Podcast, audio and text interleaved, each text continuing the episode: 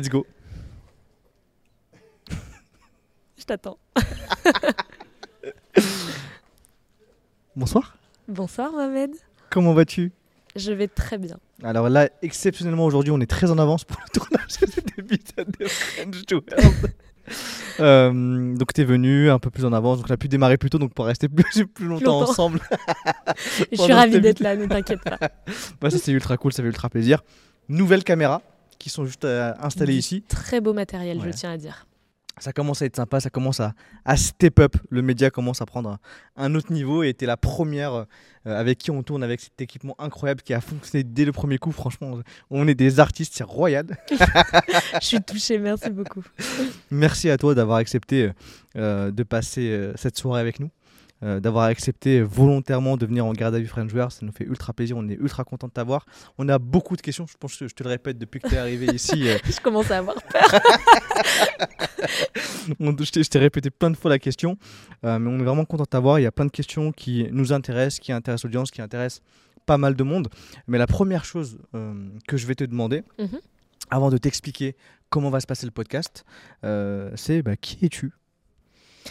Eh bien, donc je m'appelle Coralie Dussard, j'ai 32 ans, euh, je suis française. J'ai créé la, une entreprise de growth hacking qui s'appelle Spag et euh, je suis aussi la fondatrice de Mimétique, c'est un jeu de mime des expressions françaises. Dommage qu'on l'a pas le jeu. Ce qu'on disait tout à l'heure, ça aurait pu être fun de, de- de- de pouvoir jouer, euh, pas jouer avec. Euh, comment va se dérouler ton interview French Joueurs? C'est très simple. Euh, ça se décompose en deux grandes parties. La première, on va parler de ton enfance, de comprendre un peu où est-ce que tu es né, comment est-ce que tu as grandi, dans quel cadre familial, ton parcours scolaire. Et petit à petit, on va avancer jusqu'à tes premières expériences professionnelles, puis rentrer sur ton parcours entrepreneurial. Donc ça, c'est les deux grandes parties. Et ensuite, on va clôturer l'épisode sur tout ce qui est partie perso. Et on Mhm. va finir par la partie euh, finance personnelle pour savoir un peu euh, comment est-ce que tu gères ton argent aujourd'hui. Ça Vous n'allez pas être déçus. bah, tu nous as parlé tout à l'heure d'une Lamborghini incroyable. Donc on a hâte de pouvoir échanger Ce qui là-dessus. m'inquiète juste, c'est que tu n'as pas parlé du dîner. Mais on, on dîne bien. On sait que tu es là pour ça, donc évidemment on va dîner ensemble. C'est ça, j'ai la dalle. J'ai la dalle, surtout qu'on est très en avance. Du coup on va pouvoir manger un peu plus tôt. Euh, où est-ce que tu es né, Coralie Alors, je suis née à Brest. Euh, J'y suis restée 11 mois. Donc, euh, comme je vous disais tout à l'heure, je suis euh, bretonne quand il faut le dire, mais plutôt euh, ma famille vient des Alpes. Ok. Voilà. J'habite, enfin, mes parents habitent près de Chambéry, ma grand-mère, mes oncles, mes tantes. Et moi, j'ai grandi une partie de mon enfance dans le sud. Euh, Enfin, j'ai déménagé dix fois en France, donc euh, voilà. euh, et et j'ai grandi une partie de mon enfance dans le sud. Et puis à l'adolescence, je suis allée près de Paris, en Picardie exactement, à Senlis, où j'ai grandi. euh, J'y passé une dizaine d'années avant de partir faire mes études. Ok. D'accord. Voilà. Et du coup, toi de ton côté, t'as des frères et sœurs déjà J'ai un petit frère qui s'appelle Pierre-Louis, qui a 24 ans aujourd'hui. Enfin, pas aujourd'hui, mais en ce moment. en 2022, il a 24 ans. euh, que j'aime énormément. Et on a 8 ans de différence, donc. Et euh, voilà, je l'adore. Ok. Et c'était comment justement euh, le, le- le- le cadre familial Comment ça se passait à la maison pour vous deux? Comment, Dans quel cadre familial vous avez grandi tous les deux? Un cadre hyper cool, très aimant, euh, une maman qui a tout fait pour nous, euh, qui a passé beaucoup de temps pour nous, un papa euh, pilote de chasse et, euh, et pilote de ligne par la suite, donc hyper inspirant. On doit l'inviter ton papa c'est peut-être lui qui devrait parler ce soir. Effectivement, il a sûrement des choses beaucoup plus intéressantes à dire que moi. Il a vécu des trucs de dingue. Donc, on l'a un peu suivi pendant toute sa formation quand on était enfant. Donc, des parents qui hyper simples, mais qui nous ont fait faire plein d'activités. Ma mère qui a passé plein de temps à nous faire lire des livres, à nous faire faire plein de trucs, du sport depuis que j'ai 4 ans, qui nous a emmenés faire tous les sports qu'on pouvait. Et puis, euh, un petit frère que je voulais euh, euh, vraiment, jusqu'à mes 8 ans, j'avais hâte d'avoir un petit frère. Et quand il est arrivé, bah après, je suis rentrée assez vite dans l'adolescence, donc ça m'intéressait plus trop. Mais on s'est retrouvés un petit peu quand j'étais plus grande. Et voilà, très simple, très familial, génial. Assez sérieux, assez strict, mais ce qui m'a permis de faire des belles études et d'avoir tout ce qu'il me fallait pour, pour réussir. Bah, J'imagine, du coup, avec un papa militaire, je pense que c'était très. euh, Ouais, alors c'était très carré sans l'être. euh, C'est-à-dire que je n'avais pas besoin de faire mon lit au carré, de plier tous mes habits. C'est pas le mais... debout à 6 h du matin Non, non, pas spécialement, non, non. C'est juste qu'il nous a un peu inculqué effectivement quelques bases, je pense, assez naturellement. Je pense que mes parents étaient très forts pour faire une éducation euh, hyper naturelle. En fait, je pense qu'ils ne sont pas posés beaucoup de questions ou lu des millions de livres comme on peut le voir les jeunes parents aujourd'hui. C'était naturel, ils étaient d'accord euh, sur leur façon de nous éduquer, donc c'était très fluide, très cohérent. Euh. J'ai jamais vu de grosse incohérence, en tout cas depuis mon enfance jusqu'à mon adolescence. Quoi. Voilà. Et du coup, ta, maman, elle faisait quoi comme job? Ma maman, elle ne travaillait pas. Elle a vraiment passé euh, euh, bah, toute sa vie à s'occuper de nous, donc euh, un, engagement hyper, hyper fort. Et c'est grâce à elle qu'on est là, et grâce à mon papa aussi. Hein, mais de, elle a tout fait pour nous, donc elle nous a mis dans les meilleures conditions pour, pour réussir. Bah, du coup, je pense que de, ce que tu me dis là, elle était très. Je pense qu'elle avait compris l'importance de, de, la culture. Donc, si, elle, si elle vous poussait à la lecture, et le sport. C'était les deux bases. non, et le travail, le travail. Il fallait avoir des bonnes notes à l'école quand même. Ok, d'accord. Bah, justement, par rapport à l'école, euh, de ton côté, tu étais quel type d'élève? Est-ce que tu étais team euh, premier, euh, premier rang ou team dernier rang ou milieu de, de classe? comme vous pouvez le voir à la caméra, j'ai une coupe au carré, des grandes lunettes. J'étais beaucoup plus team premier rang. team tout premier rang avec la main levée un peu bavarde. J'ai eu beaucoup de bavardage sur mes, malheureusement sur, euh, sur mes euh, bulletins scolaires. Mais euh, non, non, j'adorais l'école. J'ai adoré toutes mes années à l'école. moi, les meilleurs moments, c'était d'aller acheter les fournitures, de faire mes petits cahiers. J'adorais ce moment social avec les gens. beaucoup de stabilo Ouais, beaucoup de stabilo. J'ai eu des stylos à paillettes, des stylos qui sentent bon. pas très girly non plus, mais j'aimais bien, ouais, j'aimais bien l'école. J'ai adoré. J'ai eu des super profs, j'ai des souvenirs de profs qui m'ont beaucoup inspiré. J'ai eu la chance de faire de l'école publique, de l'école privée, donc j'ai un peu tout vu. Euh, du mixte, du moins mixte, on va dire, en termes de mixité sociale.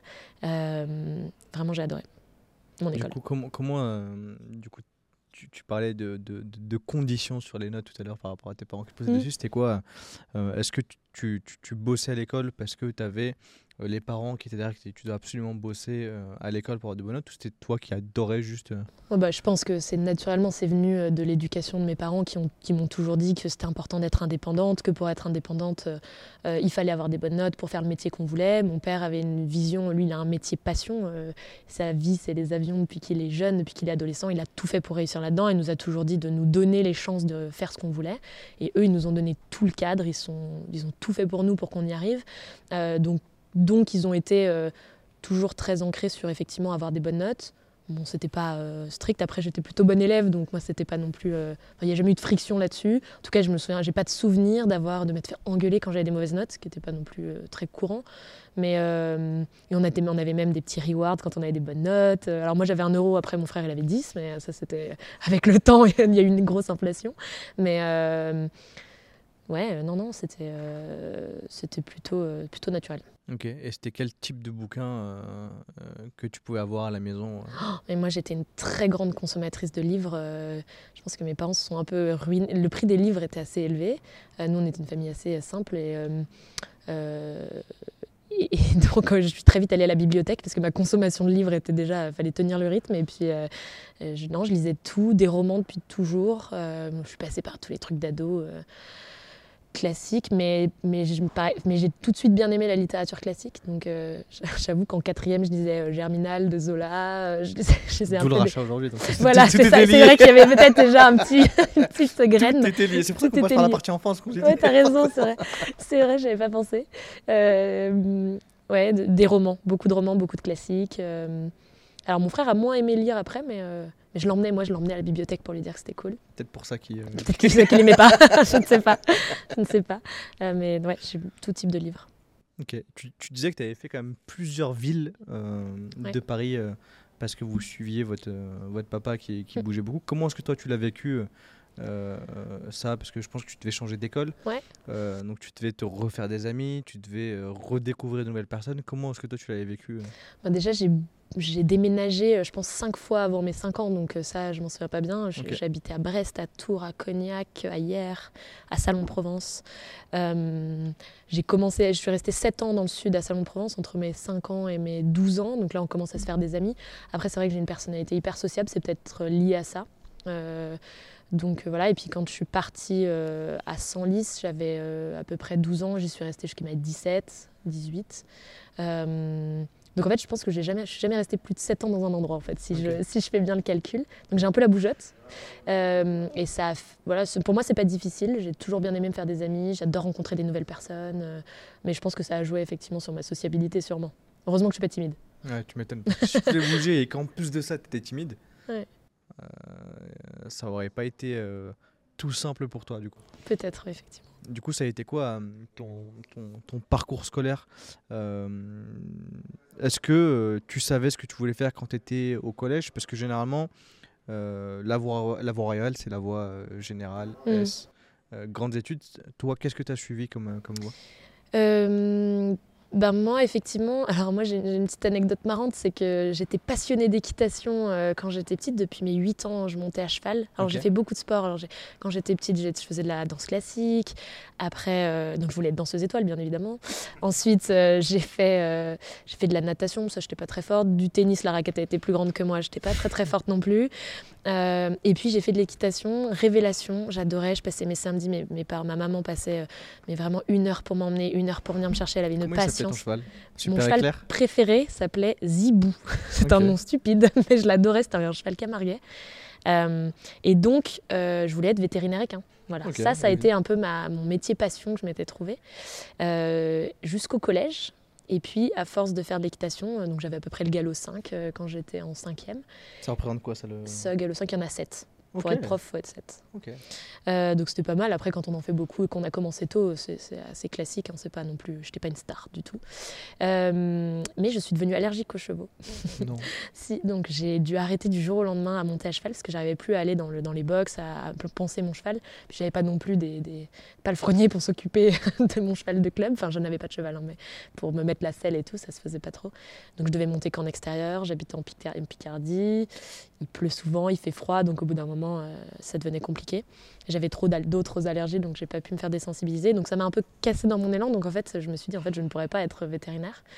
Euh, et donc, euh, un peu tout s'effondre. Hein. Je suis en quatrième, je m'étais dit, ok, donc il faut que je fasse ça forte en maths, parce qu'il faut faire les écoles de vétérinaire, c'est des écoles qui sont super dures. Mes parents m'ont toujours nous ont toujours accompagnés dans toutes nos passions. Surtout mon père, il adorait aimer, il aimait, beaucoup, aime beaucoup le fait qu'on ait une passion, donc il nous poussait dans cette passion. Là, il fallait que j'arrête ma passion, alors c'était un peu compliqué. Mais j'ai été ce genre de fille avec des posters de chevaux, je dois dire, dans ma chambre, malheureusement. Je comprends pas pourquoi on critique ça d'ailleurs. Vraiment, je, je, je trouve pas ça, ridicule.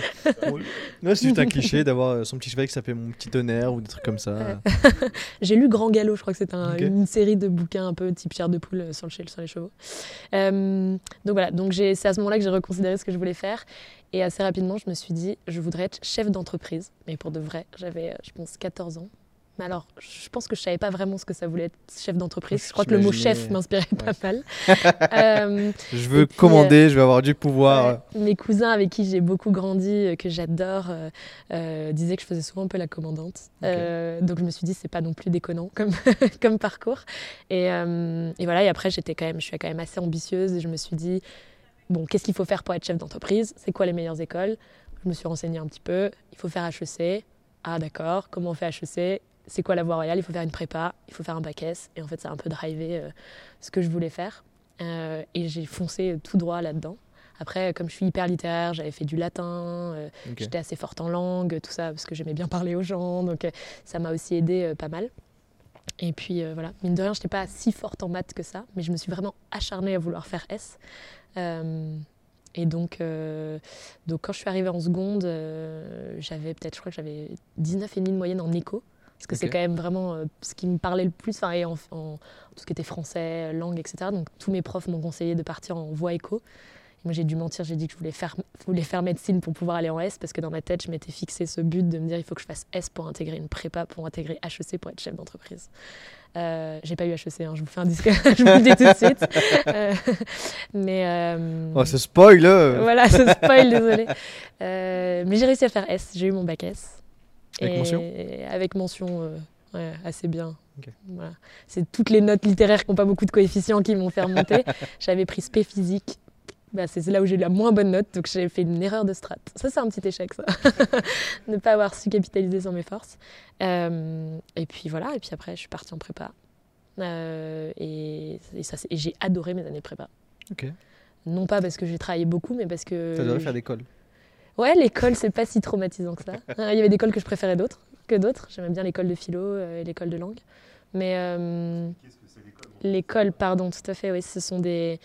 euh, comment expliquer ça? C'est des petites interrogations orales qu'on a une fois par semaine quand Des on est en prépa. une fois par Voilà, des petites tortures où on, est, euh, on doit travailler sur un sujet euh, qu'on n'a pas préparé à l'avance, qu'on tire au sort et qu'on a une vingtaine de minutes pour préparer. Et, ensuite, euh, qu'on qu'on doit présenter devant le colleur euh, qui nous pose des questions, pour le coup, euh, moins sympa que chez French Doers, je dois avouer. Surtout quand on n'est pas préparé. Et euh, non, j'ai adoré la prépa parce que ça m'a donné un super cadre de travail. Je suis quand même assez fêtarde et je l'étais déjà un peu à l'époque. Et je suis sortie de Senlis et je suis arrivée à Lille. C'est vrai que la tentation était grande à Lille. Et donc, c'était très bien pour moi d'avoir un cadre. J'étais en internat, j'ai rencontré des personnes hyper sympas. J'étais dans une prépa très familiale, Saint-Paul à Lille, qui, était, qui est une super prépa. Et euh, j'ai eu un directeur de prépa qui m'a euh, fait super confiance euh, et je lui dois beaucoup, monsieur Derrider. Et du coup, voilà, j'ai adoré. Alors, j'étais pas très forte, hein, j'étais plutôt dans. C'était une bonne prépa, j'ai eu un peu de chance, été un peu surclassée par rapport à mes résultats au bac. Parce que cette personne m'a fait confiance, elle a dû voir un potentiel en moi pendant les entretiens, je sais pas. Euh, donc j'ai été un peu surclassée et donc je me suis un peu pris une baffe parce que j'étais avec des gens qui étaient vraiment super forts. Donc moi j'étais plutôt dans le peloton euh, milieu moyen. Donc t'as perdu une, une place sur le. Ouais. Déjà, quand, en, déjà en filière scientifique, euh, j'ai- je suis passée de, j'ai été première de classe jusqu'à ma seconde. Et là, en filière scientifique, j'ai vu ce que c'était des vrais matheux. Tous mes groupes de copains étaient bien plus forts que moi. Et eux, ils ont fait prépa, maths sup, maths spé, etc. Donc là, je me suis pris un Ils ont petit fait coup. déjà. HEC, chef d'entreprise aussi quoi Non, ils sont devenus ingénieurs. Ils sont devenus beaucoup pilotes. J'ai pas mal de, de mes copains d'enfance qui sont pilotes de ligne aujourd'hui. du coup, c'est habillé. euh, Ouais, même pas. Mais parfois, je peux dire que je connais le pilote et ça, c'est cool. Ah, lui, je le connais, lui. Ouais, c'est ça. Donc j'ai le droit d'aller dans le cockpit. et euh, voilà. Et euh, je sais plus pourquoi je disais ça, mais, euh, mais ma prépa a été très cool. J'ai adoré le niveau qu'on avait en culture générale, euh, en langue. Euh, j'ai trouvé que c'était un moment où on a appris beaucoup, beaucoup de choses. Euh, et puis on avait cette ambiance aussi familiale. C'est peut-être pour ça que j'ai bien aimé. Je sais qu'il y a plein de gens qui n'aiment pas. Moi, j'étais entourée avec ma famille. J'avais les petites boîtes du perroir de ma maman qui me faisait tous mes petits plats pour la semaine. Je rentrais le week-end pour laver mon linge. Enfin, j'étais dans des conditions quand même hyper, hyper, hyper bien. Mon petit frère qui me faisait des petits mots, bon courage pour ton retour à l'internat. Euh, C'était très mignon. Euh, donc, euh, donc ouais, non, non, tout a été, tout s'est très bien passé en prépa. ouais. Ok. Et, et du coup, pas de désir d'aller dans l'armée, vu que je pense qu'il y a le papa qui est passionné euh, et qui Ouais. est pilote de chasse. Tu t'es jamais dit, ah bah tiens, moi aussi j'ai envie d'être pilote de chasse. euh. Ah bah c'est sûr c'est un métier euh, qui est fascinant. Euh, mon papa, c'est sûr c'est- clairement mon héros. Je trouve que je suis sûre que c'est le meilleur pilote qui existe et qu'il est, il est trop fort. Il est encore en activité aujourd'hui? euh, il, il est en train d'arrêter. Ok. Ouais. Et euh, en tout cas, il est toujours aussi passionné. Et ça, c'est quand même super beau à voir. Euh, et... Mais malheureusement, j'ai le, mal- j'ai le mal des transports. Donc, euh, bon, pilote de chasse, je pense Les que. chevaux. Ouais, j'ai pas, trop de chance. sur les. Pourtant, je suis plutôt en forme, mais là, euh, j'avoue que. Non, donc ça m'a jamais traversé trop l'esprit. Pourtant, j'ai été bien trimballée en avion quand j'étais petite. J'a- J'aime bien le principe, mais, mais disons que je suis assez écœurée facilement. Donc, donc, donc ça s'est jamais présenté à moi comme, une, comme un potentiel futur métier. Ok. Ok. Et tu disais euh, que depuis que tu es petite, euh, tu faisais beaucoup de sport. Est-ce Ouais. que ça, ça t'a aidé du coup sur ton parcours scolaire? Ça t'a aidé euh, Ouais. Ça, je pense que c'est une chose que mes parents ont super bien réussi dans notre éducation avec mon, avec mon frère. Euh, on a toujours fait beaucoup, beaucoup d'activités extrascolaires. Et ma maman a vraiment passé sa vie à nous emmener à droite, à gauche. Donc, comme je disais, depuis que j'ai 4 ans, je fais du sport. J'ai toujours fait un ou deux sports. Donc, j'avais toujours un ou deux soirs par semaine où je faisais du sport. Et euh, j'ai fait du sport individuel, hein, de l'équitation euh, pendant longtemps. Et puis, en fait, quand je suis devenue allergique, euh, il a fallu que je change de sport parce que j'étais quand même super active. Euh, et donc, j'ai fait du handball. euh, comme mes très Et chers pas cousins. du handball. Voilà. J'ai été corrigé tout à l'heure. Je tiens à corriger tous les administrateurs. C'est du handball parce que c'est allemand et, Tout à euh, fait. ouais. et je l'ai appris tout à l'heure. Voilà. Donc arrêtez de dire handball. Et j'ai euh, donc j'ai fait beaucoup de handball, de la gymnastique et de l'athlétisme pendant toutes mes années collège-lycée. Euh, ouais, et ça, et en fait, le, le sport co, le handball, quand j'avais 15 ans et que j'avais plutôt fait des sports individuels, ça m'a vraiment forgé un esprit, un esprit d'équipe hyper fort. enfin, j'étais dans un milieu super mixte. Le handball, c'est il y, y, a vraiment tout type de personnalités, tout type de milieux sociaux. j'ai trouvé ça hyper enrichissant. Je me suis bien pris quelques petites claques au début parce que c'est difficile de, de, la, cohésion d'équipe. Quand on, quand on gagne en équipe, c'est génial. Quand on perd en équipe, on veut toujours trouver un fautif. Quand on est adolescent. Alors moi, j'étais pivot. C'est un peu euh, la personne qui est dans la défense qui tape un peu. Mais j'avais pas trop le physique pour. Euh, parce que c'est plutôt des postes où il faut être assez fort sur ses appuis, assez statique. Euh, et moi, j'étais plutôt, plutôt un peu maigrelette à l'époque. Donc ma force, c'était de bouger beaucoup parce que si m'on m'attrapait, alors là, je pouvais plus bouger. Euh, donc j'ai été pivot et j'ai adoré ce poste. Euh, j'ai adoré ce poste parce que c'est aussi le poste où on fait euh, pas mal de contre-attaques si on n'est pas mauvais. Et puis voilà, donc le handball m'a beaucoup aidé, ouais, effectivement. Et aujourd'hui, le sport fait vraiment partie intégrante de ma vie et c'est aussi une des valeurs de mon entreprise aujourd'hui. c'est vraiment un esprit très fort d'équipe. c'est vraiment ce qui caractérise SPAG aujourd'hui. T'en fais encore du sport aujourd'hui? Ouais, je fais toujours beaucoup de handball.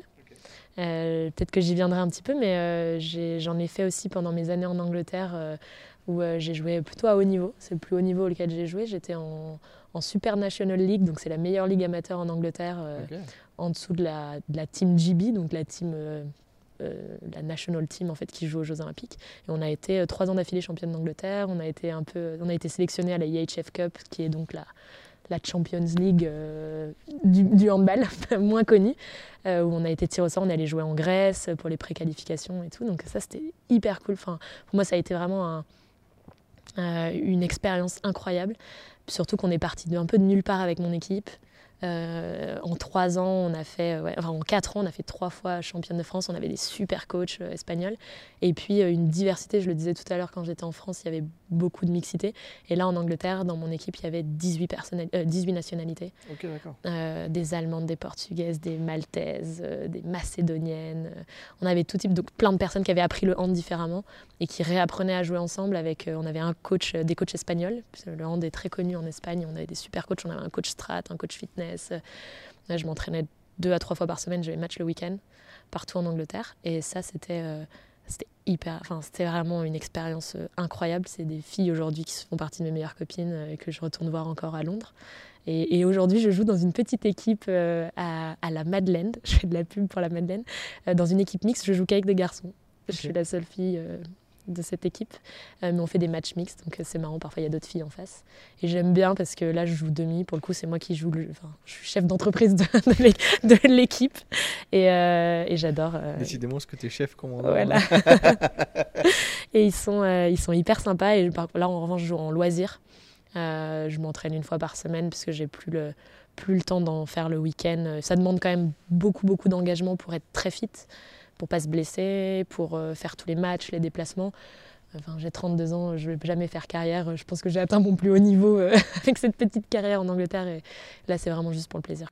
Ok, d'accord. Et justement, pour revenir à la partie euh, parcours, parcours scolaire, donc tu fais ta prépa. Après, j'imagine que tu te dis, ok, je veux être chef d'entreprise. Tu tentes HEC quand même ou tu le tentes pas? Euh, Même pas. Je l'ai même pas tenté. Je... pour ça que tu l'as pas eu. Non, mais j'étais assez, euh, j'étais assez. c'est sûr que c'est pour ça que je l'ai pas eu. Et c'est là où mon papa était très très malin. J'avais déjà une petite passion pour les vieilles voitures euh, à l'époque. Et je lui avais dit, il m'avait dit, si tu as HEC, tu auras une petite Fiat 500. Genre vraiment, c'était le gros cadeau. Et je l'ai même pas présenté, donc forcément, je risquais bah, pas de l'avoir. Donc il a été très malin sur ce deal-là parce que ça m'a quand même motivé et en fait je l'ai pas. Non, j'étais assez. Euh, Pourquoi tu l'as pas mis du coup Parce que tu voulais plus le faire ou parce que tu sentais que tu n'avais pas les capacités Non, non, je savais très bien mon niveau. Ça servait à rien. Je n'allais pas du tout l'avoir. Euh, et je me suis plutôt, euh, j'ai plutôt été stratégique. Je me suis concentrée sur les écoles que je pouvais avoir et HEC et SEC, bah, c'était un coup déjà de postuler au concours. Euh, j'ai épargné ce coup euh, à mes parents parce que je pouvais, j'allais pas, j'allais jamais réussir. Enfin, statistiquement, je n'avais presque aucune chance de l'avoir. Alors après, c'est vrai qu'on peut faire des, on peut se révéler. Et d'ailleurs, il y avait certaines épreuves communes. J'ai eu 14 en philo HEC, je me souviens. Et là, je me suis dit, oh punaise, mais j'aurais pas eu 14 en maths, donc, donc l'un dans l'autre. Si ça avait été gratuit, tu l'aurais tenté? Euh, Non, je pense que j'étais quand même assez, assez au courant de ce que, je pouvais faire. Les concours sont payants Les concours sont payants, ouais. Il y a des banques de concours. Euh, donc il y a la banque, enfin moi à mon époque, hein, j'ai l'impression que c'était longtemps, c'était une dizaine d'années, il y a la banque Ecricom qui, regroupait toutes les ESC qui maintenant s'appellent Schema, Kedge, Neoma, tout ça. Il y avait une autre banque euh, de certaines écoles qui étaient à part, le SC Toulouse, le SC Grenoble, donc qui maintenant aussi ont des autres noms. Et il y a la banque, la banque avec le SCP, l'EM Lyon, HEC SEC, c'est d'autres concours. Avec les, il y avait le, concours EDEC. Après, il y a parfois des matières où on, passait une matière d'un d'un concours, mais qui comptait pour plusieurs écoles. Donc si on se foirait à cette, à cette matière-là, c'était c'était compliqué. Et c'est vrai que les donc moi j'étais quand même en prépa dite HEC, enfin prépa éco. et, et c'est vrai que c'est beaucoup de dissertation, donc c'est quand même assez risqué. Avec du recul, je me dis, euh, on passe deux ans de sa vie, on joue, euh, parce qu'on travaille énormément, on fait que ça, ça c'est vraiment vrai. Euh, c'est un peu les seules années où j'ai pas joué au hand, par exemple. Enfin, j'ai commencé à m'entraîner dans une équipe d'école d'ingé, pas très loin, avec des garçons. et puis après, je, n'avais le temps que de courir quand je pouvais, quand j'avais pas colle, et un peu le week-end. mais donc on passe vraiment beaucoup de temps à s'entraîner, c'est vrai que à, travailler, pardon c'est vrai que c'est un peu risqué de se dire qu'on joue sa vie sur euh, des dissertations un peu, euh, disons, euh, c'est moins scientifique, c'est pas des QCM, c'est pas des exos de maths, et c'est que c'est les plus gros coefs en, en prépa éco, ce sont c'est l'éco, la philo et les langues, en plus des maths. Donc il n'y a que les maths qui sont très cadrés, on réussit, on réussit pas, mais le reste, ça peut être un petit peu subjectif. Et pourtant, c'était là où tu as été le plus gros point fort. Oui, euh. oui, donc au final, euh, c'est pour ça j'ai eu de la chance. Parce que comme j'ai fait un bac S, j'aurais dû normalement être en prépa éco voie scientifique. Où là, j'aurais, euh, on fait beaucoup de, beaucoup de maths et de géopolitique. Et, moi, le directeur a vu mon potentiel plutôt sur la partie éco-littéraire et m'a fait passer en voie économique. Et donc, j'ai rattrapé tout le programme de, d'éco de, de, première et de terminale pendant mes vacances avant la prépa. Mais bon, je ne l'ai pas assez, je l'ai pas assez rattrapé parce que j'ai, j'ai un peu galéré. C'était quoi tes choix d'école que tu avais fait euh euh, Moi, mon rêve, c'était d'aller à Audencia parce qu'ils avaient un master en culture et en entrepreneuriat dans tout le milieu culturel. À cette époque-là, j'étais encore assez utopiste. Euh, je pensais pas à des métiers qui pouvaient me permettre de gagner de l'argent sur le long terme et qui avaient, de, disons, qui avaient un futur. J'étais encore en train de me dire qu'est-ce qui me ferait enfin, voilà, qu'est-ce qui me passionne et qu'est-ce qui me motive. Puis j'avais des bons copains qui étaient là-bas, qui avaient l'air de, de, bien s'amuser. Euh... T'es tard qui reprenait le ouais, ouais, ouais, je les voyais euh, quand on a, on a sympathisé avec des personnes l'année d'au-dessus et qu'on voit qu'ils ont intégré l'école et que et qu'ils ils faisaient de la pub pour leur école. On avait tous envie d'aller là-bas. Euh, et puis finalement, j'ai eu donc Néoma à l'ESC Reims. Et, euh, et en fait, j'ai adoré parce que à Neoma, il y avait des très très bons niveaux en école de sport. Euh, en école, il y avait des très très bons en équipe de sport. Et donc, j'ai trouvé une très très bonne équipe de hand où, pareil, on a gagné. Euh, on a gagné tous les championnats universitaires, tous les championnats écrit-com euh, des écoles de commerce. Et j'ai joué avec des filles qui, avaient des, qui avaient fait du club aussi, qui étaient fortes. On avait des coachs, c'était assez rare en école de commerce. Et ça, ça m'a vraiment plu. Et puis une belle vie associative, c'était sympa du coup, ça a changé tes projets de devenir chef d'entreprise Parce que vu que tu n'as pas, pas fait HEC, est-ce que tu t'es dit, est-ce que je vis chef d'entreprise ou bien juste en dessous, manager avec le HEC Comment est-ce que tu fais Je me suis jamais reposé la question. Non, euh, j'ai vraiment pris tout ce que l'école de... En fait, ouais, je, je, pense que mon plan a s'arrêté à l'intégration à l'école. Puis après, j'étais un peu en roue libre. Euh, j'ai pris tout ce que l'école avait à m'apporter. Euh, je trouve que les écoles de commerce, c'est souvent un peu critiqué. Alors oui, on fait beaucoup la fête, mais on rencontre aussi beaucoup de gens. Euh, aujourd'hui, mine de rien, mon réseau, il vient beaucoup de ma prépa et de mon école de commerce. Et, et, mine de rien, on, est préparé à, je dirais pas qu'on a du média training, mais à parler dans les gens, à présenter nos idées de manière claire, à expliquer ce qu'on fait. Et, euh, et, en fait, puis j'ai un peu découvert. Là, j'ai pareil, c'est des parcours, c'était des parcours à la carte, donc j'ai découvert un peu ce qui me plaisait. J'ai testé le marketing, j'ai testé la finance, j'ai testé la com, tout ça. Et puis, euh, puis après, c'est les stages qui forment. Mais euh, donc, oui, c'était une très belle expérience. Et du coup, c'était quoi la, la, suite de ton plan euh, pour devenir chef d'entreprise? Euh, En fait, il, un peu, il s'est un peu éloigné à ce moment-là. comme je disais, j'étais en roue libre, je savais pas trop euh, ce que je voulais faire. Donc là, je me suis plutôt dit, bon, plutôt que d'être chef d'entreprise, je vais aller plutôt dans les secteurs qui m'intéressent. Donc, comme comme j'ai pas pu avoir le master un peu autour de la culture, je me suis quand même rapproché de tout ce qui était, disons, un, peu culturel quand même. Et j'ai fait mes premiers stages chez, chez Prisma Media, qui est un grand média où j'ai travaillé pour le magazine Gala, Femme Actuelle. Voilà là j'adorais, il y a des magazines partout, euh, c'est, euh, c'est... le côté éditorial m'intéressait à fond. Moi j'étais plutôt dans le côté publicitaire, euh, comment vendre la pub dans ces magazines, tout ce qui est un peu sujet autour de l'audience finalement déjà. En fait, c'était un peu les prémices de mon métier d'aujourd'hui, mais j'en avais pas trop conscience. Puis je me suis un peu vite rendu compte que voilà, le milieu de la presse, malgré ce qui me plaisait, c'était quand même un petit peu vieillissant, pas beaucoup d'innovation. En tout cas, c'était compliqué de ils, ils étaient vraiment un changement euh, à ce moment-là sur la digitalisation. C'était pas encore très digital. Il n'y avait pas encore French Doers. Il n'y avait pas French Doers. Hâte que vous fassiez un magazine. Et donc après, je suis allée chez TF1. Voilà, je suis partie en stage chez TF1. Euh, et là, euh, beaucoup plus sur le côté innovation. Euh, j'étais dans une toute petite équipe très entrepreneuriale. Mais pareil, tout ça, je me rendais pas bien compte. Je pense que j'étais un peu encore un peu, un peu jeune. C'est après coup que je me suis dit que j'ai eu trop de chance parce que j'ai été sous Laurent Soli, qui aujourd'hui est le DG de Facebook en France. Laurent Soli, qui était le DG pub à ce moment-là de TF1, et qui avait monté une petite équipe en interne autour de la distribution des chaînes payantes. Donc on devait distribuer les chaînes LCI, Histoire, euh, euh, voilà, toutes les chaînes qui étaient payantes sur les bouquets en fait internet sur euh, Orange, Canal+, SFR. Euh, et il, y avait une petite équipe de 3-4 personnes et on réfléchissait à d'autres moyens de diffuser de la télé, des chaînes payantes avec euh, des cartes. Donc c'était un peu et nous on regardait, on faisait beaucoup de veille sur ce qui se passait aux États-Unis, le second screen. Alors aujourd'hui ça paraît évident que les gens regardent leur portable en même temps que la télé, mais on, on réfléchissait à comment faire pour que les programmes soient regardés et, et que tu interagisses. Donc euh, en- par exemple sur Twitter en même temps que tu fais de la télé, mais ça paraissait un peu lunaire à l'époque. Aujourd'hui j'ai déjà l'impression d'être has mais mais tu euh, sur quoi, par exemple? C'était quoi les, les tâches que toi, tu avais à ce Moi, les tâches que je ce moment-là? Là, j'avais euh, 20 ans. Ok. 21, 21 ans plutôt. Et euh, les tâches que je devais faire, c'était beaucoup de veille euh, sur euh, ce qui se passait aux US. et je présentais des concepts à, mes, à mes boss sur ben, les tendances de demain aux États-Unis, sur la Connected TV. On travaillait sur la Connected TV à l'époque, sur ces choses-là, euh, pour qu'on prenne le bon virage euh, avec, euh, avec TF1. Donc, donc, assez intéressant, pas mal dans l'innovation. Ça m'a bien plu. Et. Et euh, ouais, mon boss de mon, mon big boss de l'époque, euh, aujourd'hui, euh, c'est enfin, Jean-Marc Denoël et Nicolas Offray euh, que, que j'adore encore, ont créé Molotov TV juste après Oh, cool. ça. Voilà. Euh, et, euh, je sais que Molotov TV. Je pense que j'ai plus utilisé Molotov que la vraie télé. Quoi. c'est vrai. et euh, je sais que Jean-Marc aujourd'hui travaille sur un autre projet euh, qui s'appelle Narrative, justement sur les influenceurs, toujours dans Ils l'innovation. racheter Molotov? Euh, oui, par euh, oui, oui, tout à fait. Euh, enfin, en tout cas, Jean-Marc est sorti. Et euh, voilà. Et puis après, je suis partie. pas euh, Il n'y avait, pas- avait un truc avec Allociné aussi? Molotov, Allociné, il n'y avait pas un lien? Je, je ne suis pas J'ai un sûre. doute là-dessus, parce qu'on on a regardé le profil, euh, ça, ça, me dit un, ça me dit quelque chose. Je pense qu'on a regardé le profil pour Molotov et il doit avoir un lien avec Allociné. Il faudra que je vérifie, je sais plus. Mais je pense que l'un des deux fondeurs. Peut-être avec Salto, non? Euh, Il y avait donc il y a Pierre Lescure qui était de je pense Canal+. y a un, un des fondeurs qui a dû bosser sur, euh, sur, euh, sur euh, Allociné. On Je- demande à je- la régie de vérifier. Je euh, ne dirais pas de bêtises, je sais pas assez. je sais pas. Non, Nicolas Offray, non, je pense pas. Jean-Marc Peut-être que je suis fou et que je me fais des films, mais j'ai l'impression d'avoir Mm, mm. euh, d'avoir vu un Allociné qui est lié à Molotov. Bref. Peut-être.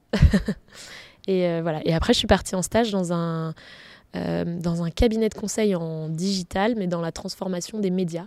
Ok. euh, qui était- Beaucoup médias sur le début. Ouais, au euh, début, j'étais très média, c'était vraiment ce qui me parlait. Je me suis un peu spécialisée là-dedans euh, parce que c'était mon appétence, parce que c'est ce qui me plaisait. Euh, donc là, j'ai eu la, pareil, euh, des belles, beaucoup de chance. Je suis rentrée chez, dans un tout petit cabinet qui s'appelait, le, cab- qui s'appelait BS Conseil à l'époque, qui n'existe plus maintenant, qui était le cabinet de Bernard Spitz. Bernard Spitz, qui euh, était une personnalité euh, et politique et euh, qui a été euh, DG de la strat chez Vivendi, qui avait monté son petit cabinet de stratégie. Juste avant moi, il y avait Fleur Pellerin qui était passée dans le cabinet. J'ai une petite pression. Alors, elle était à un, un bien autre niveau. Mais donc, moi, j'étais la stagiaire et je faisais toutes les notes stratégiques pour Bernard Spitz. Et, et c'est là où j'ai eu mes premiers vrais mentors euh, avec euh, mon boss de l'époque, Benjamin Solins, et, un, grand pont des médias, un, monsieur qui s'appelle euh, Antoine de Tarlet, qui est. alors là, j'ai l'impression que je fais beaucoup de name dropping, mais que c'est des personnes que je voudrais remercier tellement ils ont été importants pour moi. Et. voilà, qui a, été dans les premiers à créer Ouest France. Voilà, donc c'était hyper inspirant pour moi d'être à leur côté. Et, et euh, Qu'est-ce que tu as appris de tout ça alors là, j'ai découvert un peu un monde euh, que je ne revivrai jamais, je pense, mais le monde du, du lobby, euh, des grands patrons du CAC 40, euh, qui me paraissait très très loin. Je me- La politique, voilà. Donc, le- Est-ce que tu les tu relations. projetais tant Non, je me dedans suis pas avec- projetée. Ok, je me suis jamais projetée dedans. Je pense que je me suis dit que c'était beaucoup trop loin de mes sphères.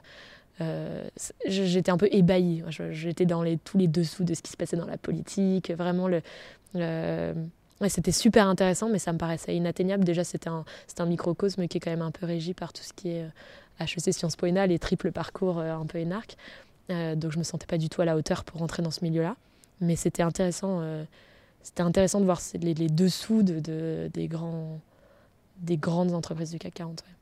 Qu'est-ce que qu'est-ce qui qu'est-ce qui t'a appris si tu, si tu devais avoir un truc euh, Euh, je dirais le, le, professionnalisme parce que c'est quand même des personnes qui sont et, c'est des personnes qui sont hyper cultivées donc super intéressantes. Euh, et euh, elles sont pas là pour rien quoi. Ouais ouais elles sont pas là pour rien. Non non c'est évident. Il y a pas enfin en tout cas j'ai pas rencontré d'imposteur particulier. Euh, et ouais ils savent c'est des personnes qui sont plutôt élégantes en toutes circonstances qui sont très professionnelles. Et ce standing un petit peu de, de voilà, de, de, culture et de, de ouais, de savoir-être. Je pense que c'est ça qui m'a. Moi, j'étais très impressionnée, hein, et puis ils ont été top avec moi, mais pourtant hyper gentils et qui m'ont ouvert leur réseau euh, tout de suite parce que je leur ai dit très vite que je voulais partir euh, m'installer en Angleterre, à Londres. Euh, et ils, m'ont, ils ont tout fait pour m'aider à trouver un, boulot à Londres, ce qui était incroyable. vraiment, ils ont été ouf. Qu'est-ce qui t'a donné envie d'aller à Londres Avant ça, j'ai la réponse pour halluciner. Ah. ah, merci la régie. la régie est un peu longue, mais la régie a trouvé. Jean-David Blanc, du coup, qui est le fondateur et CEO de Molotov TV, et aussi le fondateur de Allociné en, de 93 à 2001. Ah voilà. Je ne suis pas fou. Bravo. Je ne suis pas fou. ah ouais, quel culte. En vrai, il avait révisé. Hein, non, mais je, me disais que ça disait un truc, tu vois. Je me disais que ça me disait un truc. Yes, c'est un point pour moi. J'avoue que j'ai été euh, nul dessus. Euh, du coup, pourquoi l'Angleterre le, D'où ça t'est venu? Euh, de dire ok euh, je vais aller euh, manger des fish and chips c'est le cliché, alors là c'est plutôt une histoire d'amour hein. c'est pour le coup c'est très personnel j'ai rencontré mon mari de maintenant à l'époque quand j'étais à peu près dans l'histoire que je vous ai racontée au niveau de mon premier stage. Donc j'étais jeune, j'avais 21 ans. Euh, et euh, Donc tu auras beaucoup de conseils sur la partie perso, sur comment tenir un mariage aussi longtemps. Peut-être. je ne sais pas si j'ai des conseils à donner non, sur ces sujets-là, mais, euh, mais oui, oui, je l'ai rencontré et c'est un, il est entrepreneur lui aussi. Et lui, il est très visionnaire. Et J'ai hâte d'être dans la partie ah, du coup sur des deux entrepreneurs comme il ça. Il est très visionnaire et il m'a toujours dit l'avenir c'est le digital, l'avenir c'est le digital, c'est ce qu'il faut que tu fasses. Et c'est lui qui a vraiment un peu, pour le coup, initié le désir de devenir entrepreneur, même si pour moi c'était pas super naturel. Dans ma famille, il n'y a pas d'entrepreneur, je suis pas dans un milieu d'entrepreneur. Euh, moi, j'étais plutôt la bonne élève. Euh, être salarié de ces grands groupes. Enfin, mis à part le moment où je me suis dit que je voulais être chef d'entreprise, après, j'ai un peu dévié de ça. J'ai fait mon école de commerce et je me suis plutôt dit euh, Ah, ben en fait, être chez TF1, je trouve ça trop cool. D'être des, des, belles marques médias, ça me. je, je, m'étais remis un peu dans un mode salarié, on va dire. En tout cas, Est-ce que tu penses c'était dû à quoi? C'était dû au aux, écoles qui poussent pas les, le. Ouais, c'est vrai qu'à notre époque, il n'y avait, y avait pas tout, tout ce fame autour de la Startup Nation, si je reprends tous, les, tous ces anglicismes. Moi, l'entrepreneuriat, ça me parlait pas trop. Euh, je, ne comprenais pas les gens qui faisaient de master entrepreneuriat, je comprenais pas ce qu'on allait y apprendre.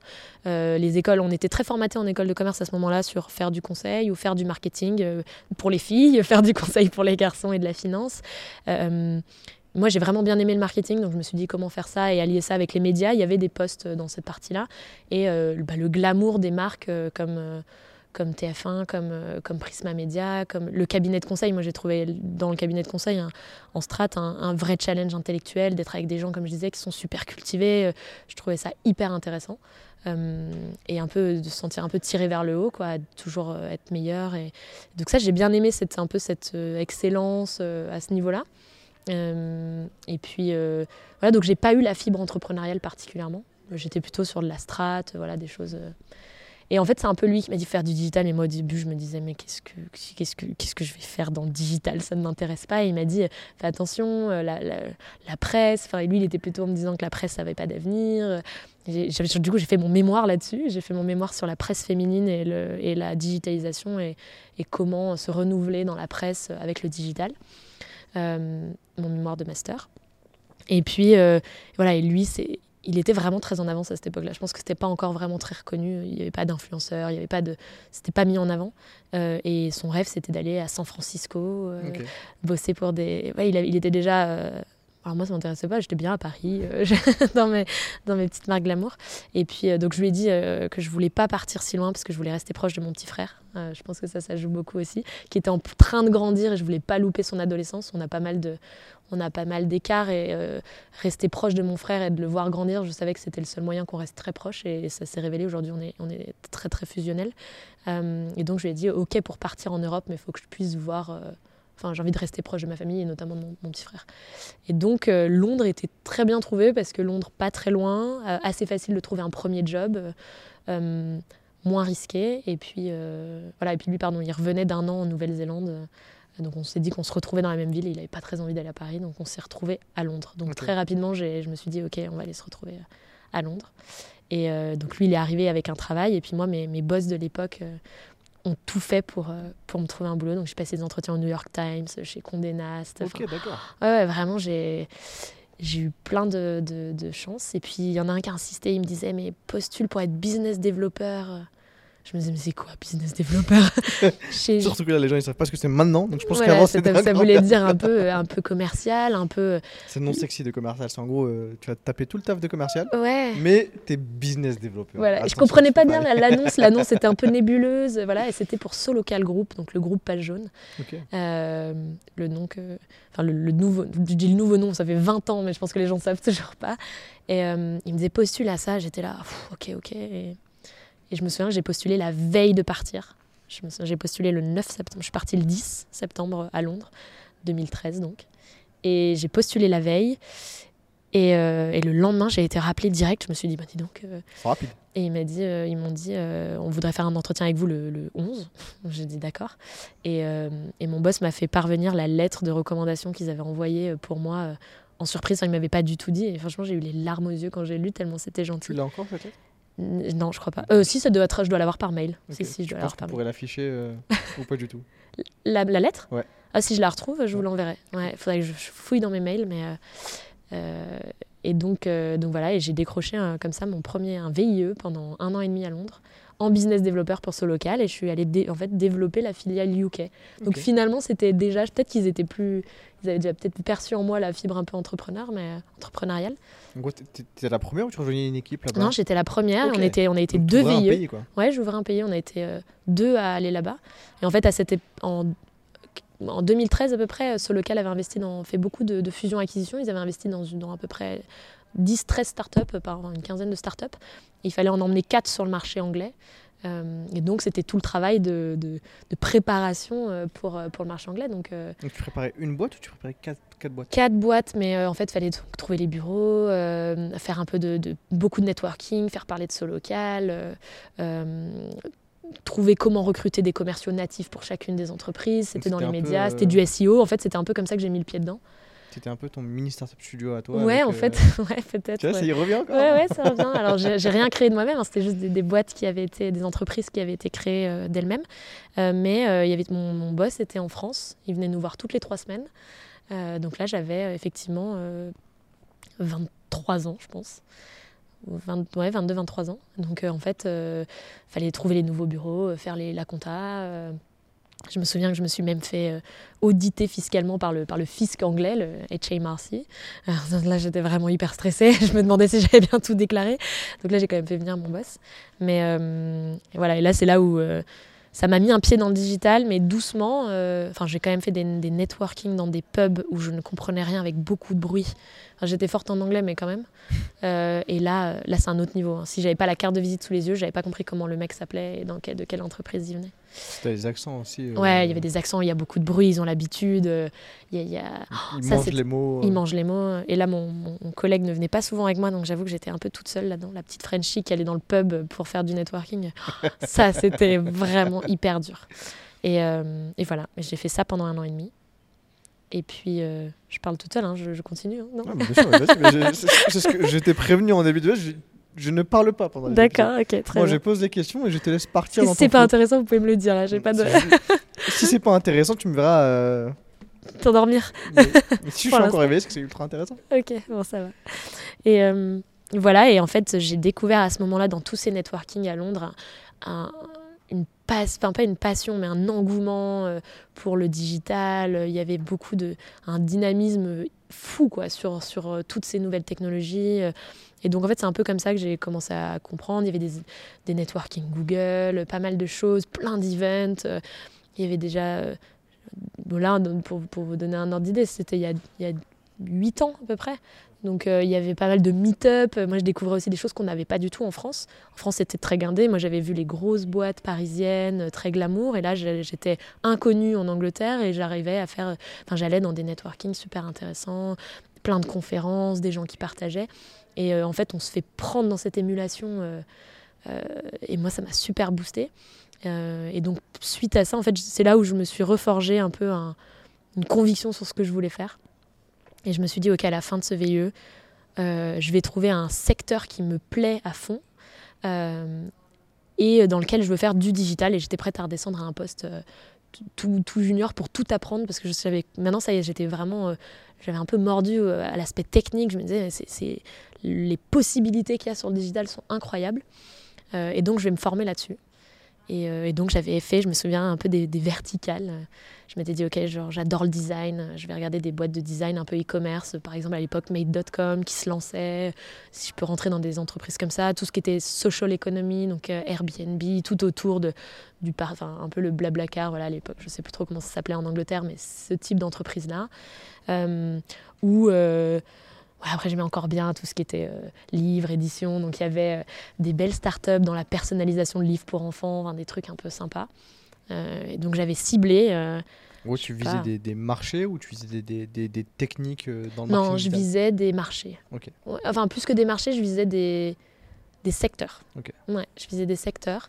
J'avais sélectionné dans chaque secteur les quelques boîtes qui me faisaient rêver et je n'ai fait que de la candidature spontanée. Donc ça faisait deux ans que j'habitais à Londres voilà, j'étais euh, pour le coup vraiment fluente en anglais, donc beaucoup plus à l'aise aussi sur les, le style. Hein, de, c'est super différent, enfin, vraiment plus euh, euh, libre hein, dans la manière de postuler. Dans, dans les, voilà, j'avais tous les wording clés, j'étais professionnelle en anglais. Enfin, j'avais été formée finalement. Mon premier vrai job a été en Angleterre, donc je ne parlais qu'avec des Anglais, mais les avocats étaient anglais, mes partenaires étaient anglais, donc, donc voilà. Donc j'avais les codes en tout cas pour postuler beaucoup plus que les deux ans avant. Et, et voilà, et en fait, j'ai été rappelée tout de suite par une entreprise de conciergerie Airbnb. Qui enfin, j'ai passé quelques entretiens dans d'autres, mais euh, celle-là, ça me parlait particulièrement, euh, qui s'appelait euh, Hostmaker. et qui avait été fondée par Nakul Sharma, un, Indien qui avait passé, enfin, qui, qui, avait passé pas mal de temps en Angleterre. Nakul Sharma, ça me dit un nom, ça, me dit quelque chose. Ah ouais, peut-être. On a fait une, boîte.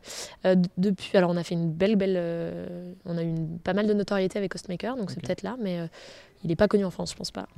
Euh, maintenant, il est, je pense qu'il est retourné en Inde là, euh, mais enfin c'est récent. Et, euh, et, voilà. Et j'ai eu pareil. je pense que j'ai eu beaucoup beaucoup de chance sur mon parcours, mais il m'a, il m'a permis de, de il m'a, il m'a dit OK go. T'es rentré en tant je suis rentrée en tant que digital marketing executive. Donc executive, il y a, y a deux types d'exécutifs en Angleterre. Il y a les top board exécutifs, c'est vraiment les top chairman et tout. Et puis il y a les exécutifs, c'est aussi le tout bas niveau. Et je suis rentrée donc tout, tout, tout en bas.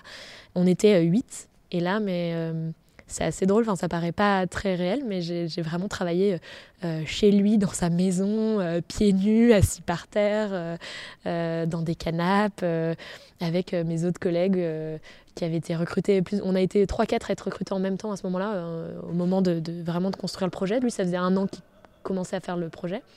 et il avait en fait, lui, une expérience dans tout ce qui était hospitality, donc euh, il avait bossé pour des grandes chaînes d'hôtels. Euh, Intercontinental Group. voilà, donc lui, il avait tout le knowledge autour de, des opérations, comment on gère des femmes, des femmes de chambre, les personnes, enfin les.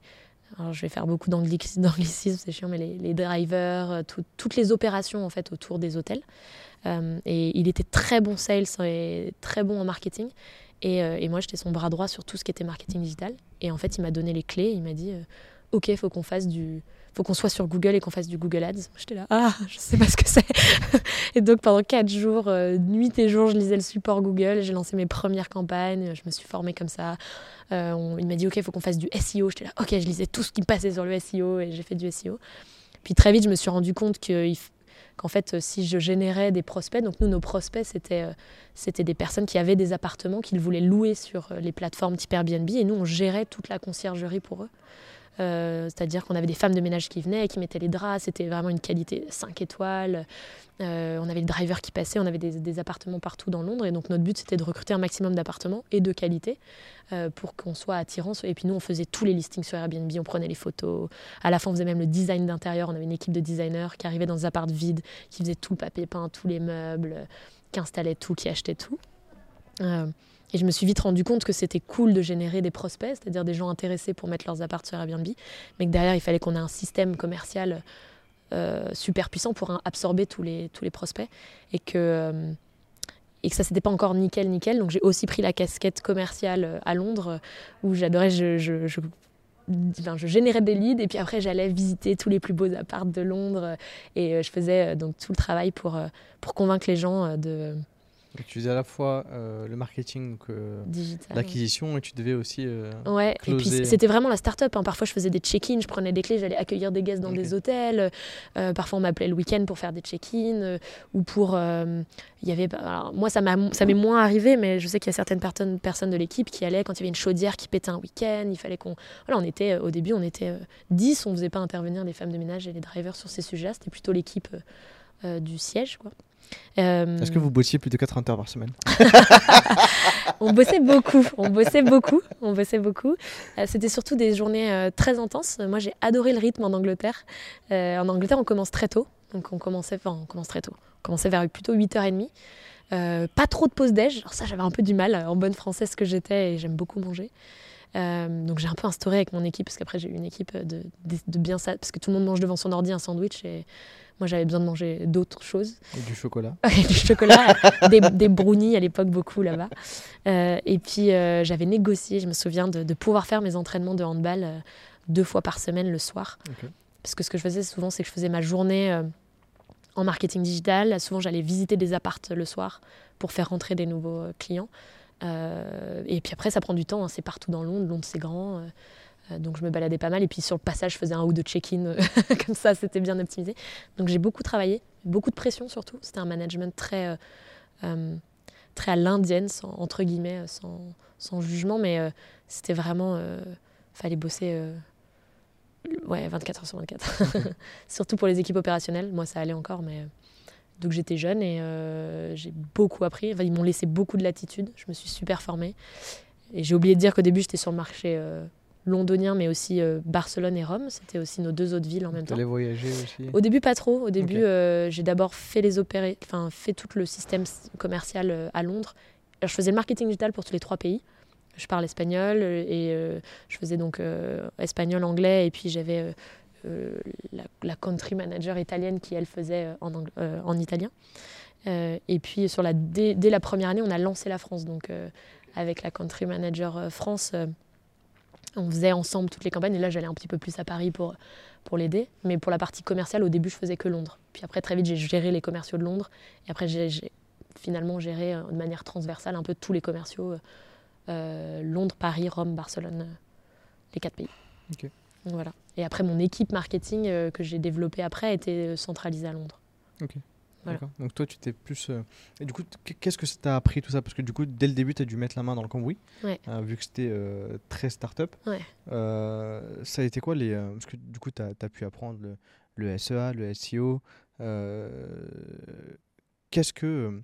Qu'est-ce que en fait ça t'a apporté en dehors de ça, le fait d'être dans une start-up dès le début, d'être l'une des premières employées, puisque tu es arrivé et vous étiez 8. Ouais, c'est ça. Qu'est-ce que ça t'a apporté tout ça pour la personne que tu es aujourd'hui? Ah bah, j'ai vraiment compris ce que c'était que de travailler en, start-up euh, et d'avoir un impact direct sur les ventes. Je pense que j'ai euh, hyper apprécié et adoré le fait d'avoir euh, eu l'opportunité qu'on me donne cette chance-là et du coup j'étais très reconnaissante donc je me suis vraiment donnée. J'ai compris ce que c'était que la pression, la vraie, la pression qui venait de la rentabilité, de, de, faire un business qui est rentable, de, euh, d'aller chercher des nouveaux clients parce que j'avais les chiffres devant les yeux. Euh, ça m'a aussi appris un peu mes limites. Hein. Euh, j'ai été au bout de donc j'ai fait deux ans dans cette startup. J'ai été très fatiguée à la fin parce que c'était beaucoup de pression. mais et puis ça m'a aussi appris, et je m'en suis pas mal servi pour construire ce qui est Spag aujourd'hui. j'ai aussi appris sur les relations avec les partenaires. Et moi, je n'ai pas trop aimé à cette époque-là la relation que j'ai eue à un moment, au bout d'un moment, quand on a beaucoup grossi, que j'avais beaucoup de leviers. Moi, j'avais une, agence euh, SEA donc qui, fait, qui faisait des pubs sur Google pour moi. Ok, donc euh, tu, tu, déléguais cette partie Je déléguais cette partie-là parce que j'avais je l'ai délégué puis je l'ai réinternalisé avec une après une, une fille euh, bah parce que j'ai pas trop aimé justement cette relation partenaire que j'ai eue très dans le reporting pas très pédagogue voilà, assez, assez, euh, assez stérile euh, finalement. Euh, enfin, stérile en tout cas, j'avais pas l'impression qu'on était, qu'on était partenaire, partenaire, et en tout cas qui se mettait à notre place et qui comprenait les, enjeux qu'on avait nous, alors je dis en tant qu'entrepreneur, en tant que start-up. Et donc j'ai voulu réinternaliser aussi parce que ben, parce que c'est clé et parce que c'était devenu notre levier de croissance principal. Donc c'était hyper important pour nous de, de bien le gérer. Et, ça, ça m'a beaucoup servi pour construire l'offre SPAG et me dire qu'est-ce que c'est aujourd'hui euh, un cabinet qui accompagne des startups ou des entreprises dans ce qui est du growth et dans la croissance? Et ben c'est pas ça en tout cas.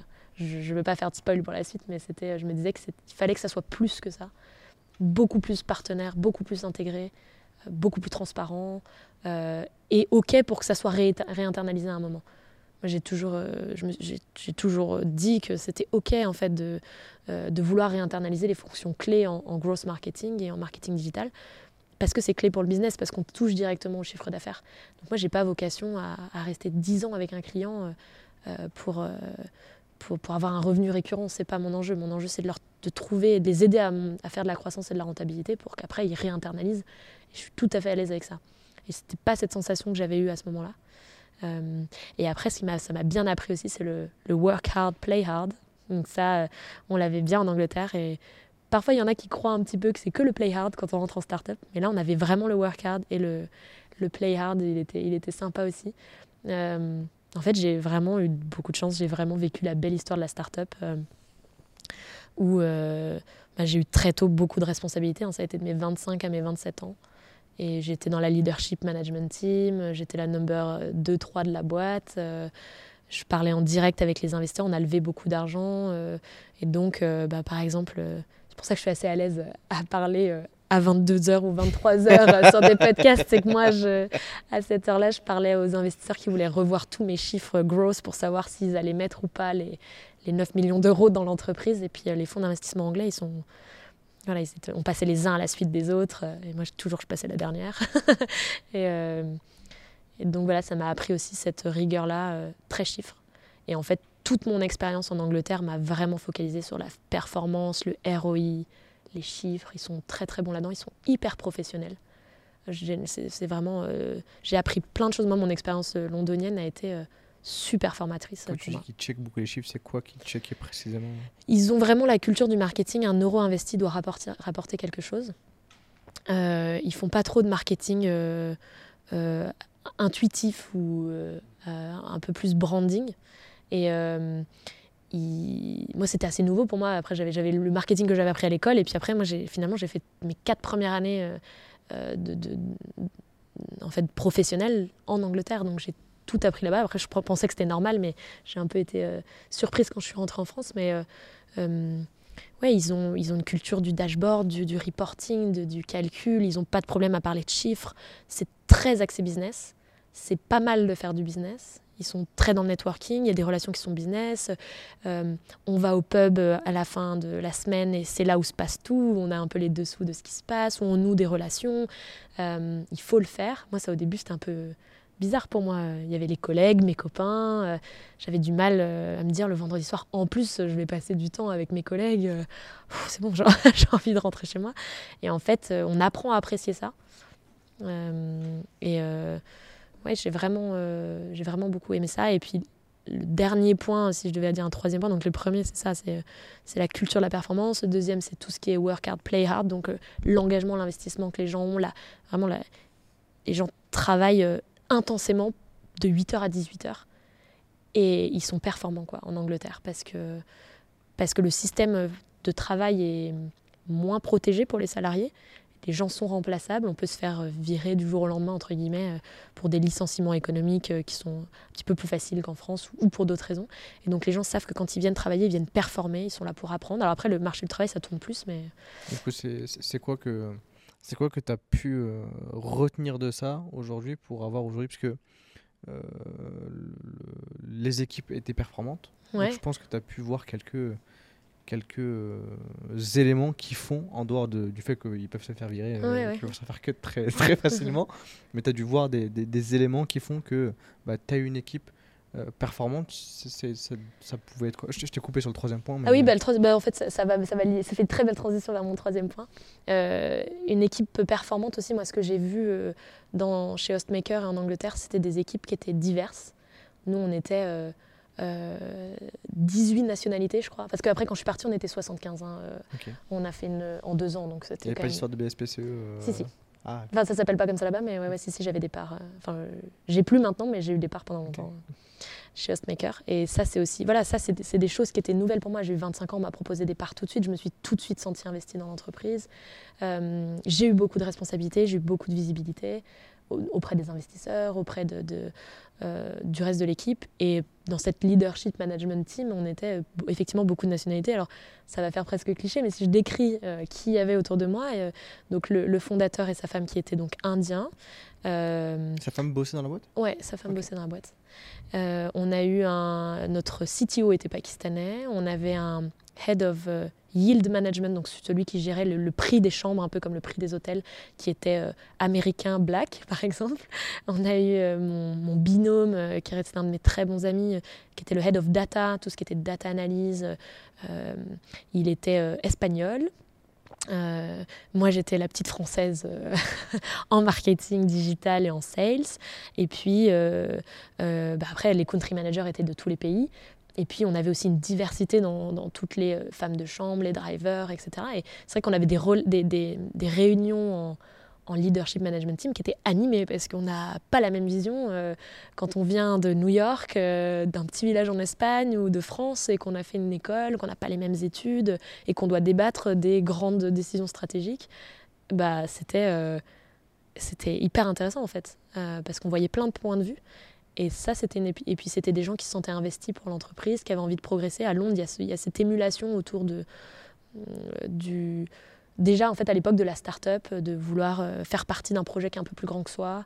Euh, alors après tout le monde n'est pas performant hein, et tout le monde n'est pas excellent. C'est pas c'est, pas le cas mais il y a aussi ce très grand professionnalisme. Les gens font des efforts dans leur manière de parler. C'est, un peu dans leur manière de parler, de s'habiller. Il y avait un peu des, des- des codes. Voilà, tout ça, c'était hyper intéressant. Enfin, moi, ça m'a ça a forgé une grosse partie de, ben, de mon expérience qui est encore très petite hein, et, de, et de ma façon d'entreprendre aujourd'hui. Et, dans ma, et, et ça a beaucoup forgé mon modèle euh, de, de ma vision de Spag euh, et de ce que je veux faire. Du coup, la diversité impacte directement la performance des. euh, Ouais, je pense, je pense que culturellement, c'est super important. Euh, et je pense que ça a un impact parce qu'on se posait des questions. euh, on était challengés tout le temps, en fait. On se reposait pas sur nos acquis. On n'était pas tous à penser pareil. C'est assez facile de, je dirais, d'être. euh, bah, de se laisser. Ça, c'est bien, ouais, ça, c'est bien. Et puis voilà, on avance, on, se- fait plaisir, on s'écoute, on, s'écoute parler, on, se rassure. Voilà.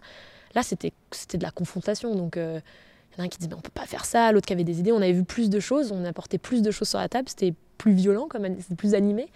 Mais au final, je pense qu'on on avait plein de points de vue qui nous ont fait grandir plus vite. Euh, et puis c'était une richesse, rien que personnellement, euh, d'apprendre à travailler avec euh, des personnes super différentes. Euh, moi j'ai adoré. Alors c'est peut-être pas pour tout le monde, je sais pas, mais en tout cas moi j'ai trouvé ça vraiment super enrichissant. Est-ce que t'as faim? Bien sûr que j'ai faim. j'ai toujours faim moi. Les gens qui me connaissent vraiment savent que j'ai toujours faim. Ben écoute, on installe la nourriture et on revient dans une petite seconde. Donc euh, on est reparti. On va déguster ça ensemble, c'est vrai qu'on n'a pas encore mangé. J'ai hyper faim.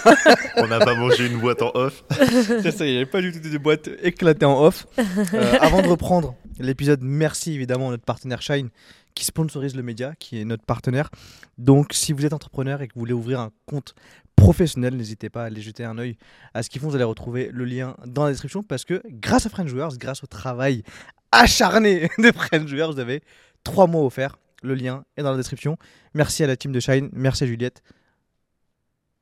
Allez-y, qu'est-ce que vous attendez encore Bisous. Euh, on reprend l'épisode. On en était à euh, Londres et moi il y avait une question que j'avais euh, en tête avant d'aller euh, d'aller d'aller ne pas manger, aller préparer. C'était sur la partie management parce que quand tu étais dans ta boîte à Londres, Mhm. tu étais assez jeune, on Ouais, t'a fait très. confiance assez tôt. Euh, comment est-ce que toi tu, tu l'as géré? Et n'hésite pas à essayer de me, balancer euh, des choses pour que je parle, histoire que tu puisses aller manger. je vois mes sushis devant qui me donnent très envie. Euh, donc le management, bah, comme je le disais, j'ai eu de la chance qu'on me fasse confiance. Déjà, ça c'était hyper important. Je pense que mon manager de l'époque était assez malin. Il avait compris un peu comment me, challenger. C'était un peu le challenge intellectuel, me laisser cette capacité à faire plein de trucs. Dès que j'avais des, envies de faire des choses, c'était possible. Euh, donc ça, ça a été top. Euh, après, comme je disais, euh, C'est nickel. c'est nickel, sur, le, nickel. sur le son. J'espère que vous entendez tous bien les auditeurs et que vous en avez pas marre. Tu, tu peux faire un test, tu prends un sushi, tu mastiques de, sur le micro et je pense que. non, je vais pas vous faire. Je vais pas vous faire cette, cet affront. Moi qui écoute les podcasts en courant, je me dis les pauvres se faire mâcher dans l'oreille, c'est désagréable. Et oui, et, et, euh, après euh, c'est un management qui était dur. hein. Il y avait pas de, notamment travailler avec un couple en l'occurrence, c'était quelque chose qui était assez difficile d'un point de vue employé. Et euh, euh, parce Pourquoi que parce que je pense que la, la femme de mon boss euh, était assez. je sais pas comment trop on dit, insecure. enfin, elle est pas très, euh, elle avait pas très confiance en elle, voilà. Et, et je pense qu'elle est- elle, était un peu sur tous les fronts. Elle faisait beaucoup de micromanagement, donc moi je devais un peu faire le, le tampon avec euh, mon équipe qui était très jeune. Moi j'avais euh, des gens dans mon équipe qui avaient 21 ans, parce qu'en Angleterre on embauche euh, après le bachelor. Tout le monde ne va pas faire un master, c'est français de faire des masters. Les gens font comme un équivalent de licence. Et donc, euh, tous les jeunes que j'avais euh, dans mon équipe euh, étaient pas. Voilà, c'était un peu dur d'être micromanagé parce qu'on avait des boîtes mail communes pour toutes les équipes commerciales, des boîtes mail communes pour les ops. Et en fait, on avait une grosse gestion des emails avec plein de personnes qui vo- voient la boîte mail. Donc, on avait des, des règles. Enfin, tout était en non lu. Quand c'était traité, c'était label, ça avait été partagé. Quand c'était traité, c'était archivé pour qu'il y ait 8 personnes simultanément sur la boîte mail et qu'on n'ait pas de perte de mail. Euh, et on avait des standards, nous, on avait des standards de, qualité de service, en fait, euh, comme dans un hôtel 5 étoiles. Donc, euh, parce, que, parce que mon, boss, Nakul, venait de là. Et, c'est vrai que ça, ça m'a donné une culture euh, du service, en tout cas, euh, hyper importante. On répondait euh, à un lead dans les, dans les moins de 24 heures, enfin, dans les 8 heures. Ce qui faisait que quand on recevait un lead à 11h ou à, non, à 9h du soir, on se disait mince, mince, si ça passe le lendemain, c'est plus dans les clous. Euh, et ça, cette culture-là euh, du service, elle a été euh, hyper, hyper importante. Et donc, et donc, dans le management, c'était un petit pour revenir à ta question, dans le management, c'était c'était dur. Quoi. Fallait, on était sur toutes les balles et on nous lâchait jamais. Quoi. Vraiment, c'était de là où un peu ça accumulé au bout d'un moment un peu de, pression et de, de responsabilité. Euh, mais euh, voilà, donc en fait, j'essaye de prendre le meilleur de ça aujourd'hui pour mes équipes et pas le côté moins bon euh, qui peut être un peu néfaste. Alors, c'est plutôt à eux de dire si ça marche, mais, mais voilà. Quoi les, les meilleures parties que tu as récupérées, que tu as remis en Bah, place me- la meilleure partie, c'est la culture du service, quoi. C'est-à-dire que ce, qui, ce qui est un peu à la mode maintenant en France, de, de mettre des règles dans les, dans les euh, des, qualités de standard dans les équipes commerciales, nous c'était une base. C'était même pas un standard, c'était vraiment une base. Et de se dire que le client est roi, qu'on va que quand il nous quand il y a une, demande d'un client, d'un prospect de venir, on répond dans les 8 heures, on va visiter son appart dans les 24 heures, on lui envoie derrière, euh, on faisait toute une analyse de prix sur le- le- le- les revenus qu'il pouvait générer, euh, combien il allait gagner, etc. Et ça, on avait des standards. Voilà, en, en 48 heures, la personne, elle savait. Il fallait qu'on soit plus vite que tout, qu'on soit plus rapide que tous nos concurrents. Et cette rapidité d'exécution et ces standards-là de, de service, euh, bah, ça, c'est quand même quelque chose qui est inné. Aujourd'hui, moi, j'ai créé une entreprise de service. Ça me paraît aberrant euh, de ne pas avoir ces standards-là, ou en tout cas de ne pas mettre le client au centre de toutes les discussions qu'on fait. Euh, et, je, pense que malheureusement, parfois, c'est un peu le cas dans certaines entreprises de service ou, même de growth ou même de plein de choses. On oublie un peu le client au bout d'un moment. Et moi, je pense que le jour où le client est plus au cœur de, de toutes nos actions et toutes les décisions qu'on prend, je pense qu'on sera plus une entreprise de service et ça n'a pas de, ça n'a pas de sens. Et ouais, donc ça, c'est standard. c'est- C'était vraiment ce que j'ai appris. Du coup, tu es resté deux ans là-bas? Deux ans, ouais. Euh, Profites-en pour manger. Profites-en Ouais. pour euh, attraper un sushi. C'est le mec qui meuble dans son podcast. Alors, de quoi on va parler? Euh, Non, moi, c'était plus sur la partie, parce que je t'ai posé une question tout à l'heure sur, le, sur les BSPCE. Tu m'as dit que ça avait un autre nom aux États-Unis. En, en- putain, en Angleterre. Il suit pas son podcast. C'est quoi ça? Ouais, Du coup, euh, euh, toi, comment comment c'est passé? Est-ce que tu as, négocié ça? Est-ce qu'on te l'a proposé? Comment, comment est-ce qu'en fait euh, c'est venu? Parce que vu que c'était ta première grosse expérience en startup, ça a été quoi le, le- le- la négo que tu as eue? Est-ce qu'il t'a fait. euh, comment ça s'est passé? J'étais déjà assez euh, euh, au clair sur les, un peu comment ça se passait euh, dans le milieu des startups en Angleterre. Je savais que c'était un peu des, des- presque des standards, en tout cas pour des startups qui avaient déjà un peu levé d'argent. Moi, quand je suis arrivée, ils venaient de lever 150 000, 250 000 euros, enfin, je sais plus trop en pounds euh, à l'époque. Et euh, je sais que les, les, ça fait partie, notamment avec ce marché du travail que je vous expliquais tout à l'heure, qui est assez euh, hétéroclite, où les gens changent assez euh, souvent de boulot. Ça fait partie des éléments de rétention pour des candidats, parce que c'est facile à mettre en place. Euh, et donc moi j'avais des, des, des, shares, en fait des shares, donc les shares c'est des parts, j'avais des options to share, donc c'était même pas encore des parts, c'était, je sais pas l'équivalent en France, je dois avouer. Euh, mais c'était des choses que je ne pouvais exercer que s'il y avait un exit. Euh, et certaines conditions. Donc j'avais quelque chose qui était très cadré, mais donc moi très tôt j'ai eu euh, les contrats avec, euh, je savais ce qu'était être un bad liver, un good liver, donc les, les conditions dans lesquelles on, quitte une start-up, ce que valaient mes parts, comment j'allais y accéder, comment je devais les exercer. J'étais pas très très à l'aise sur le sujet et comme je disais un petit peu avant, je n'étais pas, pas très intéressée par l'argent, mais c'est vrai que c'était quelque chose qui a eu un effet bénéfique pour moi, où je me sentais vraiment investie dans les décisions que je prenais, de dire ce que je pensais. Donc j'ai toujours été super transparente avec, euh, avec euh, mon boss et l'équipe. parce que vraiment, le, le, la réussite de l'entreprise, c'était vraiment quelque chose qui me motivait. Voilà. Ah, pardon, j'ai fini trop tôt, il n'a pas fini son sushi. j'arrive, j'arrive, j'arrive. Mais du coup, tu as été ultra euh, motivé, tu dis, par la réussite de l'entreprise. Ouais. Et c'est quoi les, points qu'on fait ce truc-là les, Donc les parts en faisaient partie? Ouais, ouais. Et puis après, euh, la vision, euh, c'est-à-dire que mon boss était assez inspirant. euh, on voulait se déployer partout dans le monde. Puis, bah, comme je disais, le challenge un peu intellectuel, faire une, société de conciergerie Airbnb à l'époque, c'est avoir. on avait 300 appartements dans Londres à un moment, au moment où je suis partie à peu près. 300 appartements dans une ville aussi grande que Londres, c'est l'équivalent d'un hôtel, mais sans toutes les. Enfin, d'un point de vue opérationnel, c'est hyper compliqué. Parce qu'en fait, c'est comme si on avait une chambre tous les 1 km, quoi. Et donc, il fallait, en termes d'opération à déployer, c'était hyper complexe. Euh, et euh, voilà, c'était aussi la, belle période de Airbnb, du fait que ça permettait une autre manière de voyager, euh, plus locale. On était dans, enfin, c'est quand même hyper cool d'aller dans un bel appartement à Londres avec une déco sobrite et voilà, et je trouvais ça cool. Et puis ouais, moi, comme je disais, j'étais, j'étais hyper attirée par le challenge intellectuel de, de, de connaître ça. C'était tellement nouveau. J'étais jeune, j'avais pas trop d'expérience. Euh, Il y a tout à apprendre, tout à savoir. Il n'y a pas de limite. C'est vraiment, euh, c'était enthousiasmant, quoi. Donc le fait qu'il t'ait fait ultra confiance, ça a aussi beaucoup joué sur. Euh... Ah ouais, ouais, à fond, à fond. Euh, D'avoir tout de suite un rôle clé, d'être très proche de la direction. Donc, euh, et puis, comme j'ai dit, comme j'étais dans l'équipe euh, de la leadership management team, là, euh, j'avais accès à toutes les données. Donc, j'ai compris des, des j'ai eu accès à ce qu'on appelle les PNL, quoi, les, les, les, comptes de résultats, les bilans, les logiques de rentabilité. Donc, euh, c'était beaucoup plus concret, que ce que j'avais vu en, en, en, école. C'était même la première fois que j'étais confrontée à tout ça. Et, et c'était ultra intéressant. Enfin, c'est là, là où on prend conscience que les décisions qu'on prend, même à notre niveau, ont un impact sur toute l'entreprise. Et donc ça, ça, ça motive. Enfin, en tout cas, moi, une personnalité comme la mienne, ça m'a, vraiment super motivée. Euh, donc, euh, ouais, je trouvais un sens, euh, sens à ce que je faisais. euh. Et puis en fait, après, j'ai, managé aussi à ce moment-là. J'avais une équipe d'une quinzaine de personnes quand je suis partie. Et, le fait, et le fait que cette équipe me fasse confiance, qu'elle soit assez jeune, j'avais vraiment, et comme c'était un peu dur avec cette, donc la, femme de mon boss qui, était un peu dans le micromanagement, j'étais vraiment là en, en, tampon entre les deux. Et ça, ça m'a un peu donné un peu, un peu du sens aussi. J'avais vraiment envie de défendre mon équipe, de les protéger, euh, qu'ils soient pas trop sous pression. Euh, euh, parce que c'était aussi dur, hein. il y avait des gens qui pleuraient, il y avait des gens... euh, alors, le mot de burn-out en Angleterre, en tout cas, n'était pas, très pas très commun, mais euh, ça, peut, ça, pouvait peut-être un peu y ressembler.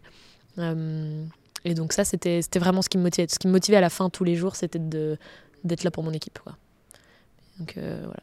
Et qu'est-ce qui a fait que tu es partie Ce qui a fait que je suis partie...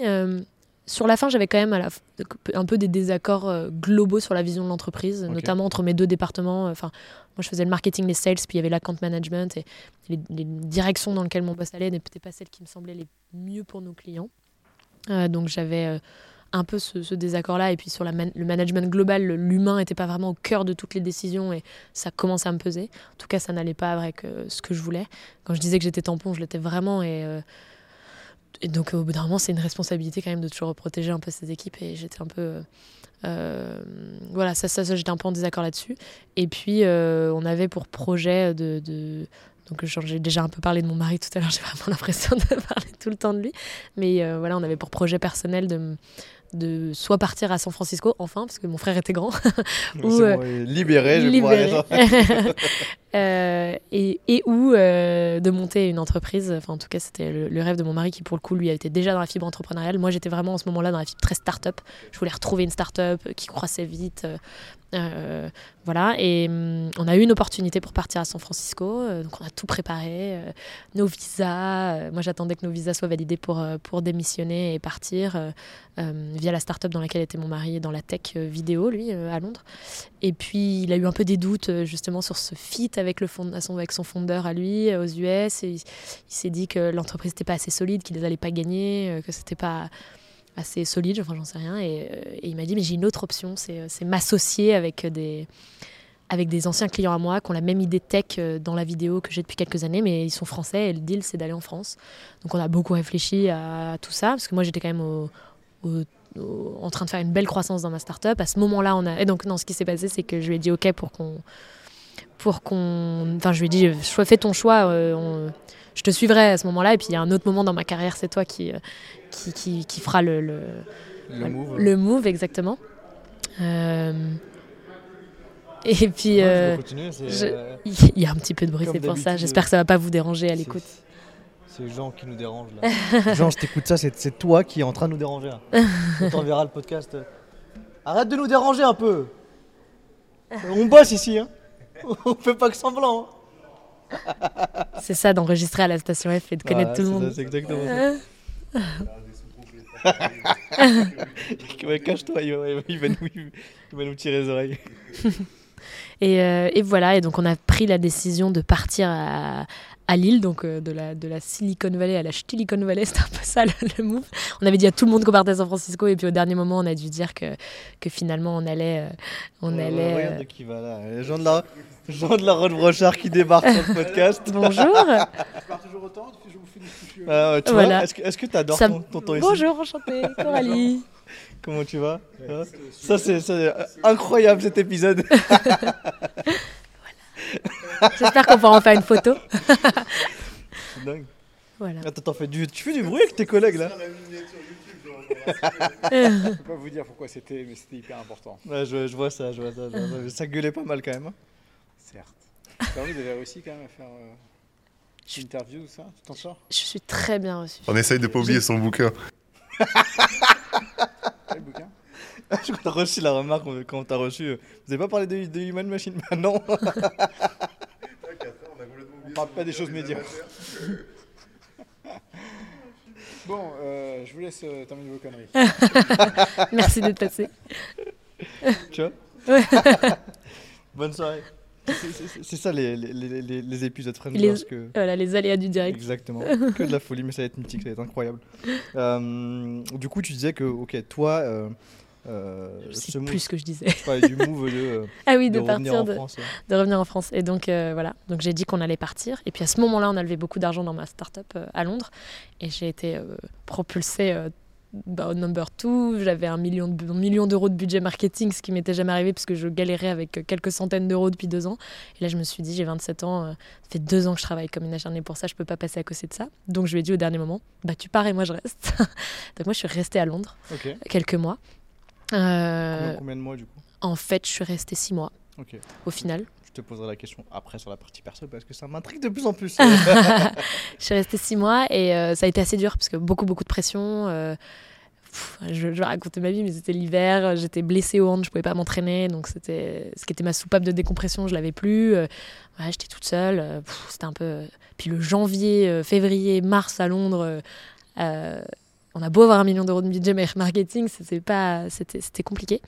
Euh, et puis euh, les, voilà, j'étais de moins en moins d'accord avec la, tournure que prenait l'entreprise, donc je me suis dit bon, euh, je vais proposer un, mix. Donc j'ai proposé de travailler de Lille parce que j'avais une grosse partie de mon équipe à Paris et une grosse partie de mon équipe à Londres, donc ce qui faisait un bon mix entre les deux, en disant ben, je vais passer deux jours à Paris par semaine, trois jours à Londres par semaine. Mais euh, j'habite à Lille. Bon, en fait, euh, avec du recul, je pense que c'est heureusement que ça n'a pas été accepté, parce que je pense que je serais morte de fatigue euh, sur, Dans cette période. cramé là pour le coup, je voyageais beaucoup parce que j'allais voir une équipe que j'avais à, Rome et une équipe que j'avais à Barcelone. Et donc, en fait, tout ça, plus retrouver mon mari le week-end, c'était que c'était beaucoup de, de voyages. Mais il y en a qui font bien, bien pire, donc c'était pas non plus cata. Mais voilà, à ce moment-là, je me suis dit que c'était pas ce que je voulais. Donc, j'ai proposé ça. Mon boss m'a dit oui, puis il m'a dit que non, il voulait que je reste dans les bureaux de Londres. Voilà, euh, je me suis dit, euh, bon, c'est pas ce que je veux, donc j'ai démissionné. Euh, et c'est que là que ma, mon, mon aventure lilloise a commencé. euh, c'est à ce moment-là. Ok, et ça a été quoi les, les profitants pour manger? Attention. Ah oui, oui, c'est vrai, j'oublie, j'oublie, j'oublie, pardon. Quand tu, quand tu démissionnes comme ça, du coup, t'es considéré bad liver? Euh, non, quand même, ils ont été sympas. J'ai été considérée euh, good liver, donc j'ai pu garder mes parts. Euh, non, non, parce qu'on n'était pas du tout en mauvais termes. On n'était pas en mauvais termes. Alors, il était déçu euh, que je parte, euh, voilà. euh, donc euh, un peu frustré, mais euh, on est, on je suis pas du tout partie en mauvais termes. Euh, ça, aurait pu, ça aurait pu arriver. Euh, je- Donc ils auraient pu dire que tu étais parti en mauvais terme Juste Ouais, et puis surtout que sa femme était avocat, donc euh, je pense que j'aurais pu- j'aurais pu. Enfin, je me souviens plus très bien de mon contrat, mais euh, ces clauses-là en Angleterre de good liver et de bad liver sont un petit peu plus floues qu'en France. Ok. Voilà. Et puis je maîtrisais pas très bien le droit anglais. S'ils avaient pu, je pense que je me serais pas battue, je serais rentrée en France. Et Hmm, j'aurais été déçue, mais je pense qu'ils n'avaient pas intérêt non plus à ce que, à ce que je parte pas contente. Ok. Ok. Et du coup, euh, sur le, sur le, sur le, déjà, tu as dit des choses ultra intéressantes sur lesquelles on va revenir après. Euh, je vais pas les oublier, ça pour sûr, parce que justement, ça- ça m'intéresse énormément et ça intéresse beaucoup de personnes aussi, beaucoup d'entrepreneurs, d'entrepreneuses euh, qui, qui veulent creuser sur ces sujets-là. Euh, du coup, tu arrives à Lille. Ouais. C'est quoi les, les next steps? Qu'est-ce qui se passe? Là, moi, j'étais dans un mood où je me disais, euh, waouh, enfin, j- j'étais un peu stressée parce que je me disais, j'ai- découvert, euh, le, ce- comme je le disais, cette émulation autour du digital, de la start-up, des gens qui sont hyper bons, qui ont envie euh, à Londres. Lille, j'y avais été en prépa. J'avais adoré euh, à l'époque, mais je savais pas trop ce que j'allais y retrouver. Euh, et puis, mine de rien, en fait, j'avais jamais vraiment travaillé en France. Euh, donc j'étais vraiment, moi je voulais, et puis je m'étais conditionnée pour aller chez Airbnb à San Francisco, c'était un peu ça le deal d'avant. Euh, donc là je me suis dit, qu'est-ce que je vais trouver à Lille? En tout cas, ça a bien marché pour moi pendant ces deux ans de faire un choix du cœur, d'un secteur qui me plaît, euh, de- de- d'avoir un fit avec le fondateur et tout. Donc je vais refaire un peu pareil. Donc je me suis dit, je vais regarder ce qu'il y a comme start-up. Voilà, je voulais rester dans une petite structure, maintenant c'était très clair. Je voulais euh, être avoir un, bon poste en marketing digital. Euh, et euh, emmener un, un peu une start-up d'un niveau encore presque au-dessus, en très forte croissance. Je voulais revivre encore cette hyper croissance, peut-être à un stade différent. C'était un peu ce qui me conditionnait, dans un secteur qui me plaisait, toujours. Tu avais refait la même chose, le, cheminement dans ma tête était le même. Ce qui s'est passé dans la réalité a été super différent. donc je me suis dit, ok, donc j'ai effectivement commencé à regarder comme ça. Donc les gens que j'ai rencontrés, mais pas beaucoup, parce que le temps que moi j'ai fait un préavis plus long. j'ai été super arrangeante. Les préavis sont, très courts en Angleterre, c'était un, un mois. J'étais en pleine implémentation de tout le CRM euh, au niveau Europe et tout. Donc, euh, je lui ai dit non, non, euh, ce qu'on va faire, c'est que je vais finir l'implémentation. Il me reste encore l'Italie, l'Espagne, former toutes les équipes. Et je partirai quand tout sera clean. Je te laisserai un truc super clean. Comme ça, je documente tout. Donc, je suis partie plutôt au bout de deux mois et demi. Euh, et je me suis dit, quand, c'est fini, je pars. Euh, et donc, en fait, pendant euh, ce, ce préavis-là, je suis scolaire, hein, on le rappelle, j'aime bien, j'étais première de classe, donc moi je voulais partir en étant super nickel, donc j'ai plutôt, j'étais pas du tout dans une posture démissionnaire comme on peut, enfin, j'ai découvert ce mot en France, mais j'étais au contraire en mode je finis super bien ma mission, je vais être fière de moi, de ce que j'ai fait, Euh, et donc je faisais un peu de télétravail à Lille, et pendant ce télétravail euh, le week-end, euh, je rencontrais des gens, je rencontrais des startups, mais c'est là où euh, les entrepreneurs du Nord sont super malins, c'est que les associés de mon mari euh, qui, qui ont aussi un startup studio. Il y a deux startup studios dans le Nord, on est chacun dans un startup studio. Et ça c'est ça c'est pas commun, je pense. C'est une petite guéguerre ou pas euh, Non, parce qu'on n'est pas sur les mêmes secteurs, mais on- ils se connaissent, on se connaît, euh, tout le monde, euh, voilà. Et euh, ils ont dit si on veut que lui reste en tant que donc lui il était aussi fondateur de cette startup associé, il faut que sa femme trouve un travail. Et donc ils m'ont mis en relation avec un chasseur de tête à l'époque euh, qui euh, donc qui a fait un, un call avec moi et puis moi, je lui ai dit, bah, je veux pas de grands groupes, tout ce qui est, il y, a- beaucoup de retailers, il y a beaucoup de grosses marques, puisqu'il y a la Galaxie Mullier dans le nord, de la famille Mullier, donc tout ce qui est Auchan, euh, Decathlon, Kiabi, Leroy Merlin, euh, voilà, toutes ces grosses boîtes, c'est il y a tous les sièges qui sont à Lille, euh, euh, voilà, de la famille Mullier, et puis il y a Decathlon, il y a McCain, enfin il y a pas mal de grosses entreprises, et moi j'étais, en fait ça, ça ne m'intéresse pas. Euh, je veux des startups et à, Lille, il y a quand même Euratechnologie, hein, qui est un peu la station F euh, du Nord. C'est un magnifique bâtiment, euh, beaucoup un gros programme d'accélération de startups. Donc moi, j'étais plutôt, je regardais plutôt ce qui se passait par là-bas.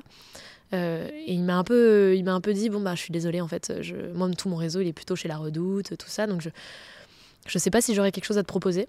Alors le call s'est bien passé, mais puis il me relançait pas, il me donnait pas trop de news. Donc moi j'ai quand ça, ça s'est fait en une semaine, hein, mais puis après, il est revenu vers moi et il m'a dit euh, Écoute, je connais euh, deux fonds d'investissement. euh, si tu veux, je fais passer ton CV.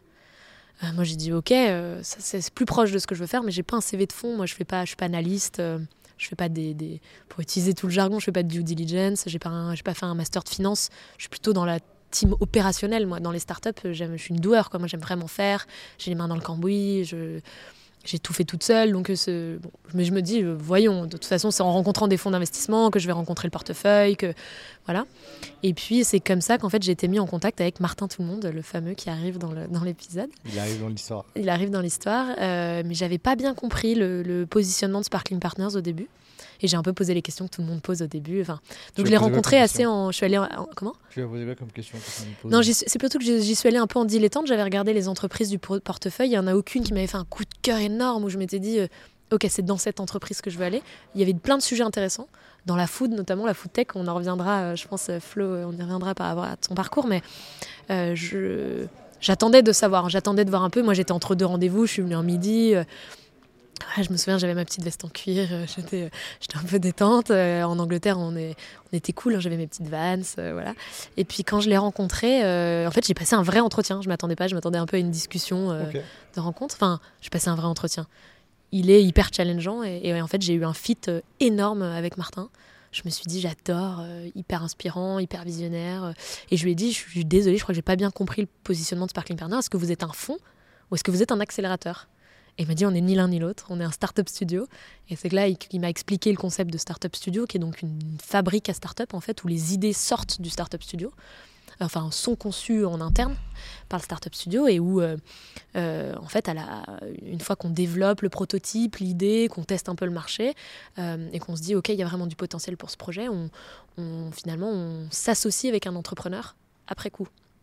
Et je me suis dit, ah ok, hyper intéressant. Et il m'a expliqué qu'ils avaient déjà une quinzaine d'entreprises euh, dans le portefeuille, donc que j'avais vu effectivement sur le site. Euh, et puis il me challengeait beaucoup, il me disait, pourquoi t'es pas encore entrepreneur? Je disais, je sais pas, je sais pas, j'ai pas encore d'idée. C'était pas vrai tu parce que j'avais. de quand tu étais jeune ou pas?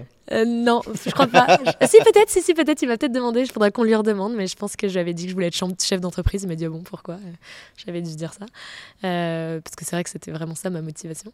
Et, hum, et en fait, euh, je lui ai dit, non, j'ai une petite idée d'un petit jeu de société, mais enfin rien de dingue. euh, voilà. Je suis pas entrepreneur parce que j'ai pas d'idée. Il m'avait dit, mais tu sais qu'on peut être entrepreneur euh, même si on n'a pas sa propre idée. Au contraire, entrepreneur, c'est beaucoup d'exécution et on cherche des super bons profils. Et, euh, en fait, le Startup Studio, c'est là pour ça.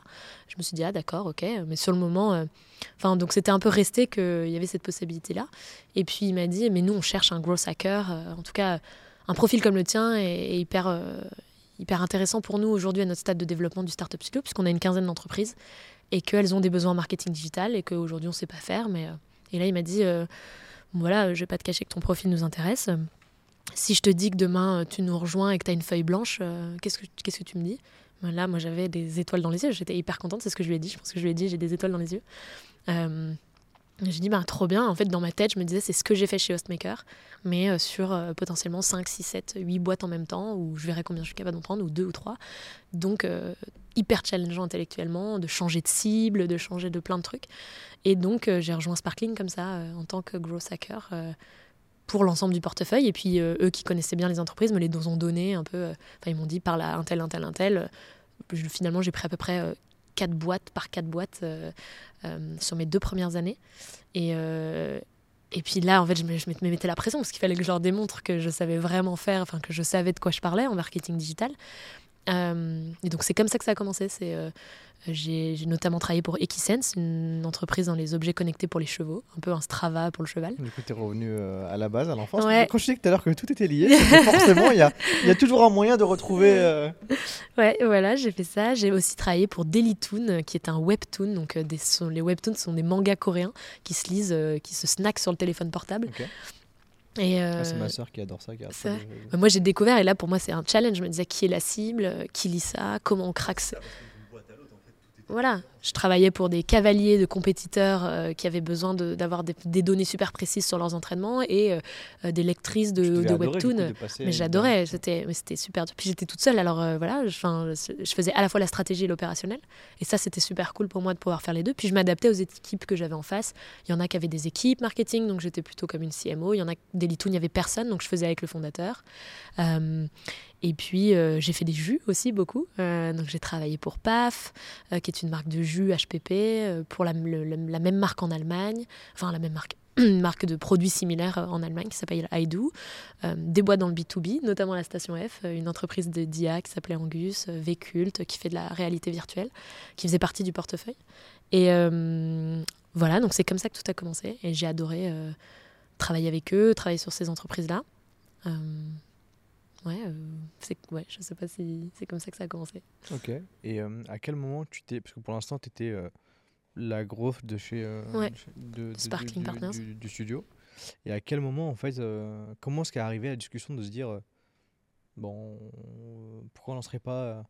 Euh, une boîte qui va aider d'autres boîtes à, sur le Ouais. marketing digital Euh, ben en fait, au bout d'un moment, j'avais quand même besoin de bras et de cerveau pour m'aider parce que je pouvais pas tout faire. Euh, je suis arrivée un peu à la limite de mes capacités au bout d'un an et demi où je me suis dit là, 5 ans en même temps sur des, grosses, des gros enjeux growth, j'ai besoin de quelqu'un. Donc c'est comme ça que j'ai commencé un peu à recruter une personne, deux personnes. Au début, j'ai fait quelques erreurs de recrutement, je savais pas bien les profils que je voulais. Et puis moi, j'étais encore très anglo-saxonne dans ma manière de faire. J'avais des, des attentes hyper fortes sur les profils et puis j'étais un peu confrontée au, à la réalité de ce qu'était le marketing, enfin le, les, gens en France étaient peut-être moins formés, moins prêts euh, il y a 4 ans euh, en marketing digital. Donc euh, je ne savais pas trop où chercher les bons profils. On était à Lille, voilà. Et puis, c'est comme ça qu'en fait j'ai constitué une petite équipe autour de moi. Donc Martin et Charles Perrard, qui est l'autre associé aussi, avec qui je m'entends très bien, m'ont aussi dit bah ok, euh, t'as besoin de t'as besoin de recruter, recrute, on te fait confiance. Euh, T'avais un budget ou t'étais. euh, non, non, non, euh, j'étais libre. C'est vraiment deux vrais entrepreneurs. euh, donc si je- Et puis ils me faisaient super confiance. Donc si je leur disais j'ai besoin, euh, ils me disaient ok. euh, et ils me laissaient recruter les profils. Moi, je leur demandais souvent de- de- des conseils et leur avis, mais, euh, euh, je faisais ce que je voulais. Après, j'avais aussi peut-être l'a priori du, fait que quand j'ai travaillé sur des Toon, ça s'est super bien passé. On a fait une très belle croissance, on a hacké un peu, on a trouvé euh, justement un relais de croissance sur Google Ads, sur des mots-clés super spécifiques autour du scan manga.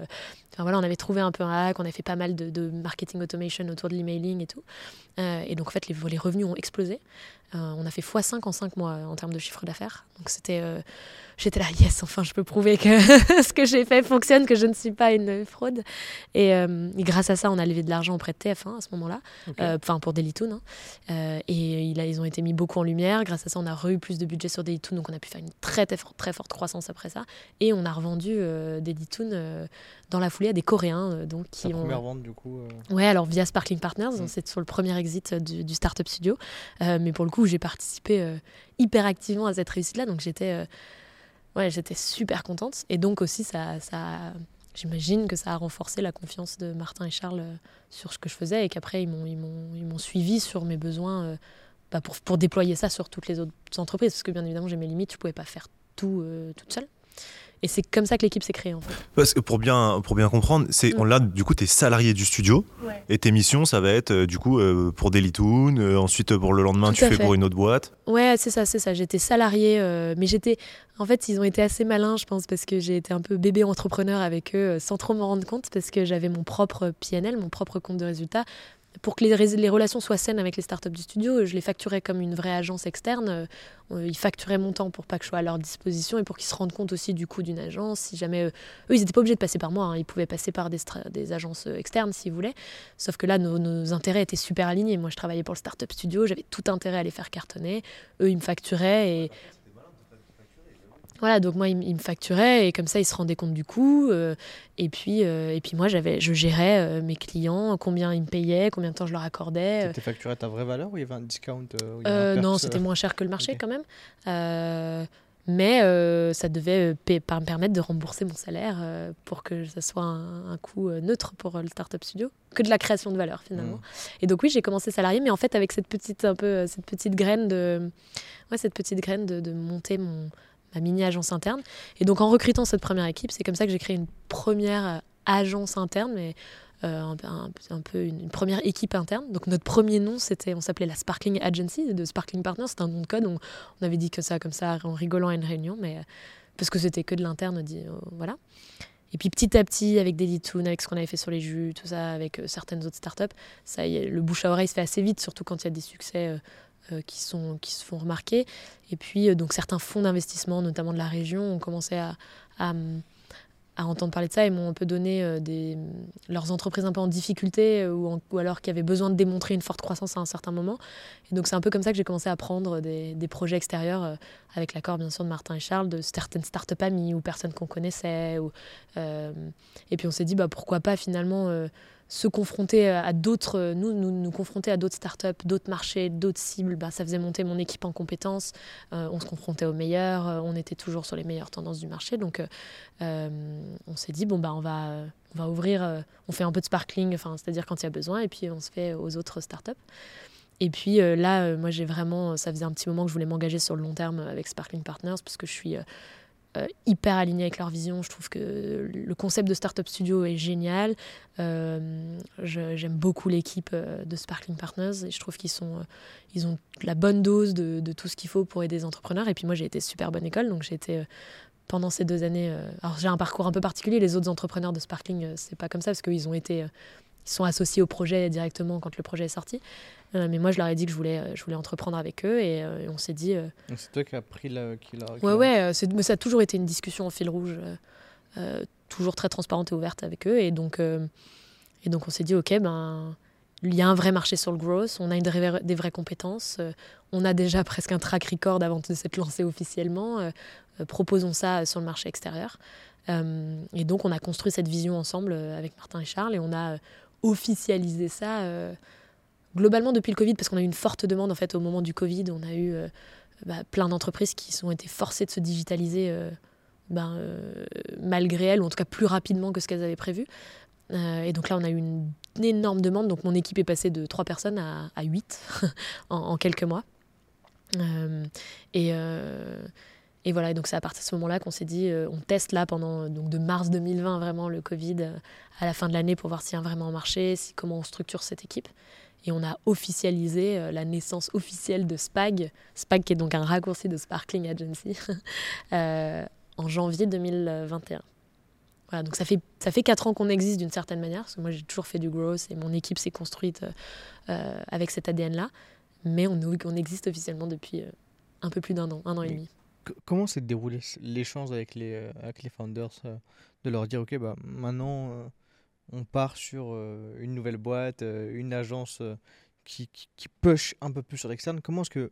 Je, je suis curieux de savoir juste comment ça s'est passé Ouais, en interne, sur comment tu allé les voir, le, le- la discussion qu'il y a pu avoir. En fait, les, en fait c'était plus pour rentrer dans les termes de négociation quand tu lances une, une, une boîte au sein d'un startup studio. Comment est-ce que tu l'amènes et comment est-ce que toi tu as pu euh, négocier avec eux? Hmm. Bah, alors, moi, je dirais que la, la conversation a été hyper naturelle, puisque moi, ça faisait déjà deux ans que je travaillais avec eux, donc ils me connaissaient par cœur, ils savaient très bien comment je travaillais, euh, ils avaient vu mes résultats, donc euh, pour eux, c'était un peu, c'était, c'était pratique aussi, puisqu'ils ils m'avaient déjà testé euh, en tant que salarié, et donc ils, ne s'associaient pas avec quelqu'un qu'ils ne connaissaient pas. Moi, comme je dit, depuis le début, tout de suite, j'ai voulu m'engager un peu sur le long terme avec eux. Donc, c'est des discussions qu'on a eues dès 2019. Et on s'est laissé le temps de le construire ensemble. On a construit la vision ensemble. Euh, typiquement, de se dire, on n'est pas une agence, en fait, parce qu'il y a plein de choses qu'on n'aime pas dans le milieu des agences, et j'y reviendrai peut-être après. On est plutôt un cabinet, parce qu'on a des standards comme un cabinet de conseil en stratégie.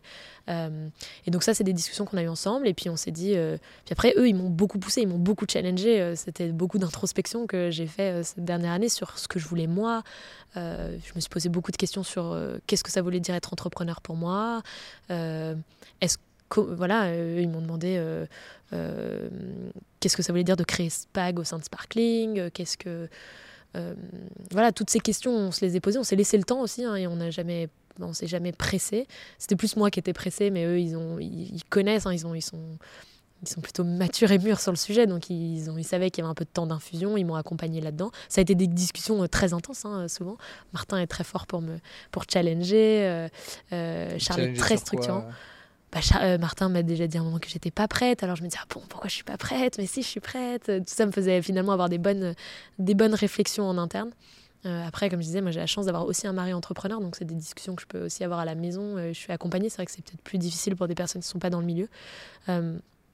Et voilà, moi j'étais assez claire au final à la fin sur ce que je voulais. Enfin, pas tout de suite, j'ai eu du mal à savoir ce que je voulais, mais euh, quand je me suis dit ok, euh, enfin je savais en tout cas que je voulais rester dans l'écosystème Sparkling. Et puis on a, on créé un deal sur mesure ensemble euh, pour moi qui été de, donc de monter Spag, et puis, et puis j'ai encore un rôle très actif aujourd'hui dans le Startup Studio. Je suis au comité de direction, au comité des nouveaux projets, je m'occupe de la com de Sparkling Partners, parce que j'avais envie de rester très proche des créations des nouveaux projets. Euh, parce que j'ai travaillé en parallèle de tout ça pour la création de deux projets food, Euh, un projet autour des protéines végétales qui s'appelle Sincera et un projet autour des, des shots d'énergie saine, on en parlait tout à l'heure, qui est encore en cours euh, de réflexion. Et donc je voulais continuer à créer des nouveaux projets. Je voulais pas m'enfermer dans un côté euh, uniquement growth parce que c'est ce que je sais faire. Mais il y, avait, il y a tellement de possibilités au sein de Sparkling que je voulais garder ces ponts avec le Startup Studio. Euh, et donc après, pour répondre à ta question, comment ça se passe sur le deal ben, euh, Le principe d'un Startup Studio, c'est que comme ils apportent, eux, toute l'infrastructure autour, c'est-à-dire, euh, comme je disais, hein, moi j'ai Martin et Charles à qui je peux parler tous les jours, qui, Martin qui a quand même fondé Chrono Drive, le, qui a apporté le drive alimentaire en France, et puis qui l'a mené jusqu'à 3000 employés, euh, 500, je crois que c'est 500 millions d'euros de revenus, et qui l'a revendu à Auchan. Euh, voilà, il y a de l'expérience euh, en termes d'entrepreneuriat. Charles, pareil, qui a, qui a un gros track record. Comment? Et tu m'étonnes qu'elle. Ouais, ouais, il y a de- Donc en fait, moi, je les ai à disposition. C'est bien mieux qu'encore que des mentors. Je les ai, euh, ils sont, euh, ils sont euh, intéressés par la réussite de Spag et tous les jours, je les ai autour de moi. Il y a, j'ai bénéficié de super, j'ai des super locaux à Lille qui sont les bureaux de Sparkling Partners. J'ai des très beaux locaux à Paris aussi. J'ai eu de l'aide sur toute la partie administrative, financière. J'ai des avocats. Enfin voilà, j'ai un, cabinet d'experts comptables. Ça, enlève beaucoup aussi de, de, de charge mentale de l'entrepreneur, hein, je pense. Euh, c'est entreprendre dans de super bonnes conditions. Et donc, euh, il y a du financement aussi, euh, un peu comme un fonds d'investissement. Donc la réponse, c'est ça. C'est pas un fonds d'investissement, c'est pas un accélérateur, mais c'est les deux pour les projets qui naissent au sein du studio. Euh, et donc le deal, c'est qu'ils ont, ils ont quand même des parts majoritaires hein, dans l'entreprise. Euh, et, mais moi, j'ai euh, en tout cas assez de part pour être motivée dans la réussite du projet. Et puis on s'est fixé ce qu'on voulait pour Spag, la vision qu'on voulait créer. Et une fois qu'on s'est aligné là-dessus, ce qui était assez naturel aussi, parce que parce qu'ils ont suivi les, prémices, du projet, et les premiers clients qui m'ont toujours soutenu, et que voilà, ça allait vite, quoi, finalement. Moi. L'accès à ces ressources là, donc que tu que, Ouais. que as cité, au même titre que toi quand tu étais internalisé avec euh, Spag, Ouais. c'est payant? Pour Euh, te rendre alors, compte des dépenses que tu. C'est une très bonne question. Euh, non, aujourd'hui, le- le- la seule ressource qui est, qui est payante, c'est les conseils en marketing digital, en growth, donc de Spag. Tout ce qui est. Tu euh, t'autofactures du coup? je m'auto-facture pour faire mon marketing. Là, je vais me payer pour être venue ce soir. non, euh, toutes les fonctions support, en fait, maintenant, euh, dans, la, core team du, du Startup Studio, il y a 15 personnes. Euh, il y a une personne qui aide sur la partie finance, euh, sur toutes les levées de fonds. Il y a, y a une secrétaire générale, une DAF qui s'occupe de toute la partie légale, trésor, euh, bilan comptable, etc. Euh, il y a une personne sur toute la partie logistique prod pour toutes nos entreprises de food parce que c'est très complexe. Euh, il y a, euh, alors moi qui représente quand même l'entité aujourd'hui euh, de marketing digital, euh, il y a une entité, on a un studio de développement IoT, donc de, de, développement d'objets connectés. Donc on est capable de prototyper euh, tout type d'objets connectés euh, jusqu'à l'industrialisation. Euh, et on a un développement de software et hardware. En fait, on a trois entités ressources qui sont Spag, Canopé et Snark Factory, qui ont un fonctionnement en fait de start-up à l'intérieur du Startup Studio, mais qui sont des entités ressources que tout le monde, pour le coup, peut utiliser en étant facturé. Les autres ressources de la core team sont des ressources qui, sont, qui font partie du, du- du package, entre guillemets, euh, du Startup Studio. Ok. Et euh, ça, ça a été quoi le. Parce que tu disais que euh, le, sur le deal, en fait, il y avait, euh, il y avait suffisamment pour te. pour te pour t'incentiver. Aujourd'hui, je pense que c'est le problème que peuvent rencontrer des studios de se dire ok, combien est-ce que moi, en tant que studio, je prends et combien est-ce que je laisse à l'entrepreneur tu vois. Ouais. Ça aurait été quoi pour toi la limite de dire ok, bah finalement, je suis pas sûr que ce soit. Pour moi, la limite, euh, elle est. euh, C'était une limite aussi de crédibilité face aux personnes euh, à qui je parle aujourd'hui. Si aujourd'hui je suis la fondatrice de SPAC, je vais avoir une, une crédi- crédibilité comme la personne qui a créé cette entreprise. Et j'estime qu'en, dessous d'un certain nombre de parts, quand on n'a pas levé, on est moins crédible en tout cas. Et puis surtout, je voulais que ça soit représente et que ça valorise tout le travail que j'avais fait ces, quatre dernières années déjà en, en pré-construisant l'entreprise, sachant que c'était un peu dérisqué pour eux et, c'était ça pour moi les limites. C'était pas tant une des valeurs financières. Si bien sûr je fais pas on n'est pas entrepreneur pour faire du pro bono même si je suis pas extrêmement euh, euh, intéressée par l'argent au final. Ce qui m'intéresse plutôt de faire un projet qui est plus grand et, qui sert plus de monde. Je voulais quand même euh, que mon travail soit valorisé euh, à la bonne hauteur et que. Enfin, je, voilà, je voulais être dans une négo euh, au même titre qu'un entrepreneur masculin. euh, et que, voilà. Donc, ça, c'est cool parce que j'ai jamais ressenti de différence là-dessus. Et tous les deals, finalement, en startup studio, même si euh, sont, ils peuvent être. euh, ils sont différents. Euh, ils sont différents du type, selon le type de projet, d'où vient l'entrepreneur, ce qu'il apporte. Euh, Il y en a qui apportent de l'argent. euh, il y en a qui apportent une expertise. Voilà, moi, j'avais pas spécialement d'argent euh, euh, à investir, enfin énormément. Mais euh, donc ce sont des deals qui sont, euh, qui sont euh, sur mesure en fait. En tout cas, chez, Sparkling, chez nous, chez Sparkling Partners, c'est comme ça. Non, euh, je pense qu'un autre startup studio qui est très connu en France, le plus connu, c'est eFounders, parce qu'ils ont quand même fait quelques belles licornes. hein. C'est un modèle qui, justement qui fonctionne et c'est cool qu'ils existent parce qu'ils font des belles choses. Ils n'ont pas exactement le même modèle et je pense que c'est un petit peu plus standardisé, mais aussi parce qu'eux, ils ont une verticale. Ils font que Future of Work, donc euh, que du SaaS B2B à destination du, travail. Nous, on a plein de verticales chez Sparkling Partners. On a de la food tech, de la health tech, euh, de l'agri-tech.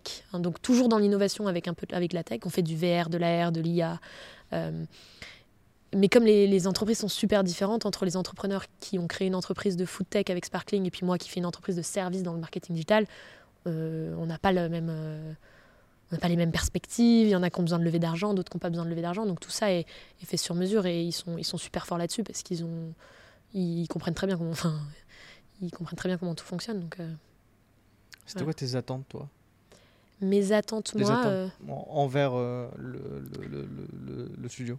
Envers le studio, au passé, c'est-à-dire au moment où, Au moment où tu te lançais, de dire ok, bah là on vient de signer le deal, voilà ce que euh, moi j'attends euh, du studio. Euh, je sais pas si elles ont changé au partir du moment où j'ai signé le deal. En fait, vraiment, c'était dans une continuité. C'est toujours les mêmes, c'est-à-dire euh, du soutien de leur part que j'ai quotidiennement. Euh, J'espère qu'ils sont fiers de ce qu'on fait avec Spag. Ouais, voilà. euh, Et puis, euh, moi, comme je dis, la, la- mission de Spag, c'est d'aider euh, un maximum de personnes à se former sur le growth, à être meilleur en growth, et, et notamment en France, parce que je, voulais que le niveau soit meilleur en France par, par rapport à ce que j'ai vu de quand je suis entrée en Angleterre, et aussi de, de démocratiser, enfin, de donner sa chance à plein d'entrepreneurs de se lancer euh, via des startup studios, euh, avec plus de chances de réussite, un meilleur accompagnement. Donc en fait, ma mission, elle était un peu double, c'est-à-dire de continuer à pouvoir faire les deux. Euh, et donc, moi, je voulais surtout du soutien et continuer à apprendre.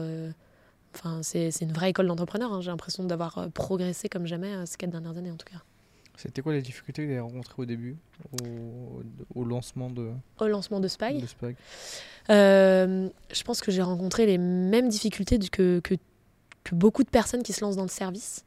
Euh, c'est difficile de faire du service en growth. En fait, j'ai une double difficulté, c'est que le growth est une matière mouvante. Le marketing, c'est déjà une science molle, hein, c'est pas, pas très scientifique. On essaye de faire beaucoup plus de data, de données, de scientifiques, mais c'est quand même compliqué. Et hum, donc déjà, ça, c'est mouvant. Il y a, y a des choses qui sont vraies un jour qui ne sont plus vraies le lendemain. Donc, il faut toujours être euh, super en avance euh, et euh, bien, bien, bien se renseigner. Euh, donc on peut pas répliquer toujours la même chose. Euh, une chose qu'on a fait pour un client ne fonctionnera pas, donc il faut avoir toujours cette énergie pour tout recommencer, ne pas se fier à ses intuitions, euh, utiliser beaucoup la donnée.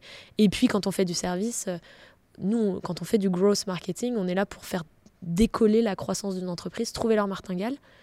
Et donc ça, ça veut dire qu'on touche directement à leur chiffre d'affaires. Donc en fait, les, les entreprises, elles nous donnent un peu les clés de leur maison, donc il faut qu'elles nous fassent confiance, et puis nous, il faut qu'on soit à la hauteur de ça. Donc on se met la pression là-dessus, parce qu'on a la pression de, bah, d'être le partenaire de confiance de, notre, euh, de, notre, de la start-up ou de la, PME, euh, puisqu'on touche directement à son chiffre d'affaires. Et puis nous, il faut qu'on soit aussi euh, techniquement à jour et, hyper fort pour pouvoir délivrer tout ça. Donc en fait, c'est un peu une double, une double difficulté dans la pression qu'on se met.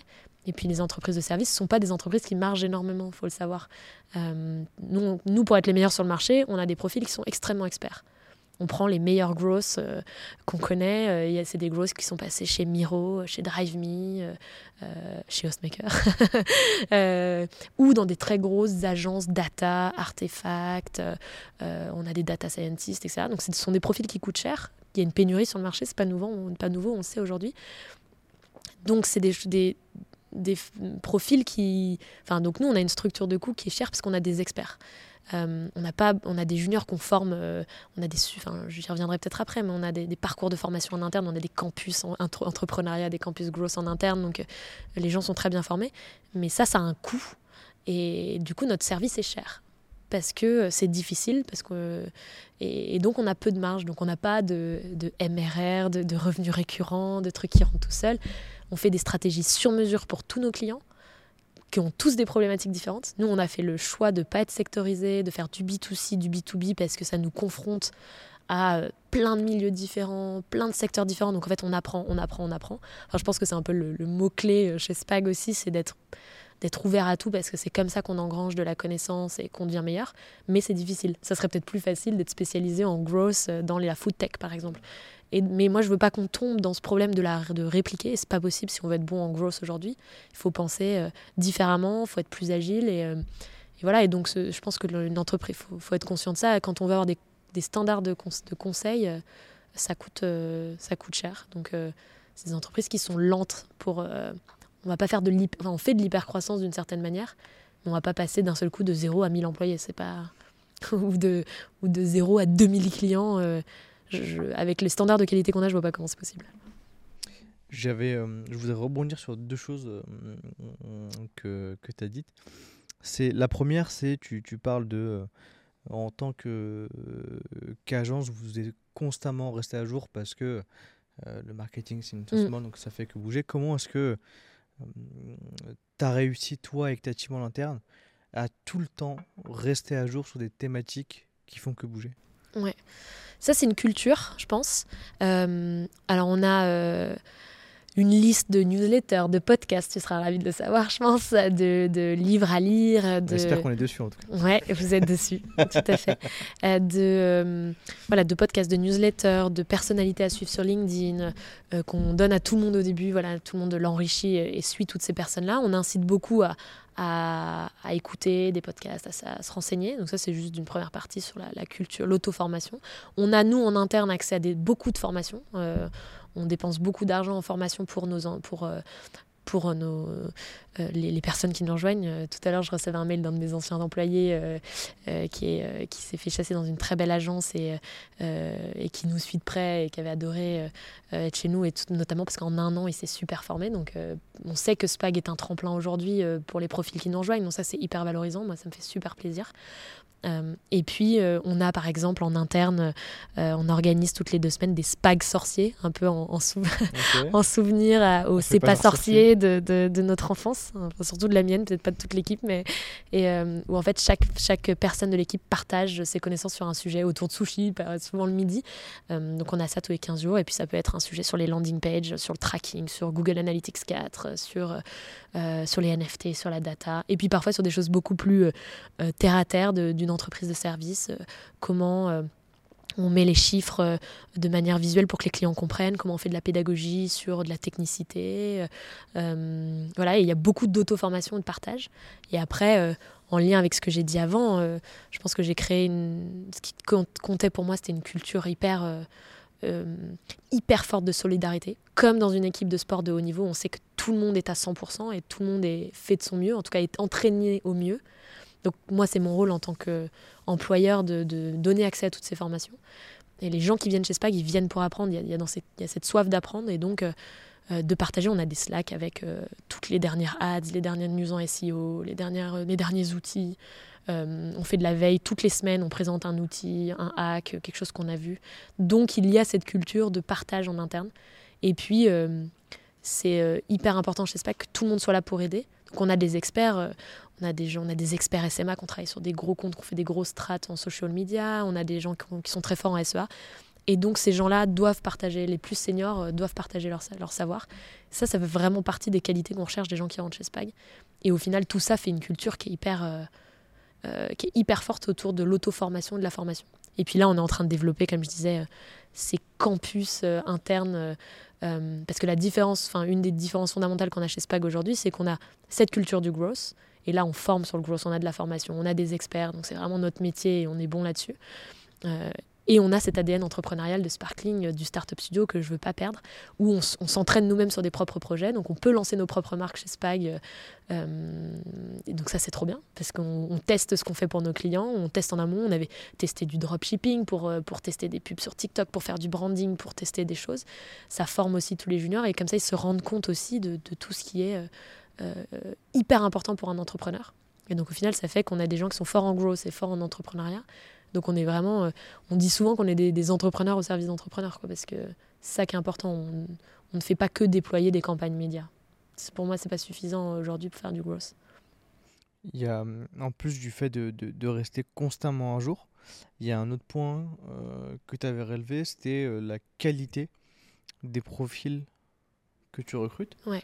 Aujourd'hui, comment est-ce que tu trouves euh, et que tu recrutes tes, tes pépites euh, Ouais, euh, alors c'est vrai que je suis- on est assez exigeant sur le recrutement, euh, encore plus euh, cette année. Là, on a une super équipe. Je recrute sur quels critères, plus ou moins Où est-ce que je les trouve C'est ça un peu la. Comment la tu les question? trouves? Comment est-ce que tu les recrutes? Ouais.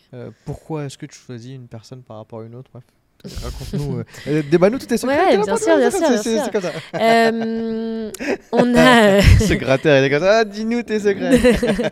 Euh, donc ouais, je disais que j'étais effectivement très exigeante sur le recrutement parce que c'est clé pour nous aujourd'hui. Je recrute beaucoup sur, sur ces soft skills, comme on dit, cette envie de, de rejoindre un projet growth qui a du sens. Euh, moi, je cherche des gens qui sont très loyaux, euh, qui, euh, qui, sont solidaires. En fait, il n'y a pas de compétition en interne euh, chez nous. Il de.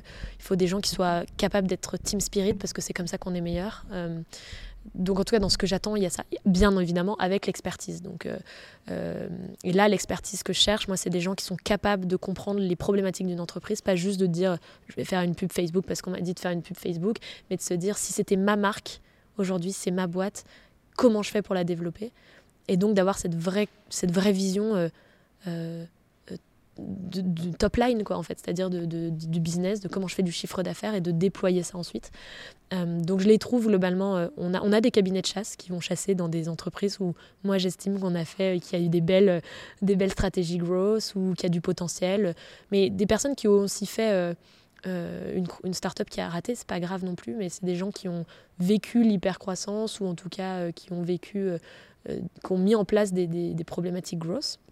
Quelle boîte aujourd'hui euh, pro- produit les meilleurs, euh, les meilleurs growth, euh, que Je sais tu veux Ah, je sais pas s'il y en a. Alors, en fait, ça dépend parce que parfois on a des entreprises chez qui on va chercher en B2B, des entreprises avec qui on va chercher en B2C. Euh, et puis il y a quand même un- une chose dont j'ai pas parlé, mais j'ai réussi à recréer cette équipe euh, super diverse que j'avais à Londres. Aujourd'hui, on est 25 chez Spag euh, sans Germinal, si je prends que Spag. On a euh, plus de 10 nationalités. Donc ça, c'est aussi quelque chose qui est important pour moi. euh, parce qu'aujourd'hui, on est, euh, on est capable de déployer des campagnes à l'international en natif sur euh, euh, du français, de l'anglais, de l'allemand, de l'espagnol, du russe, euh, du grec, de l'arabe, du portugais. Il nous manque que l'italien aujourd'hui. Et, ça, mine de rien, c'est une énorme force parce que c'est très rare sur le marché. Donc, il faut, chez nous, il faut parler français-anglais fluent parce que dans le bureau, c'est un peu entre les deux langues. Il faut être ouvert à la culture et ouvert à la diversité. Ça paraît bête de dire ça, mais c'est super important dans les valeurs. Euh, on est présent sur Welcome to the Jungle parce que c'est aussi là que tout se passe pour les startups, euh, mais, mais pas que. Et puis, il y a beaucoup de personnes dans l'équipe qui ont vécu une entreprise entrepreneuriale, qui ont des projets sur le côté ou euh, qui ont lancé quelque chose à un moment. C'est quelque chose qui est super valorisé. Enfin, qui ont en tout cas expérimenté un peu le dépassement de soi d'une certaine manière, soit dans le sport, soit dans les. voilà, une expatriation, des, une création d'entreprise, qui se sont mis un peu en difficulté, qui sont sortis de leur zone de confort et qui ont cette soif d'apprendre. Ça, c'est les profils qu'on cherche. Et euh, après, on a, eu de la, on a de la chance maintenant que le bouche à oreille se fait et que voilà, d'être reconnu quand même sur le marché comme un cabinet de growth euh, de qualité. Et donc, on a la chance d'attirer des profils euh, de qualité et de, de, moins percevoir cette pénurie. Mais on a quand même des chasseurs pour aller chercher les gens qui, nous intéressent. Mais on a beaucoup de candidatures spontanées qu'on adore. Du coup, c'est quand, quand tu reçois un CV, ce que tu regardes, c'est les, euh, les boîtes qu'ils ont pu monter, les projets qu'ils ont pu monter à côté, s'ils sont dans, s'ils font beaucoup de sport ou pas. euh. Euh, non, alors c'est marrant parce que moi je suis un peu à l'ancienne, je regarde la, la motivation de la personne, s'ils ont compris qui on était, pourquoi, pourquoi ils veulent nous rejoindre. tu, le, tu le vois comment ça? En- ben, dans- notamment sur Welcome to the Jungle, on peut mettre des petits mots, des lettres de motivation. Alors, lettres de motivation à l'ancienne, mais la personne qui va faire le, l'effort d'expliquer pourquoi elle postule chez SPAC, comment elle nous a connus, si elle nous connaissait avant, dans quel contexte. Euh, et puis après, dans les, je regarde globalement que les expériences au début, enfin, euh, parce qu'on a beaucoup de CV, donc je les regarde assez rapidement quand même, mais je regarde beaucoup les expériences. Et puis, euh, en fonction de ça, je suis capable, moi, de cerner l'expertise technique. Puis après, on a tout un process qui est très huilé, avec des cas pratiques euh, assez difficiles. Il euh, à quoi le, le- le- le- alors, nos cas pratiques pour être expert growth, enfin chef de projet euh, chez nous, euh, il faut être capable à la fois de, avec très peu d'informations sur un brief, de déployer une stratégie digitale complète, multilevier, de qualité. Et puis de rentrer très dans la technique en, en analysant des chiffres et, euh, et de pouvoir faire des analyses. Mais je ne vais pas tout dévoiler, parce que sinon les gens ils vont se préparer. Euh, et puis non, et puis après on a des... On a... Oh, il a personne qui regarde jusqu'ici. Est-ce qu'il y, a- est-ce qu'il y a encore quelqu'un? Euh, Et puis on a, on a des, des- des formats d'entretien qui sont, qui sont bien huilés. Ils vont appeler rencontre plusieurs personnes. Nous, on a des, on, a repris pour le coup des, techniques de- d'un startup avec des scorecards où on sait exactement ce qu'on cherche pour chaque poste et tout le monde met des notes et en fonction de ça, on a une vision plus scientifique aussi des profils. Euh, Et puis après, il y a le fit, hein, bien évidemment. euh, euh, le fit humain, c'est surtout aussi à quel point cette personne va être capable d'emmener Spag à un autre niveau. On, a un peu comme la, règle d'Amazon, je crois, où ils, prenaient, ils embauchaient quelqu'un qui était capable d'être meilleur que, 20 que le 25% des meilleurs ou quelque chose comme ça. Bah, nous, c'est un petit peu ce qu'on fait. On, chaque nouvelle personne qu'on recrute est, presque meilleure que les anciennes et ça, ça fait monter le niveau global.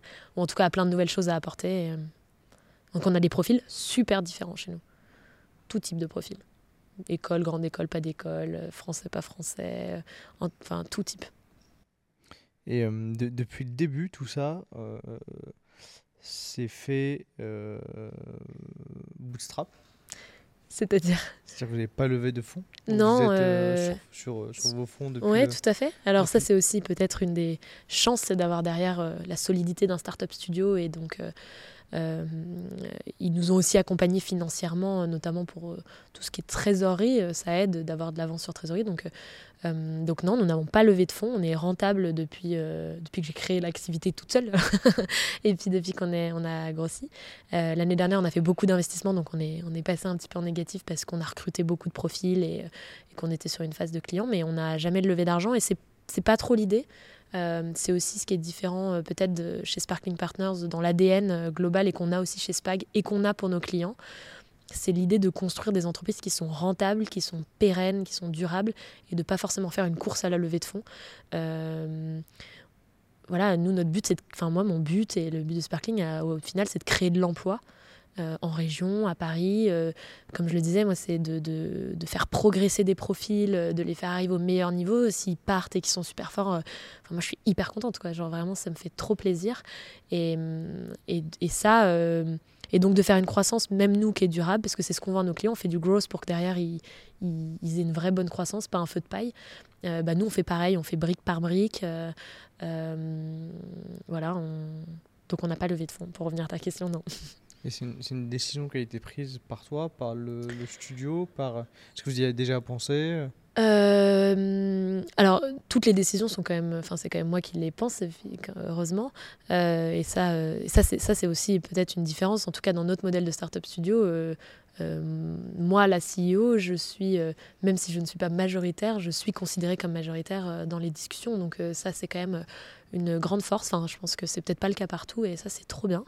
Euh, et donc, pour l'instant, je, ne suis pas sûre que lever des fonds nous aiderait en tout cas à, à- faire les ambitions de SPAC. Je pense qu'on est tout à fait capable d'y arriver en croissance organique. On a aujourd'hui euh, 85% de nos prospects qui viennent par le bouche à oreille. Euh, avec la visibilité qu'on a eue et le rachat de Germinal, on a eu trop de prospects à traiter plus que autre chose. On était, pas, on était peut-être un peu trop humble sur le sujet, mais on s'était pas attendu à autant de buzz autour de ce sujet-là. Et, hum, donc, euh, ouais, je pense, que je suis pas sûre que lever des fonds nous aide à faire euh, ce qu'on veut. On veut plutôt bien capitaliser sur nos forces, continuer à faire du service de haute qualité pour nos clients, des stratégies qui cartonnent. Et pour ça, euh, on recrute les meilleurs profils et puis on y va pas à pas. Et c'est déjà. Enfin, on, a fait, on, est, on est 25 là, depuis. euh, ça fait, enfin, on, est- on a doublé, on a fait euh, fois 2,5 sur notre chiffre d'affaires l'année dernière. C'est quand même une grosse croissance pour une entreprise de service. Et on préfère le faire de manière euh, pérenne. Et justement, tu, tu parles d'entreprise pérenne et, et stable. Comment est-ce qu'on fait une, Et ben, Une on boîte. se focus sur la rentabilité. Ok. Et du coup, comment ça se passe plus concrètement? Comment est-ce que si quelqu'un aujourd'hui veut, veut lancer sa boîte euh, et avoir une boîte qui est pérenne, parce que tu adores le mot pérenne, pérenne, stable, durable. durable, en bonne santé, sans avoir besoin de lever des fonds, c'est quoi les, les best practices que toi tu peux utiliser aujourd'hui euh, chez Spag et que tu peux révéler aujourd'hui euh, à tout le monde? Euh, ouais, je dirais que c'est se te pique tous tes secrets à chaque fois. C'est pour ça que je suis venue, c'est pour partager un maximum. Moi, j'ai plein de chance, plein- j'ai eu de la chance que les gens me partagent et m'aident, et donc euh, je suis hyper contente de le faire aussi, si, si ça aide quelqu'un. Euh, je pense que le premier sujet, c'est la taille de marché. Il faut se, il faut, enfin, si, si je, parle un peu de mes conseils, je dirais qu'il faut penser euh, taille de marché. Est-ce qu'il y a, est-ce qu'il y a aujourd'hui assez de clients pour permettre cette croissance? Ça, c'est le premier point. Souvent, on l'oublie. On pense à des marchés qui sont finalement assez petits. Euh, et donc, euh, on se dit, ah, euh, comment je vais faire? Il n'y a pas beaucoup de clients. Donc, quand on a une taille de marché qui est suffisante, nous, on s'est toujours concentré sur la qualité du service qu'on faisait. Et quand, quand ça, ça fonctionne, en fait, après, c'est du bon sens de se focaliser sur la rentabilité. C'est-à-dire, de, c'est de mettre le bon prix à ce bon service pour répondre aux besoins de cette taille de marché qui est suffisante. Et donc, euh, si, on, si on price correctement euh, la valeur de notre produit ou de notre service, ce qu'on pense faire avec euh, Spag, puisque on délivre de la qualité, donc ce sont des, des, expertises et des, des missions qui sont chères, mais derrière on apporte énormément de valeur, et que le marché en a besoin, en fait, le, j'aurais réutilisé ce mot un peu galvaudé, du product market fit, il, est là, et, et en fait, si, on, si après c'est une bonne gestion d'entreprise, il faut quand même être très gestionnaire, il faut faire attention à ça, on l'oublie peut-être un peu, mais euh, être entrepreneur, ce n'est pas faire que des choses glamour et des super podcasts avec French Doers, j'aimerais bien faire que ça de mes journées, mais il y a aussi beaucoup de compta, d'administratif, euh, d'investissement, réfléchir à, comment, où est-ce qu'on investit notre argent. Euh, Moi, je l'investis dans la formation de mes équipes, euh, dans le recrutement de mes équipes, parce que ça sert derrière mon produit, enfin mon service qui sera de meilleure qualité.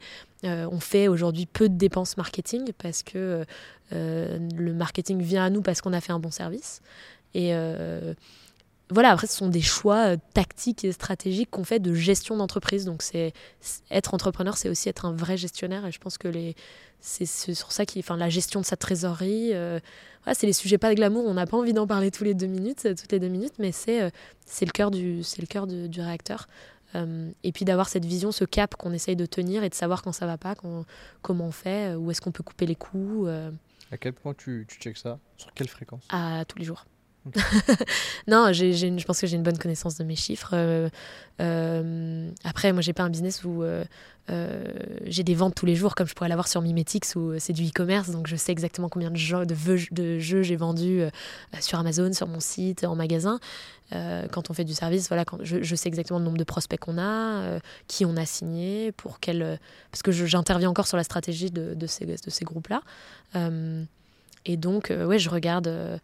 Euh, euh, tous les 2-3 jours combien j'ai d'argent sur le compte, euh, j'anticipe ma trésorerie, j'ai beaucoup de tableaux Excel. Donc là, j'ai été bien aidée par la core team aussi de Sparkling pour, pour me mettre au carré euh, tous mes fichiers financiers. Euh, C'est hyper important pour moi que les fondateurs soient euh, hyper an- ancrés dans euh, deux sujets, euh, la finance. Enfin, ancrés, on n'a pas besoin d'avoir fait un master en finance. Moi, c'était pas mon cas, c'était mon point faible, euh, voilà, mais très proche de, de sa gestion euh, financière et du growth enfin et de sa croissance et du marketing et de ce qu'on fait sur cette partie-là.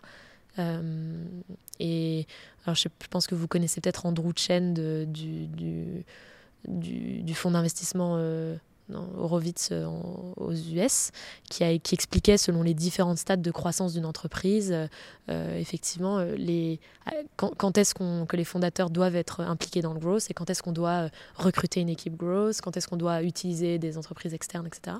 Et pour moi, le fondateur doit toujours être au cœur de ce qui fait sa croissance et, ce qui, et, sa, son, et, la, et sa gestion financière. Tu parlais aussi de, de- de- de faire attention à la stratégie que tu prends, de prendre euh, que le travail d'entrepreneur aussi, c'est euh, de travailler sur les si on, si on comprend bien sur les prochaines étapes, sur la stratégie de la boîte. Euh, à quel moment ça a été une euh, à quel moment tu as pensé euh, déjà à manger? J'ai mangé, j'en peux plus, parce qu'on a mangé une boîte avant. je n'ai pas mangé que deux sushis, je mange beaucoup. Tout le monde le sait malheureusement. Donc là, la question c'était plus À quel moment ça a été une stratégie de racheter notre boîte Notamment Germinal? Euh, et ben ça, ça a été. euh, Peut-être que c'est dans les tracteurs et tu t'es dit que. je n'avais pas de passion tracteur. Je suis beaucoup plus avion si je dois faire le lien avec ce qu'on s'est dit avant. Euh, J'ai une passion voiture ancienne et avion, mais pas tracteur. Et ben ça, c'est vraiment. ça a été une question d'opportunité aussi. Il faut- parfois, il faut aussi savoir saisir des opportunités. Comme je disais, moi, ce qui est important aussi pour. Enfin, c'était une de tes questions pour se tenir au fait du marché. voilà, moi, j'ai toujours été très proche de mes confrères, en fait, ceux qui font la même chose, parce que le growth, euh, ça bouge beaucoup. euh, on s'écoute, on se regarde, on se donne des conseils. Alors tout le monde n'est pas dans cette logique-là. Il y en a qui pensent que concurrent, ça se parle pas. Euh, moi, parler à mes concurrents, c'est quelque chose que j'ai toujours fait de manière très saine. Et Grégoire, on s'est parlé. depuis, ça fait, je sais pas, peut-être deux ans qu'on se parle à hauteur de, je sais pas, une fois tous les trois, quatre mois pour savoir un peu où on en est sur nos business respectifs, euh, s'il y a des choses qu'on peut faire ensemble ou pas. Moi, je, suis, je pense qu'il y a beaucoup de synergies qu'on peut faire. euh, euh, Enfin, le, le growth, faut quand même le démocratiser. Il y a de la pédagogie à faire autour de ça. Donc, plus on est en faire, mieux c'est. Euh, Il y a de la place, tout le monde en a besoin. Moi, plus il y a des acteurs qui sont bons sur le marché, plus je suis contente. Et donc, donc avec Grégoire, on s'est, on avait pensé, enfin, on se parlait euh, déjà. Euh, et puis, on avait aussi réfléchi dans la vision de Spag à qu'est-ce que ça voudrait dire de faire de la croissance plus rapide. On s'était posé la question est-ce que la croissance externe faisait partie de ces leviers-là? Oui. Euh, la question, c'était sur, quel, sur quels enjeux? Moi, j'étais persuadée dans ma vision de Spag qui est de, démocratiser le, le, growth hacking et le marketing digital à un bon niveau. Il y avait de la formation. Je me suis dit, toutes nos missions de conseil, c'est super, mais c'est une entreprise par une entreprise. Donc, elle est une équipe de 10 par une équipe de 10. Comment je fais pour toucher un maximum de personnes? Et ça, mine de rien, c'est de la formation. Enfin, c'est d'offrir à tout le monde la capacité, toutes les entreprises la capacité de se former euh, sans que sans qu'ils aient forcément les moyens de se payer une, prestation de conseil comme la nôtre. Euh, et donc on parlait de ça. Donc je m'étais rapprochée de Grégoire pour savoir lui euh, comment il avait construit l'antichambre, quelle était sa vision de l'antichambre. Et puis il m'a très vite expliqué que l'antichambre c'était pour lui à destination des entrepreneurs. Donc c'est un incubateur dématérialisé à destination des entrepreneurs. Et, et en fait. euh, euh, il m'a dit très vite qu'il allait arrêter son activité de service, qui était nous notre cœur de métier, parce que c'était pas là où lui où il prenait plus de plaisir, où il avait envie de, de capitaliser et qu'il était passionné par le côté plus entrepreneuriat. Euh, et donc au moment où il s'est dit, voilà, euh, j'ai plus ma place chez Germinal, j'ai envie de faire un autre projet, il est en train de se lancer dans un autre projet qui sortira bientôt, euh, euh, vous en entendrez sûrement parler, il m'a contacté. voir sur LinkedIn, quoi. Comment On va sûrement le voir quand même sur LinkedIn quand on pourra pas le voilà, manquer. vous ne pourrez pas le manquer. Comme vous avez vu, je suis moins visible que mon confrère Grégoire. Et, euh, et, bah, et du, du coup, assez naturellement, il m'a contacté pour que, pour, euh, en se disant, bah, si on doit euh, vendre, je serais hyper content de te vendre Germinal parce que je pense qu'il y a plein de choses à faire. Nous, on était en train de commencer à réfléchir sur la formation. On avait déjà passé les certifications euh, Calliope pour être remboursable par les OPCO, tout ça pour les entreprises. Euh, et donc, ça avait du sens euh, pour nous deux de se rapprocher parce que grâce à ça, en fait, on, ben, on, allait dans ma vision de créer un acteur majeur du growth en France aujourd'hui. Euh, et puis, on pouvait utiliser aussi le logiciel de formation qu'ils avaient utilisé pour nous vendre plus vite de la formation au plus grand nombre.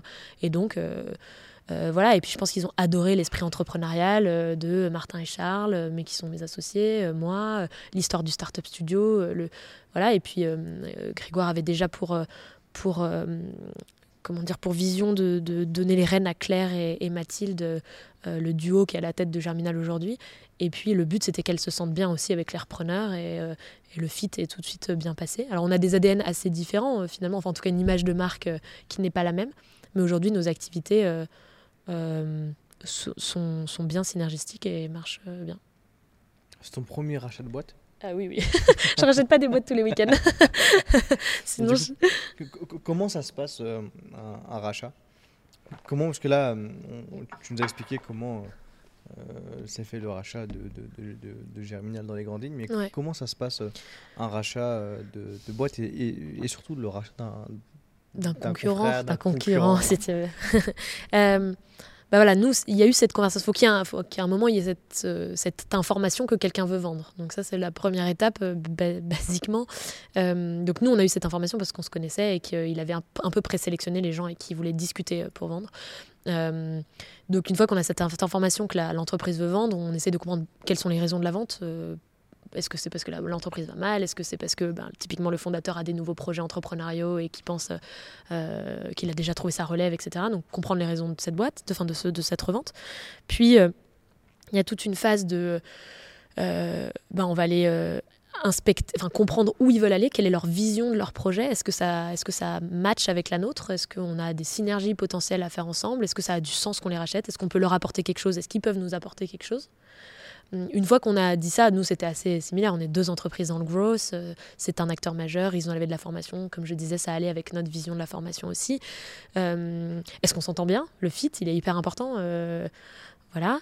Euh, et puis euh, après, ben, il y a toute la partie, ce qu'on appelle la due diligence, où là, en fait, on va rentrer euh, très concrètement dans les chiffres, parce que tout ça, ça se fait à la confiance. Au début, on parle, et puis après, on a des audits, en fait. On fait des états des lieux euh, fiscaux, sociaux, de chiffre d'affaires. On regarde les business plans, on regarde la trésorerie, on regarde s'il y a des dettes, on regarde ce qui s'est passé avec les RH.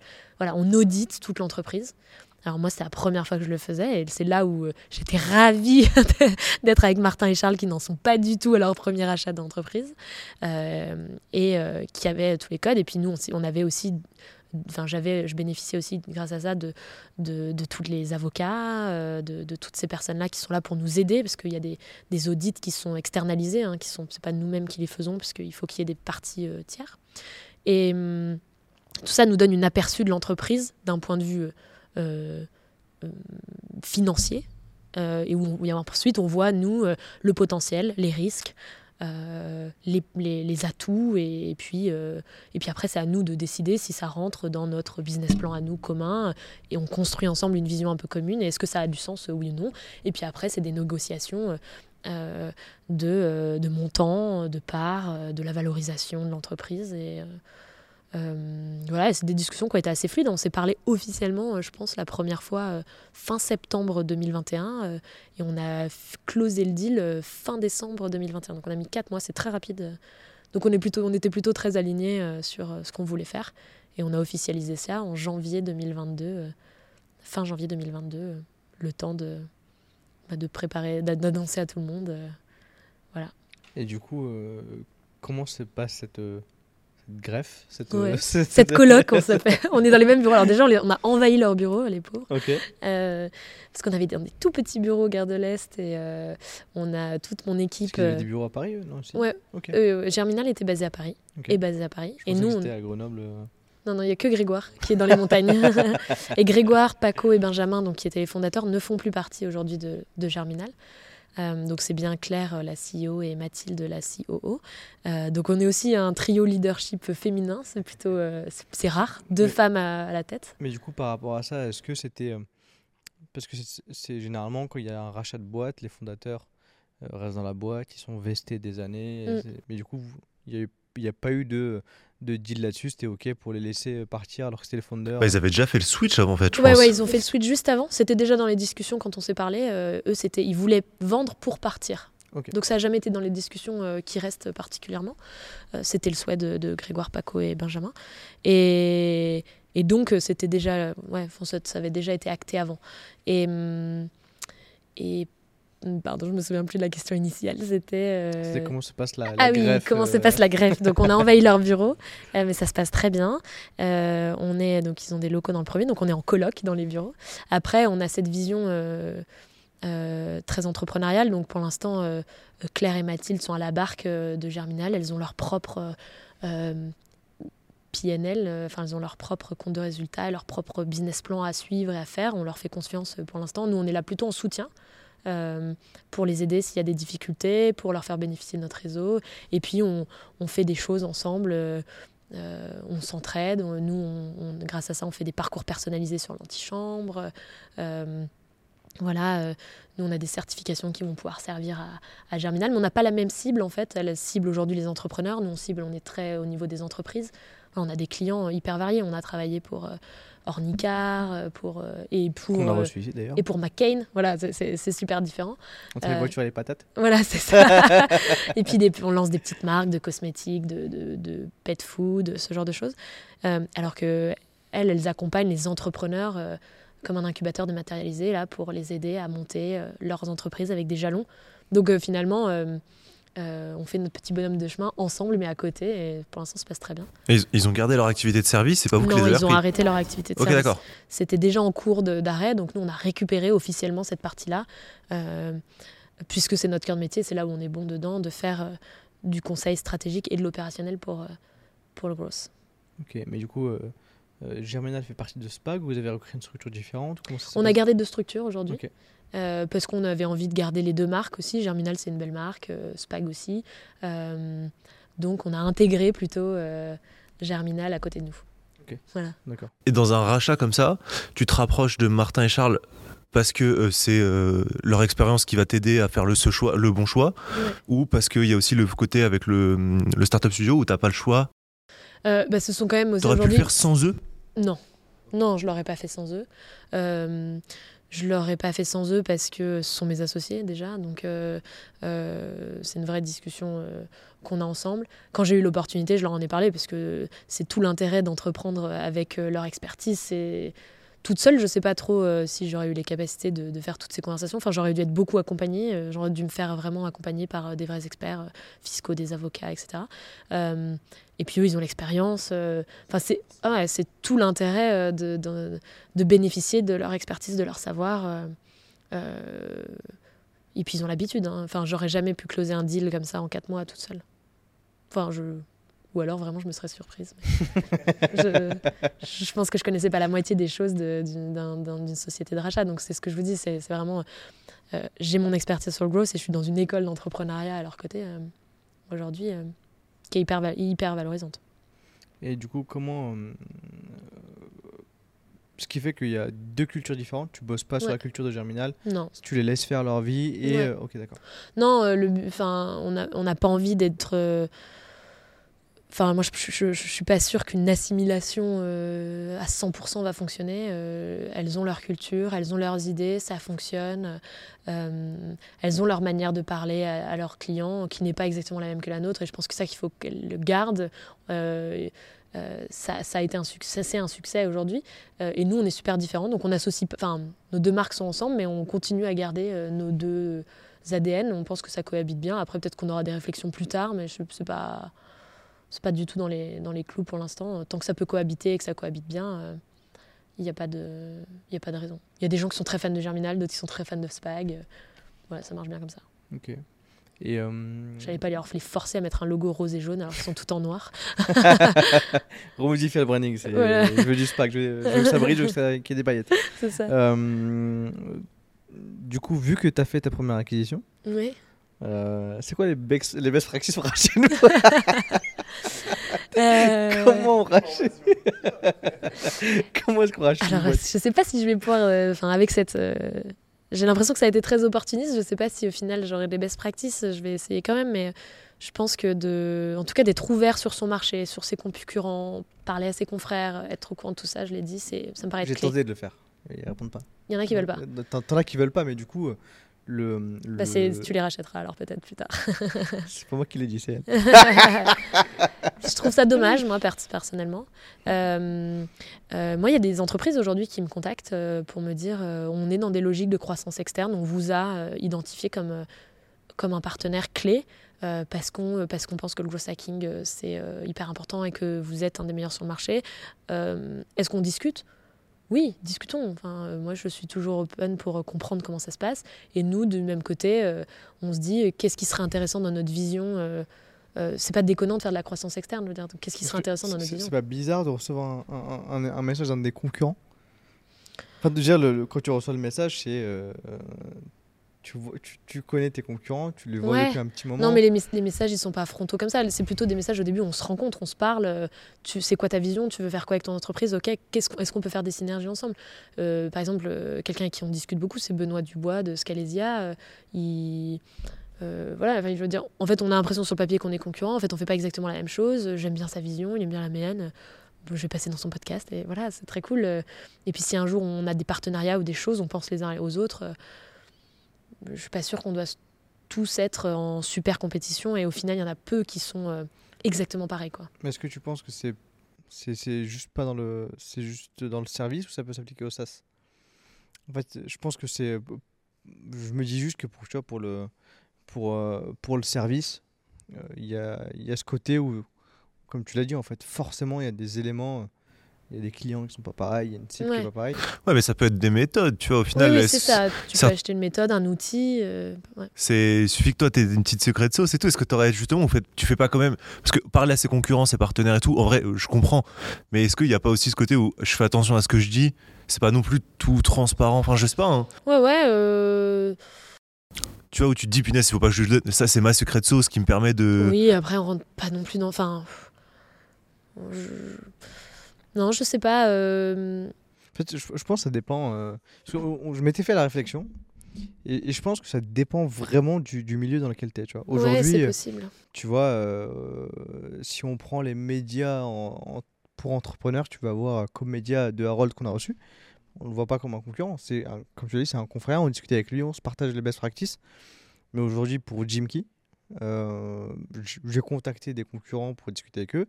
Ils n'ont pas voulu répondre. Mm. Mais du coup, je me dis, bah, en fait, tu es dans un SaaS. Là, forcément, tu t'adresses aux mêmes clients. Ouais, ouais. Donc, tu te dis, euh, Ouais, sauf que vous pourriez euh, euh, avoir euh, intégré vos fonctionnalités qui sont un peu différentes. Ils peuvent avoir besoin de, de profils tech ou de profils commerciaux que vous avez. Il y a aussi des rapprochements. Il y a des rapprochements d'expertise, des rapprochements d'équipe, des rapprochements de. Il y, a, il y a par exemple des entreprises qui peuvent être très fortes sur une verticale et puis vous un peu. Enfin, vous avez la même cible, mais au final, vous n'avez pas exactement les mêmes clients. Il y en a qui peuvent faire de la TPE, vous faites plutôt du start-up. Il y en a qui font des grands groupes.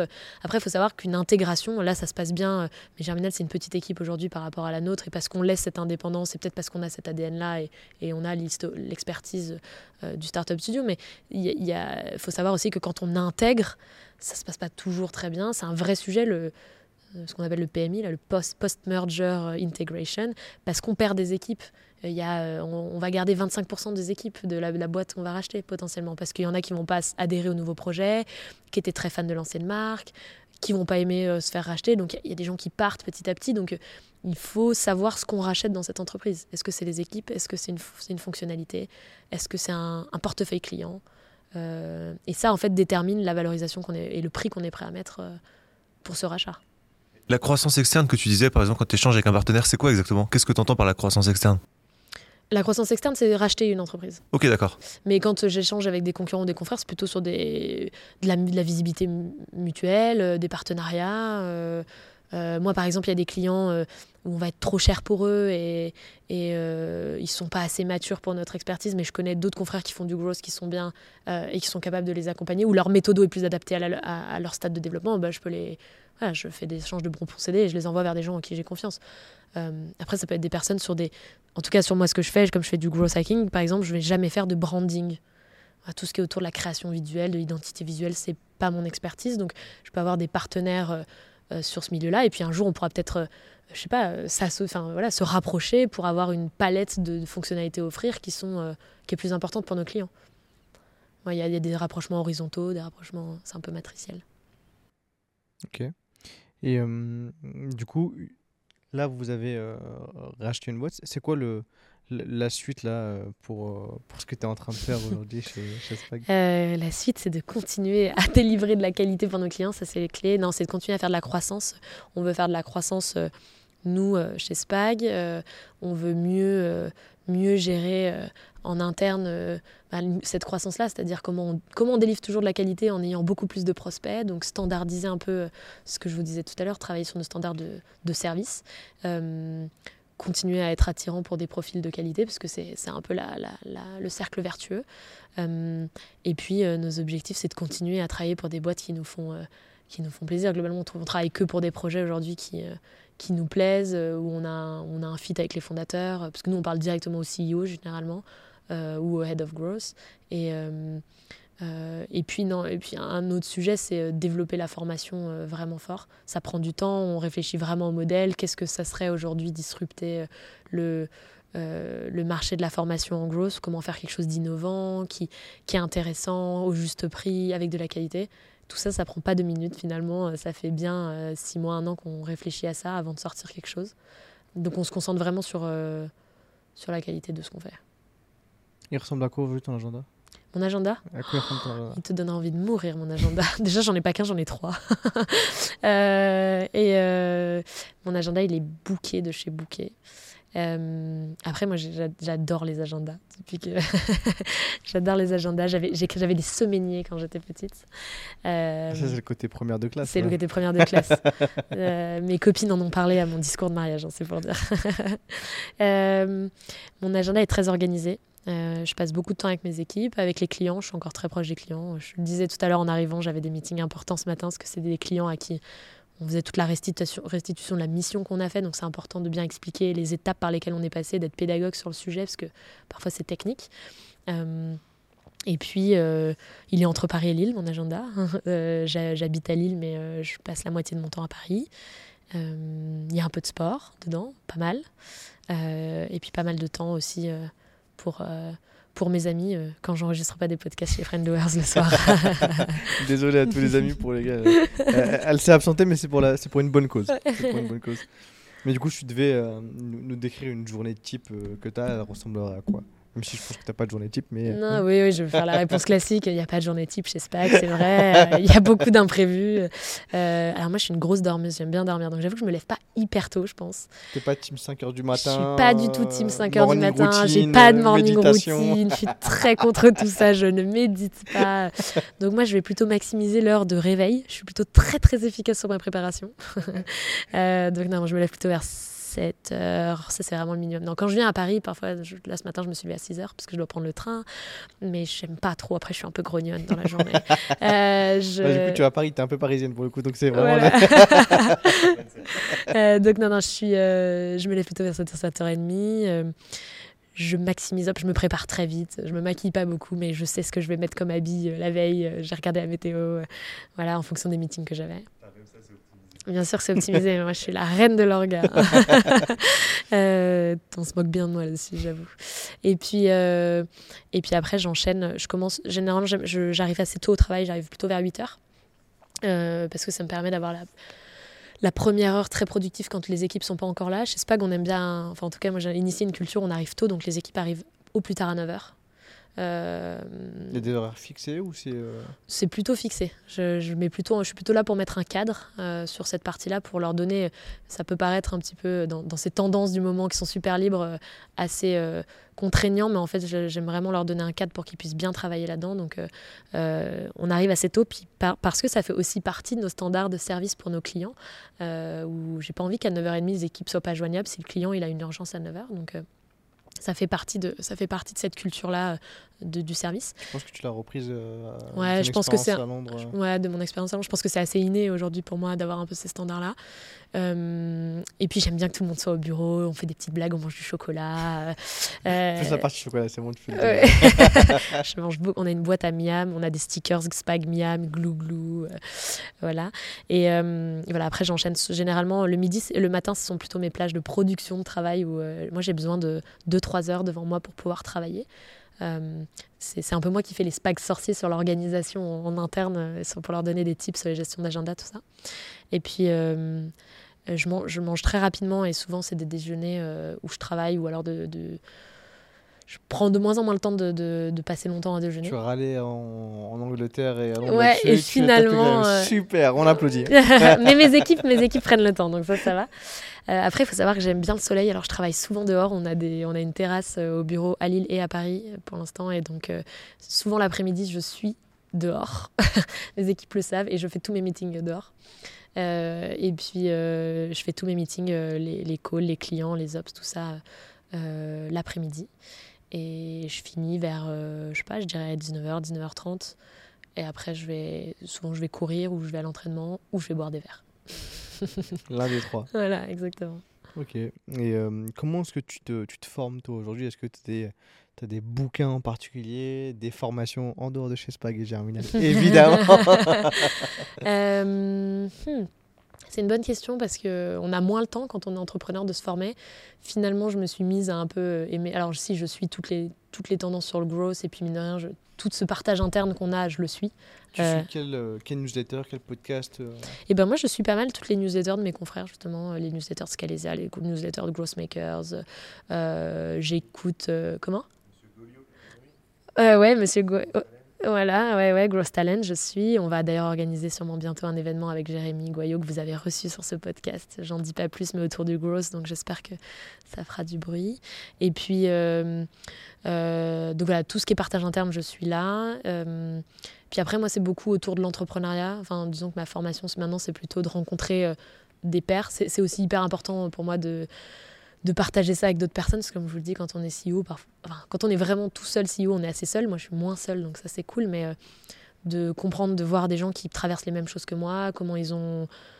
Comment ils ont. euh, je sais pas, survé, enfin, euh, qui sont allés au-delà de, de- de ces problématiques. Ça, c'est comme ça que je me forme. Euh, je parle à des gens, je rencontre des gens, j'écoute des gens, tout type de secteurs confondus. euh, voilà. Je sais pas si j'ai des tips. C'était plus des, des, des, des, des- podcasts ou des sites sur lesquels tu allais te former ou bien des bouquins que tu as lus? Euh, bah, comme je disais euh, dans le pre- le- l'entretien d'avant, mais je sais qu'il ne faut pas faire de lien, euh, moi je suis une grande lectrice, mais de romans. Et ça, en revanche, ça m'aide vachement sur le côté humain. Euh, je pense que comme ça, on connaît mieux les gens, les, les- ce qu'ils peuvent penser, les types de personnalités, ce genre de choses. Euh, et puis j'ai mon mari qui me fait les résumés de tous les meilleurs livres de management et de marketing et de growth. euh, qui, c'est un peu mon Jiminy Cricket que j'ai dans la poche. Il me donne toutes les techniques.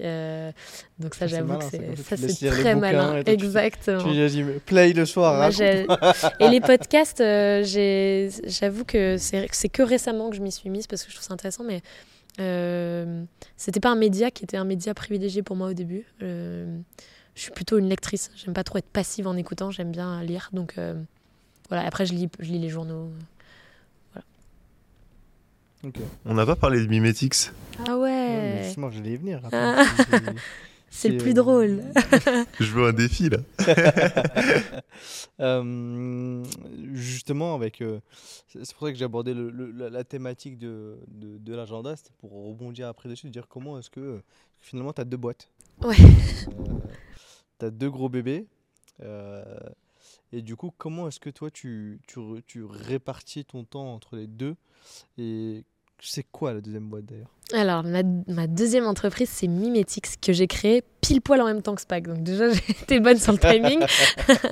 Euh, Mimetix, c'est un jeu de mime des expressions françaises. Le but, donc, c'est de, faire deviner à son équipe ou aux personnes autour de nous euh, des expressions euh, de la langue française en les mimant, euh, comme son nom l'indique.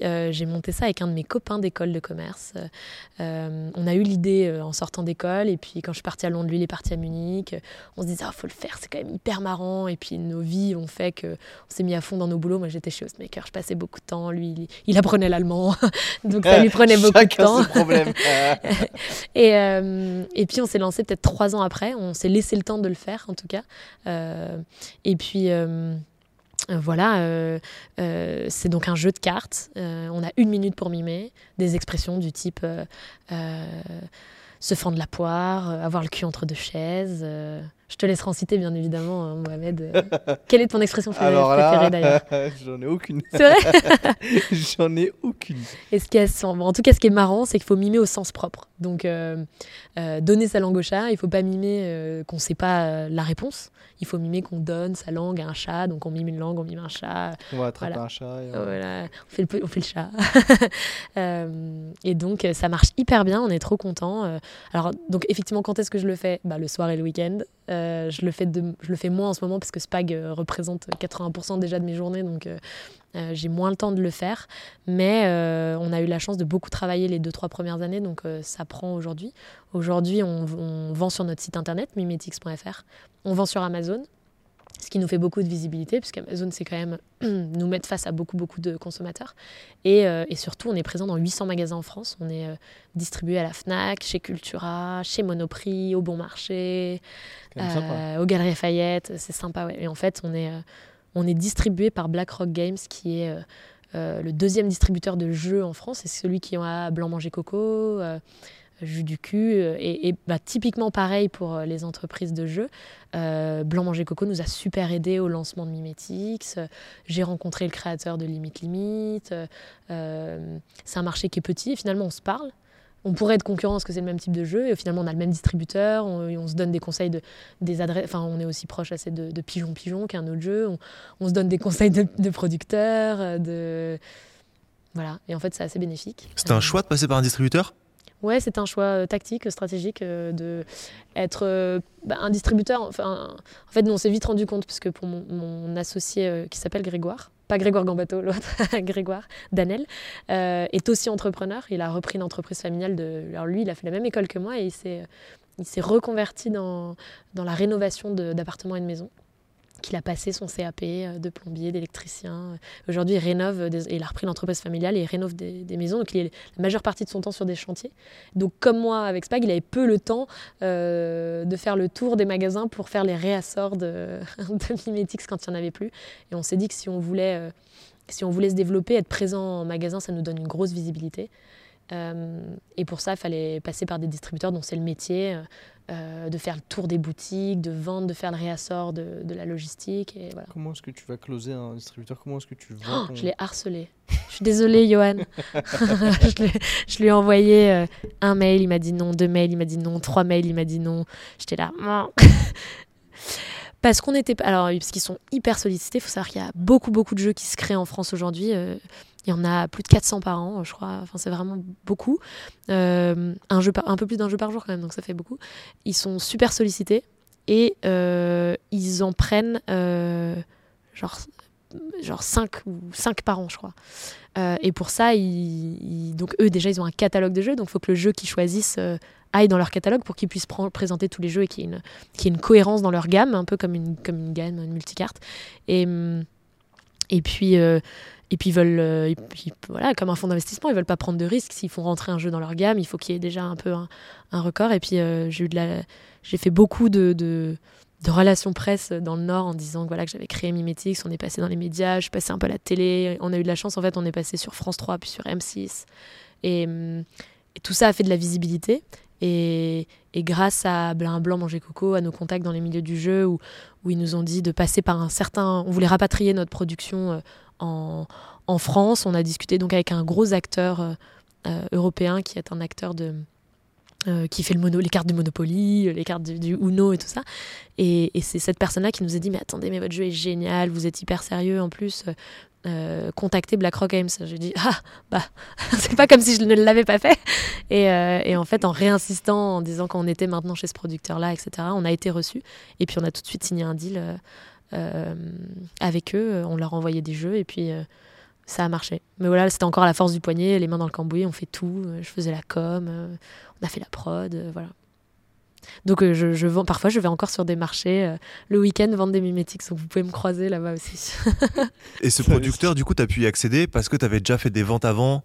Oui, on a fait notre. pro- En fait, on a la, la- la première production qu'on a fait, on a, on, on a mis toutes nos économies. Euh, Enfin, moi en tout cas, j'avais vraiment pas beaucoup de sous. Et j'ai mis euh, toutes mes économies et Grégoire aussi dans cette première production de 1000 jeux. Euh, C'était la plus petite quantité qu'on pouvait faire. Et, et donc, on a, on a eu ces 1000 jeux qu'on a vendus en 9 mois. Et pour nous, c'était incroyable parce qu'on s'était dit, bon, on fait cet investissement et on s'était rassuré en se disant, si on les vend pas tout de suite, c'est pas grave, on n'a pas de DLC.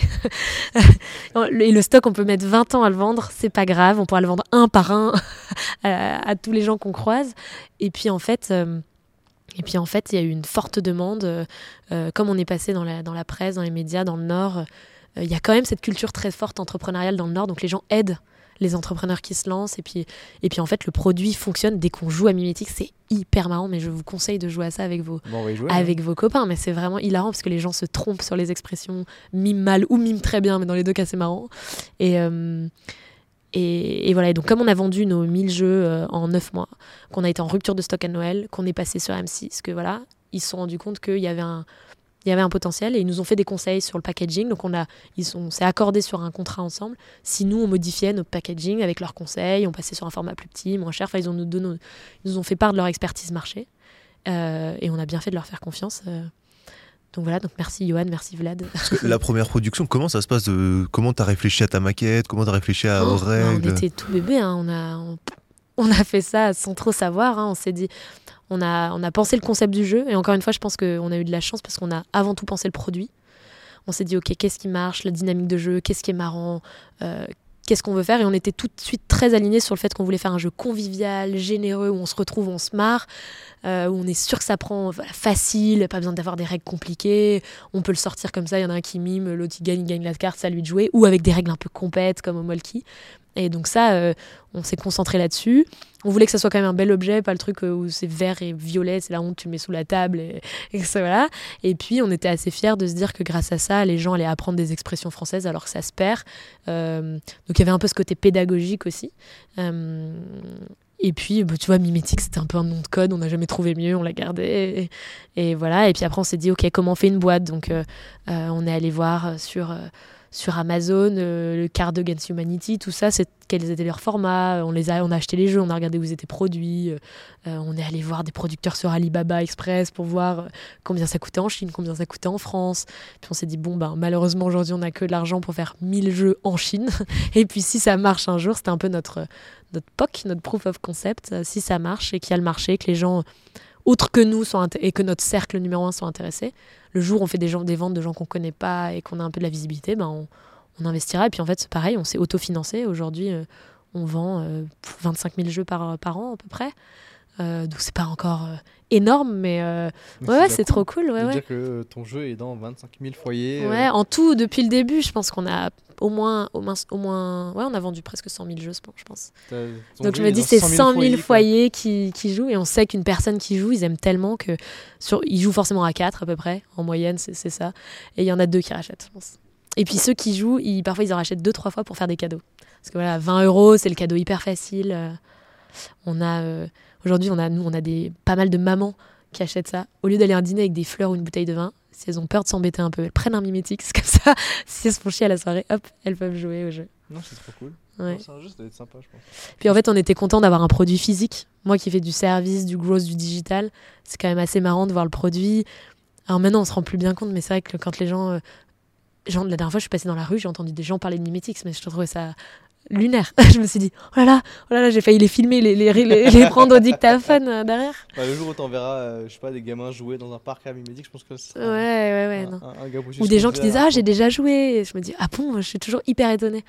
La, Euh, la sensation doit être pareil pour des marques de vêtements. Quoi. Quand, tu, quand tu te balades dans la rue, tu Ouais. vois des gens porter euh, porter ce que tu as créé. que tu as ça doit être très très sympa. Quoi. Ouais. Et puis quand, en fait, ce qu'on adore le plus, c'est quand on reçoit des gens, euh, des vidéos, des gens qui se marrent, qui les mettent sur les réseaux sociaux, qui nous taguent ou qui nous les envoient en privé.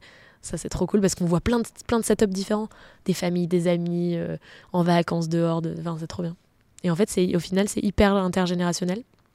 On, a, on s'est rendu compte qu'il y avait. Le, le, là où ça marche le mieux, c'est les familles, euh, euh, les, les, les gens qui ont des mamans qui ont genre 50 ans, euh, les grands-parents comme ça ils peuvent jouer parce qu'ils connaissent ces expressions, les ados ils se détachent un peu de leur portable et de TikTok pendant quelques minutes, et puis les grands enfants ou les adultes un peu comme nous ils aiment bien jouer donc ça marche bien. Non, c'est très cool. Ouais. Et euh, je voulais attaquer l'une des parties euh, importantes de, de l'entrepreneuriat. Ouais. Je pense que tu sais laquelle. euh, Le perso, c'est ça Je vais attaquer. Exactement, c'est de parler de, de, de, de, ce côté-là perso.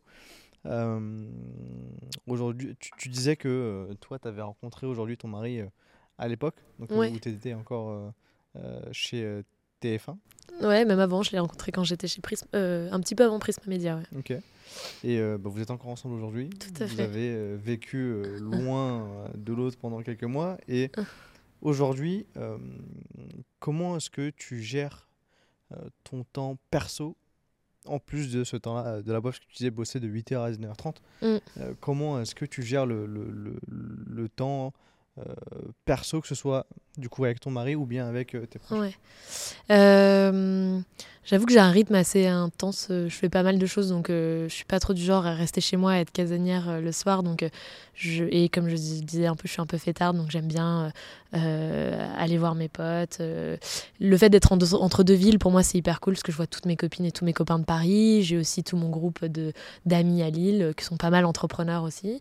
Euh, et puis avec mon mari, on a trouvé ce rythme. Déjà, on se comprend super bien parce qu'il est entrepreneur aussi, donc il y a, y a peut-être il y a pas ce côté de oh là là euh, tu travailles beaucoup parce qu'on sait tous les deux que c'est pour nos projets euh, communs et puis on a une on, a une vision assez commune là-dessus on se réserve du temps à deux euh, beaucoup on fait pas mal de choses ensemble.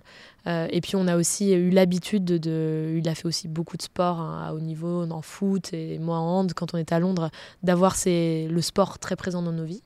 Euh, euh, et donc aujourd'hui, je sais pas, on a un équilibre assez. Assez naturel. euh, on a des amis en commun. euh, on- enfin, on est surtout. euh, moi, ce que j'aime beaucoup, c'est qu'on est super indépendants tous les deux. Donc, moi, je vais vers mes copines, voir ses copains. On a des moments à deux, on a des moments à deux avec nos amis. On a des moments où on a chacun nos sports. voilà, on a, on a en tout cas un, un rythme plutôt équilibré là-dessus. On fait, on fait pas tout à deux et on fait pas rien ensemble. Ça a été compliqué cette phrase peut-être. Je la répète doucement. non, ok, c'est clair. Mais du coup, ça a été euh, un- un- une décision de vous deux. ou ça a été. euh, vous avez des discussions là-dessus? Comment ça s'est. euh, Sur notre rythme? Ouais, fait Euh, on a plutôt eu des discussions quand à un moment on faisait, il avait entre- j'avais entraînement le lundi, il avait entraînement le mardi, j'avais entraînement le mercredi, il avait entraînement le jeudi et je partais en week-end le vendredi. Là, on a eu des discussions parce qu'on s'est dit ok, on ne se voit plus, c'est pas l'intérêt non plus euh, de ce qu'on veut et de notre vision commune. Donc c'est là où on s'est dit ok, il va falloir qu'on soit qu'il y en ait un des deux qui influence son équipe pour faire les entraînements le même jour, euh, soit il va falloir qu'on s'entraîne moins, mais on était tous les deux en mode non, je lâcherai pas, mon sport est aussi important que le sien. Mais il y a surtout beaucoup de respect sur. euh, ouais, moi j'ai besoin d'être indépendante, de d'avoir mes propres projets. On fait tout à 50%. quoi. Il y, a- y a autant de respect pour euh, la carrière et la vie perso de l'un que de l'autre. euh, non, je, pense que j'ai hyper de la chance.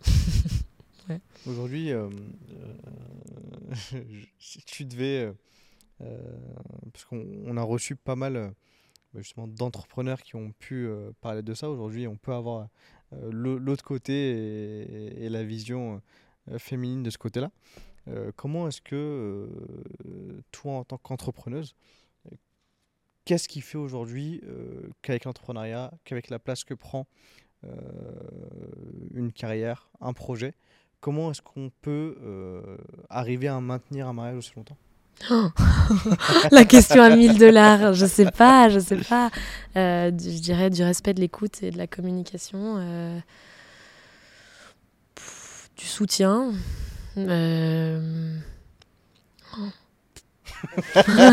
c'est super dur. euh.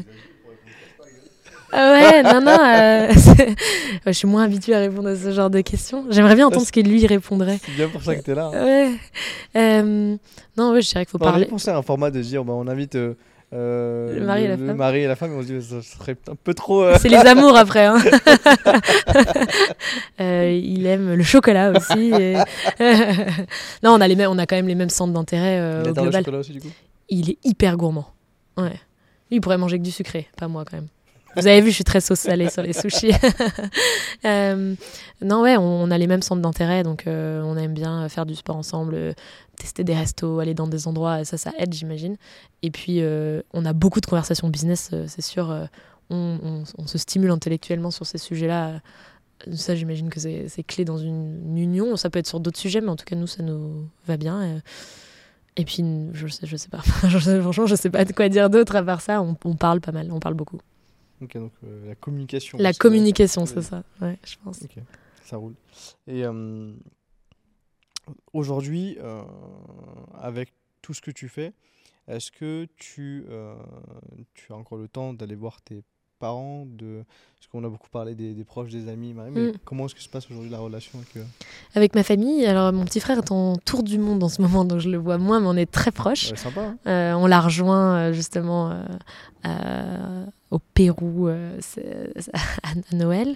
Euh, mes parents sont en Savoie, donc dans notre région de, de, de là où on vient. Donc moi, je vais les voir là-bas. Ils, ils sont venus un peu à Lille. Euh, euh, après, c'est vrai que ce sont des rythmes de vie qui sont très prenants, donc on peut pas tout faire.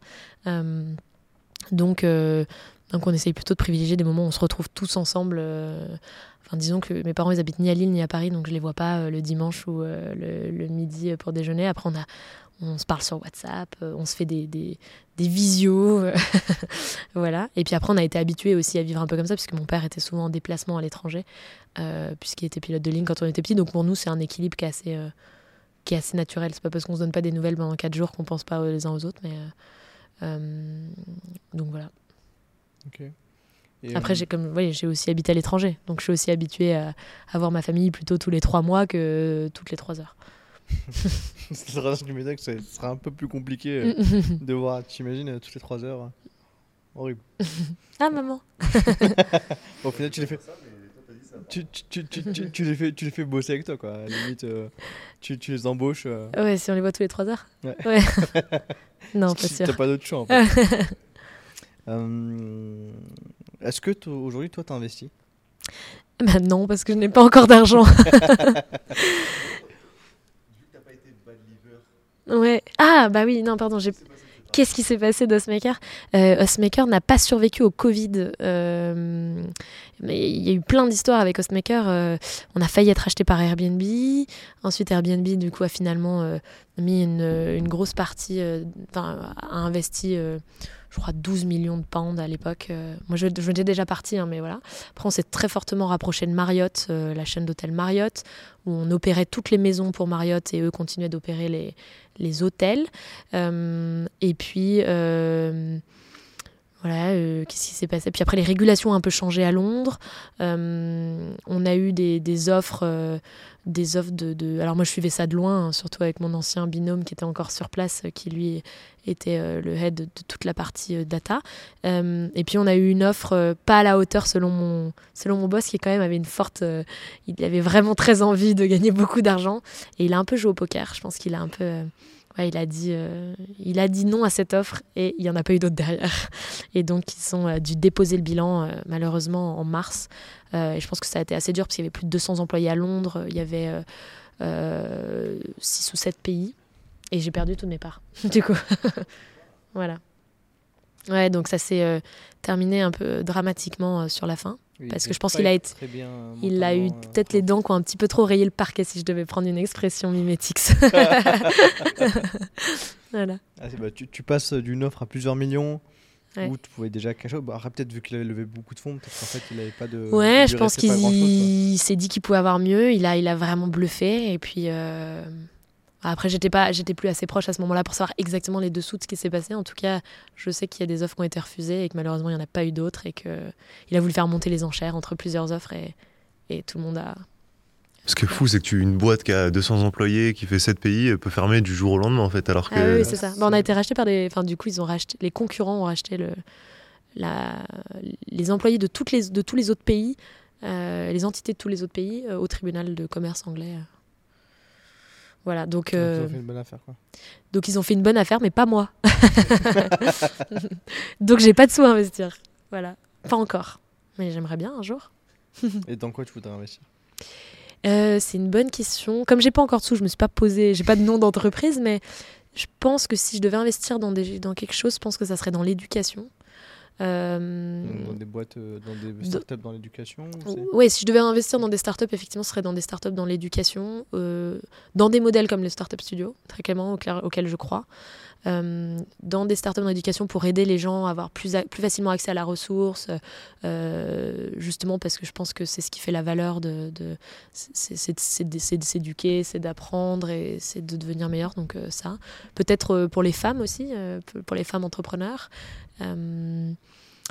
Voilà, et puis après, les, milieux que j'aime bien, j'investirais peut-être dans, dans, je sais pas, une grande bibliothèque et une des petites voitures anciennes. Une chocolaterie, ouais. Et une chocolaterie, c'est une hyper bonne idée.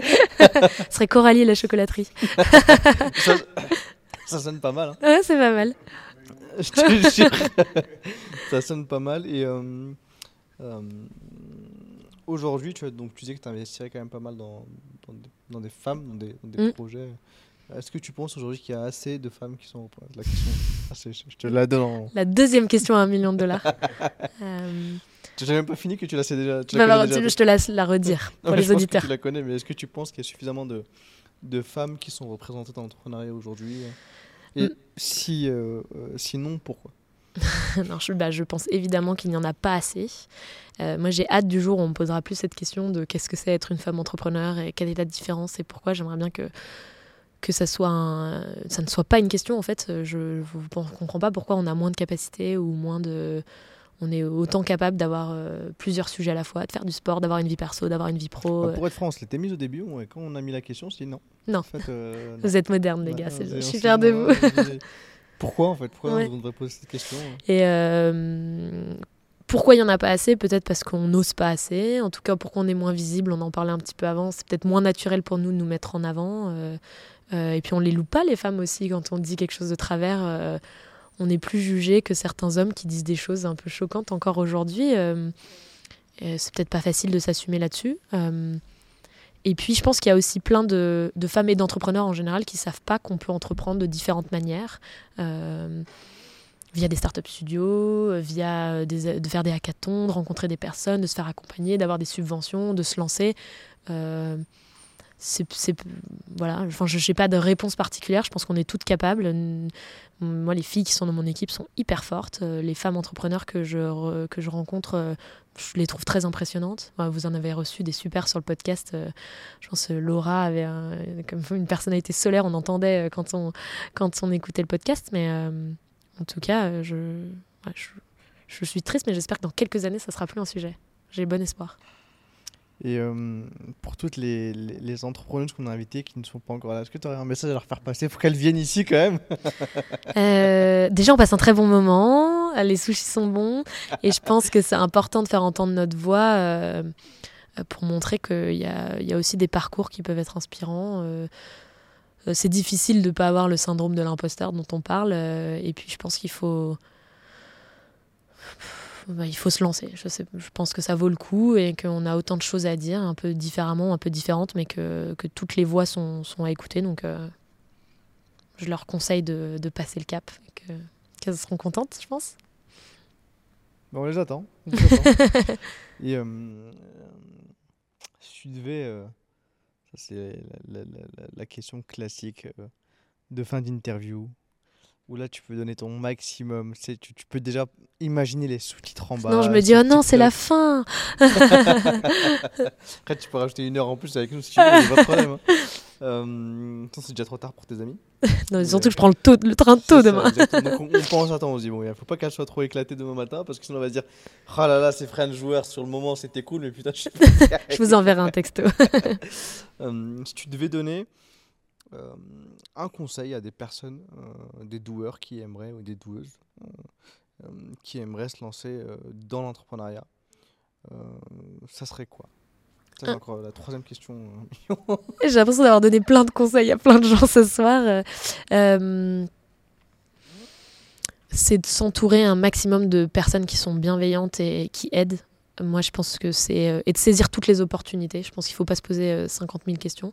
Et faire confiance aux gens, en fait, parce que moi, j'ai eu de la chance d'avoir. euh, bah, vous l'avez compris via mon parcours, plein de mentors qui m'ont accompagné euh, naturellement, qui m'ont ouvert leur réseau, qui m'ont fait confiance, euh, qui ont bien voulu s'associer avec moi. euh, voilà, et tant qu'on est, euh, je pense, euh, motivé, professionnel et qu'on fait l'effort, euh, euh, il y a plein de personnes à qui on peut faire confiance, euh, enfin, et qui sont prêts à donner, qui sont bienveillantes et, voilà, de pas se dire, enfin, et- et de, de se laisser la chance de rencontrer ces personnes-là, donc de rencontrer des gens, de, et de s'entourer à fond de personnes qui nous veulent du bien, qui nous font grandir, de personnes qui sont, euh, c'est un peu, je crois que c'est un peu des, des- c'est- d'ailleurs c'est des baselines de pas mal de podcasts, hein, la, la moyenne des gens. euh, très cher voilà, exactement.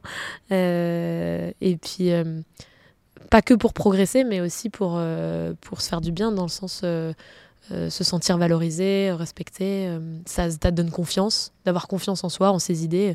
En soi, rater quelque chose, c'est jamais. ça- à part si on tue quelqu'un, c'est pas grave.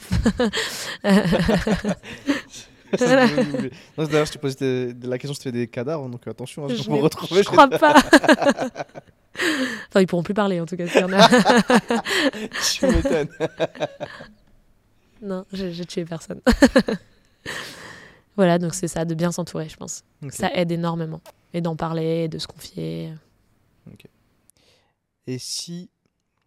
Euh, T'inquiète pas, c'est pas une quatrième question à un million de dollars. C'est, c'est- je pense qu'on est, on est bon pour ce soir. Euh, mais euh, si tu devais donner un mot euh, pour que les gens euh, commentent, pour te prouver qu'ils sont allés jusqu'au bout de, de, de- De l'épisode cet épisode, euh, ça serait quoi le, le mot? Il faut que ce soit un mot un peu plus. Un, peu Un mot? Un seul mot. qui doivent. euh, si- S'ils te l'envoient, ils peuvent te prouver.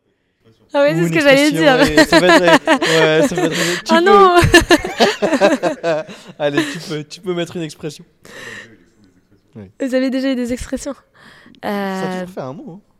Ah ouais? L'expression c'était poulet frit, t'avais Dofus émeraude, je ne sais quoi, mais je ne sais quoi, c'était co- c'était tout attaché. Sa mère l'hypopète. Sa mère l'hypopète, c'est pas Mathieu mal. Stéphanie, ça. non. Mais ça peut être la première. Euh, la première caméra, la première expression. c'est vrai, oh c'est là. vrai. euh, moi, je dirais être copain comme cochon. Être copain. Voilà. être copain comme cochon. Ouais. Bon bah parfait. Bah, euh, si toi, doueur, t'es allé jusqu'au bout de l'épisode, bah t'oublieras pas. Bah, merci déjà d'avoir écouté. Ah bah, tu seras bien surprise. Franchement, envoie-lui, envoyez-lui un, un, un- un message. euh, Peut-être qu'il y en a qui vont juste à la fin pour dire le mot. bah, en fait, ils savent pas quand est-ce qu'on le lâche. Ah, d'accord. Tu vois, là, on peut continuer à parler pendant encore 5 minutes et en vrai. fait, euh, le mec, il va dire je vais à la fin. Et, et Et c'est bah pas non. exactement. Ouais, c'est ça. Euh, non, mais euh, tu, tu, tu vas, tu vas recevoir des, messages. En tout cas, j'ai passé un très bon moment. Merci à tous les deux pour l'invitation. Je suis ravie. J'espère que vous aurez plein d'entrepreneuses, plein de parcours inspirants. Ça, on espère aussi. Et, Ouais, quatre. j'ai pensé à quelques hacks pour vous. Ça m'a déconcentré pendant le. Ah, pendant bah, le- dis, On t'écoute. pendant- voilà. J'y pense, je, vous en- je vous expliquerai un petit peu après si vous voulez. Bah, tu peux le partager en, en on hein, si tu veux. Ah, c'est un peu long. Le podcast, il fait 3h30. ouais, c'est pour ça. Je pense que c'est bon. Moi, j'ai juste une, une- une- une petite question. euh, on, on en a parlé rapidement, mais c'est euh, tout tout à l'heure, tu disais sur l'agence, il y a très peu de marge. Et j'ai pas Ouais. le temps d'en- parler euh, dans le flux. Là, le fait de faire de la formation, c'est se diversifier, permettre d'aller chercher des, des ressources, euh, de, des, enfin, des, fi- des finances à côté. Le fait de me lancer des micros aussi projets internes comme des e-shops, des Mm. DNVB et tout, c'est une façon de faire. Ouais, c'est aussi une façon de générer du chiffre d'affaires tout en faisant plein de choses. C'est un peu en, faisant un jeu en interne. C'est-à-dire c'est de, de générer des revenus tout en formant les équipes. Alors pour l'instant, euh, euh, ce lab interne, c'est quelque chose qu'on va relancer euh, particulièrement, mais parce qu'on se concentre tellement sur les clients et comme on est en croissance qu'on n'a plus trop le temps de le faire, donc là il faut qu'on le refasse. Mais ça aurait pu, ça fait partie d'un des moyens de générer du revenu en plus. Et il y a un- vous, vous pensez à, déjà à d'autres pans un peu dans la vision de, de Spag à long terme de, Je sais pas, est-ce que à terme ça peut être un outil, ça peut être. euh, Ouais, alors je pense que moi, c'est pas une de mes forces, euh, la tech pure. Je suis pas sûre d'être euh, capable de gérer une équipe de dev et de product owner. J'ai pas cette, euh, j'ai pas cette expertise-là. Tu rachèteras une boîte. hein? Je rachèterais peut-être une boîte qui a un outil. C'est tout à fait un exemple de croissance externe qui serait intéressant. Avoir un outil, si, ça serait, ça serait euh, hyper intéressant. Voilà, ça, ça compléterait tout à fait l'offre. Euh, pour l'instant, je n'ai pas encore euh, trouvé cet outil qui serait parfait. Enfin, si, j'avais développé un petit. vous, J'imagine que vous voyez ce que c'est Walaxy, l'ancien Prospecting, un outil de prospection automatisé sur LinkedIn. Ben, six mois avant eux, on en avait fait un en interne qu'on avait un peu hacké. Et puis, euh, j'utilisais un petit développeur de chez, euh, de chez Canopé. Donc notre... Puis, au bout d'un moment, ils m'ont dit Bon, c'est bon, tu arrêtes maintenant. Et comme j'allais pas prévu de recruter une équipe tech à ce moment-là, et que j'ai vu que Prospecting se lançait, on s'est dit Bon, ils sont 13 développeurs, ils vont le faire mieux que nous, on va utiliser leur solution. Mais euh, on avait en tout cas vu ce- ce- cette problématique-là. Donc ça peut revenir, mais pour l'instant, je me concentre sur, sur le cœur de métier de Spag. Ah bah, c'est d'être un acteur, enfin un leader, du, ou un acteur majeur du growth en formation, en conseil, euh, d'être reconnu, d'avoir euh, des clients contents, des success stories, euh, une belle équipe. euh. Enfin, c'est de faire euh, quelque chose dont je suis fière. Quoi. Et donc de la qualité. Et peut-être de l'international quand même un petit peu. On attendait ça. On Ouais. Vu que tu as déjà une team internationale, donc euh, pourquoi pas. Puis Lille, c'est un hub européen en fait. hein. Ça fait rire quand je dis ça, mais c'est entre Paris, Londres, Amsterdam, Bruxelles. Euh, et mine de rien, c'est pas mal de- de- d'endroits qui sont euh, hyper digitaux. Donc euh, on voudrait capitaliser là-dessus. Je pense que Martine Aubry, si elle m'entendait, serait contente. Exactement. Anthony Roux, il serait content. Ouais. Bah, tu vois, la personne qui, est, qui veut aller jusqu'au bout pour trouver le mot, elle est niquée. hein. Ah ouais. Vous savez pas quand on l'a dit. C'est. Euh, en tout cas, merci d'avoir Merci à vous. Passé cette, euh, cette soirée avec nous. Ça nous a fait ultra plaisir. Euh, on espère que tu as apprécié le moment. Nous, en tout cas, on a, on a surkiffé. Merci pour tout ce que tu as pu partager. Euh, et merci euh, encore à Shine de, de, de- de sponsoriser Ouais, merci. le média. Merci. et d'être notre partenaire. Vous allez pouvoir retrouver le lien pour créer votre compte Il a bénéficié de 3 mois offerts par French Joueurs. Donc allez le faire. C'est un produit top, une team top, Juliette au top. Merci. Et évidemment, n'oublie pas de t'abonner à la chaîne YouTube French Joueurs, à aller visiter le site de SPAC. Donc si tu as des besoins, euh, en gros, c'est par ici qu'il faut aller. Si tu as besoin de formation, en gros, c'est par là-bas qu'il faut aller côté terminal. N'oublie pas de laisser les 5 étoiles sur Apple Podcast et sur Spotify si tu as kiffé cet épisode. Nous, on se retrouve dans deux semaines pour un nouvel euh, épisode de vrai de vrai avec un, un invité incroyable et une invitée incroyable. On se dit à dans deux semaines. Bonne soirée. Bye bye.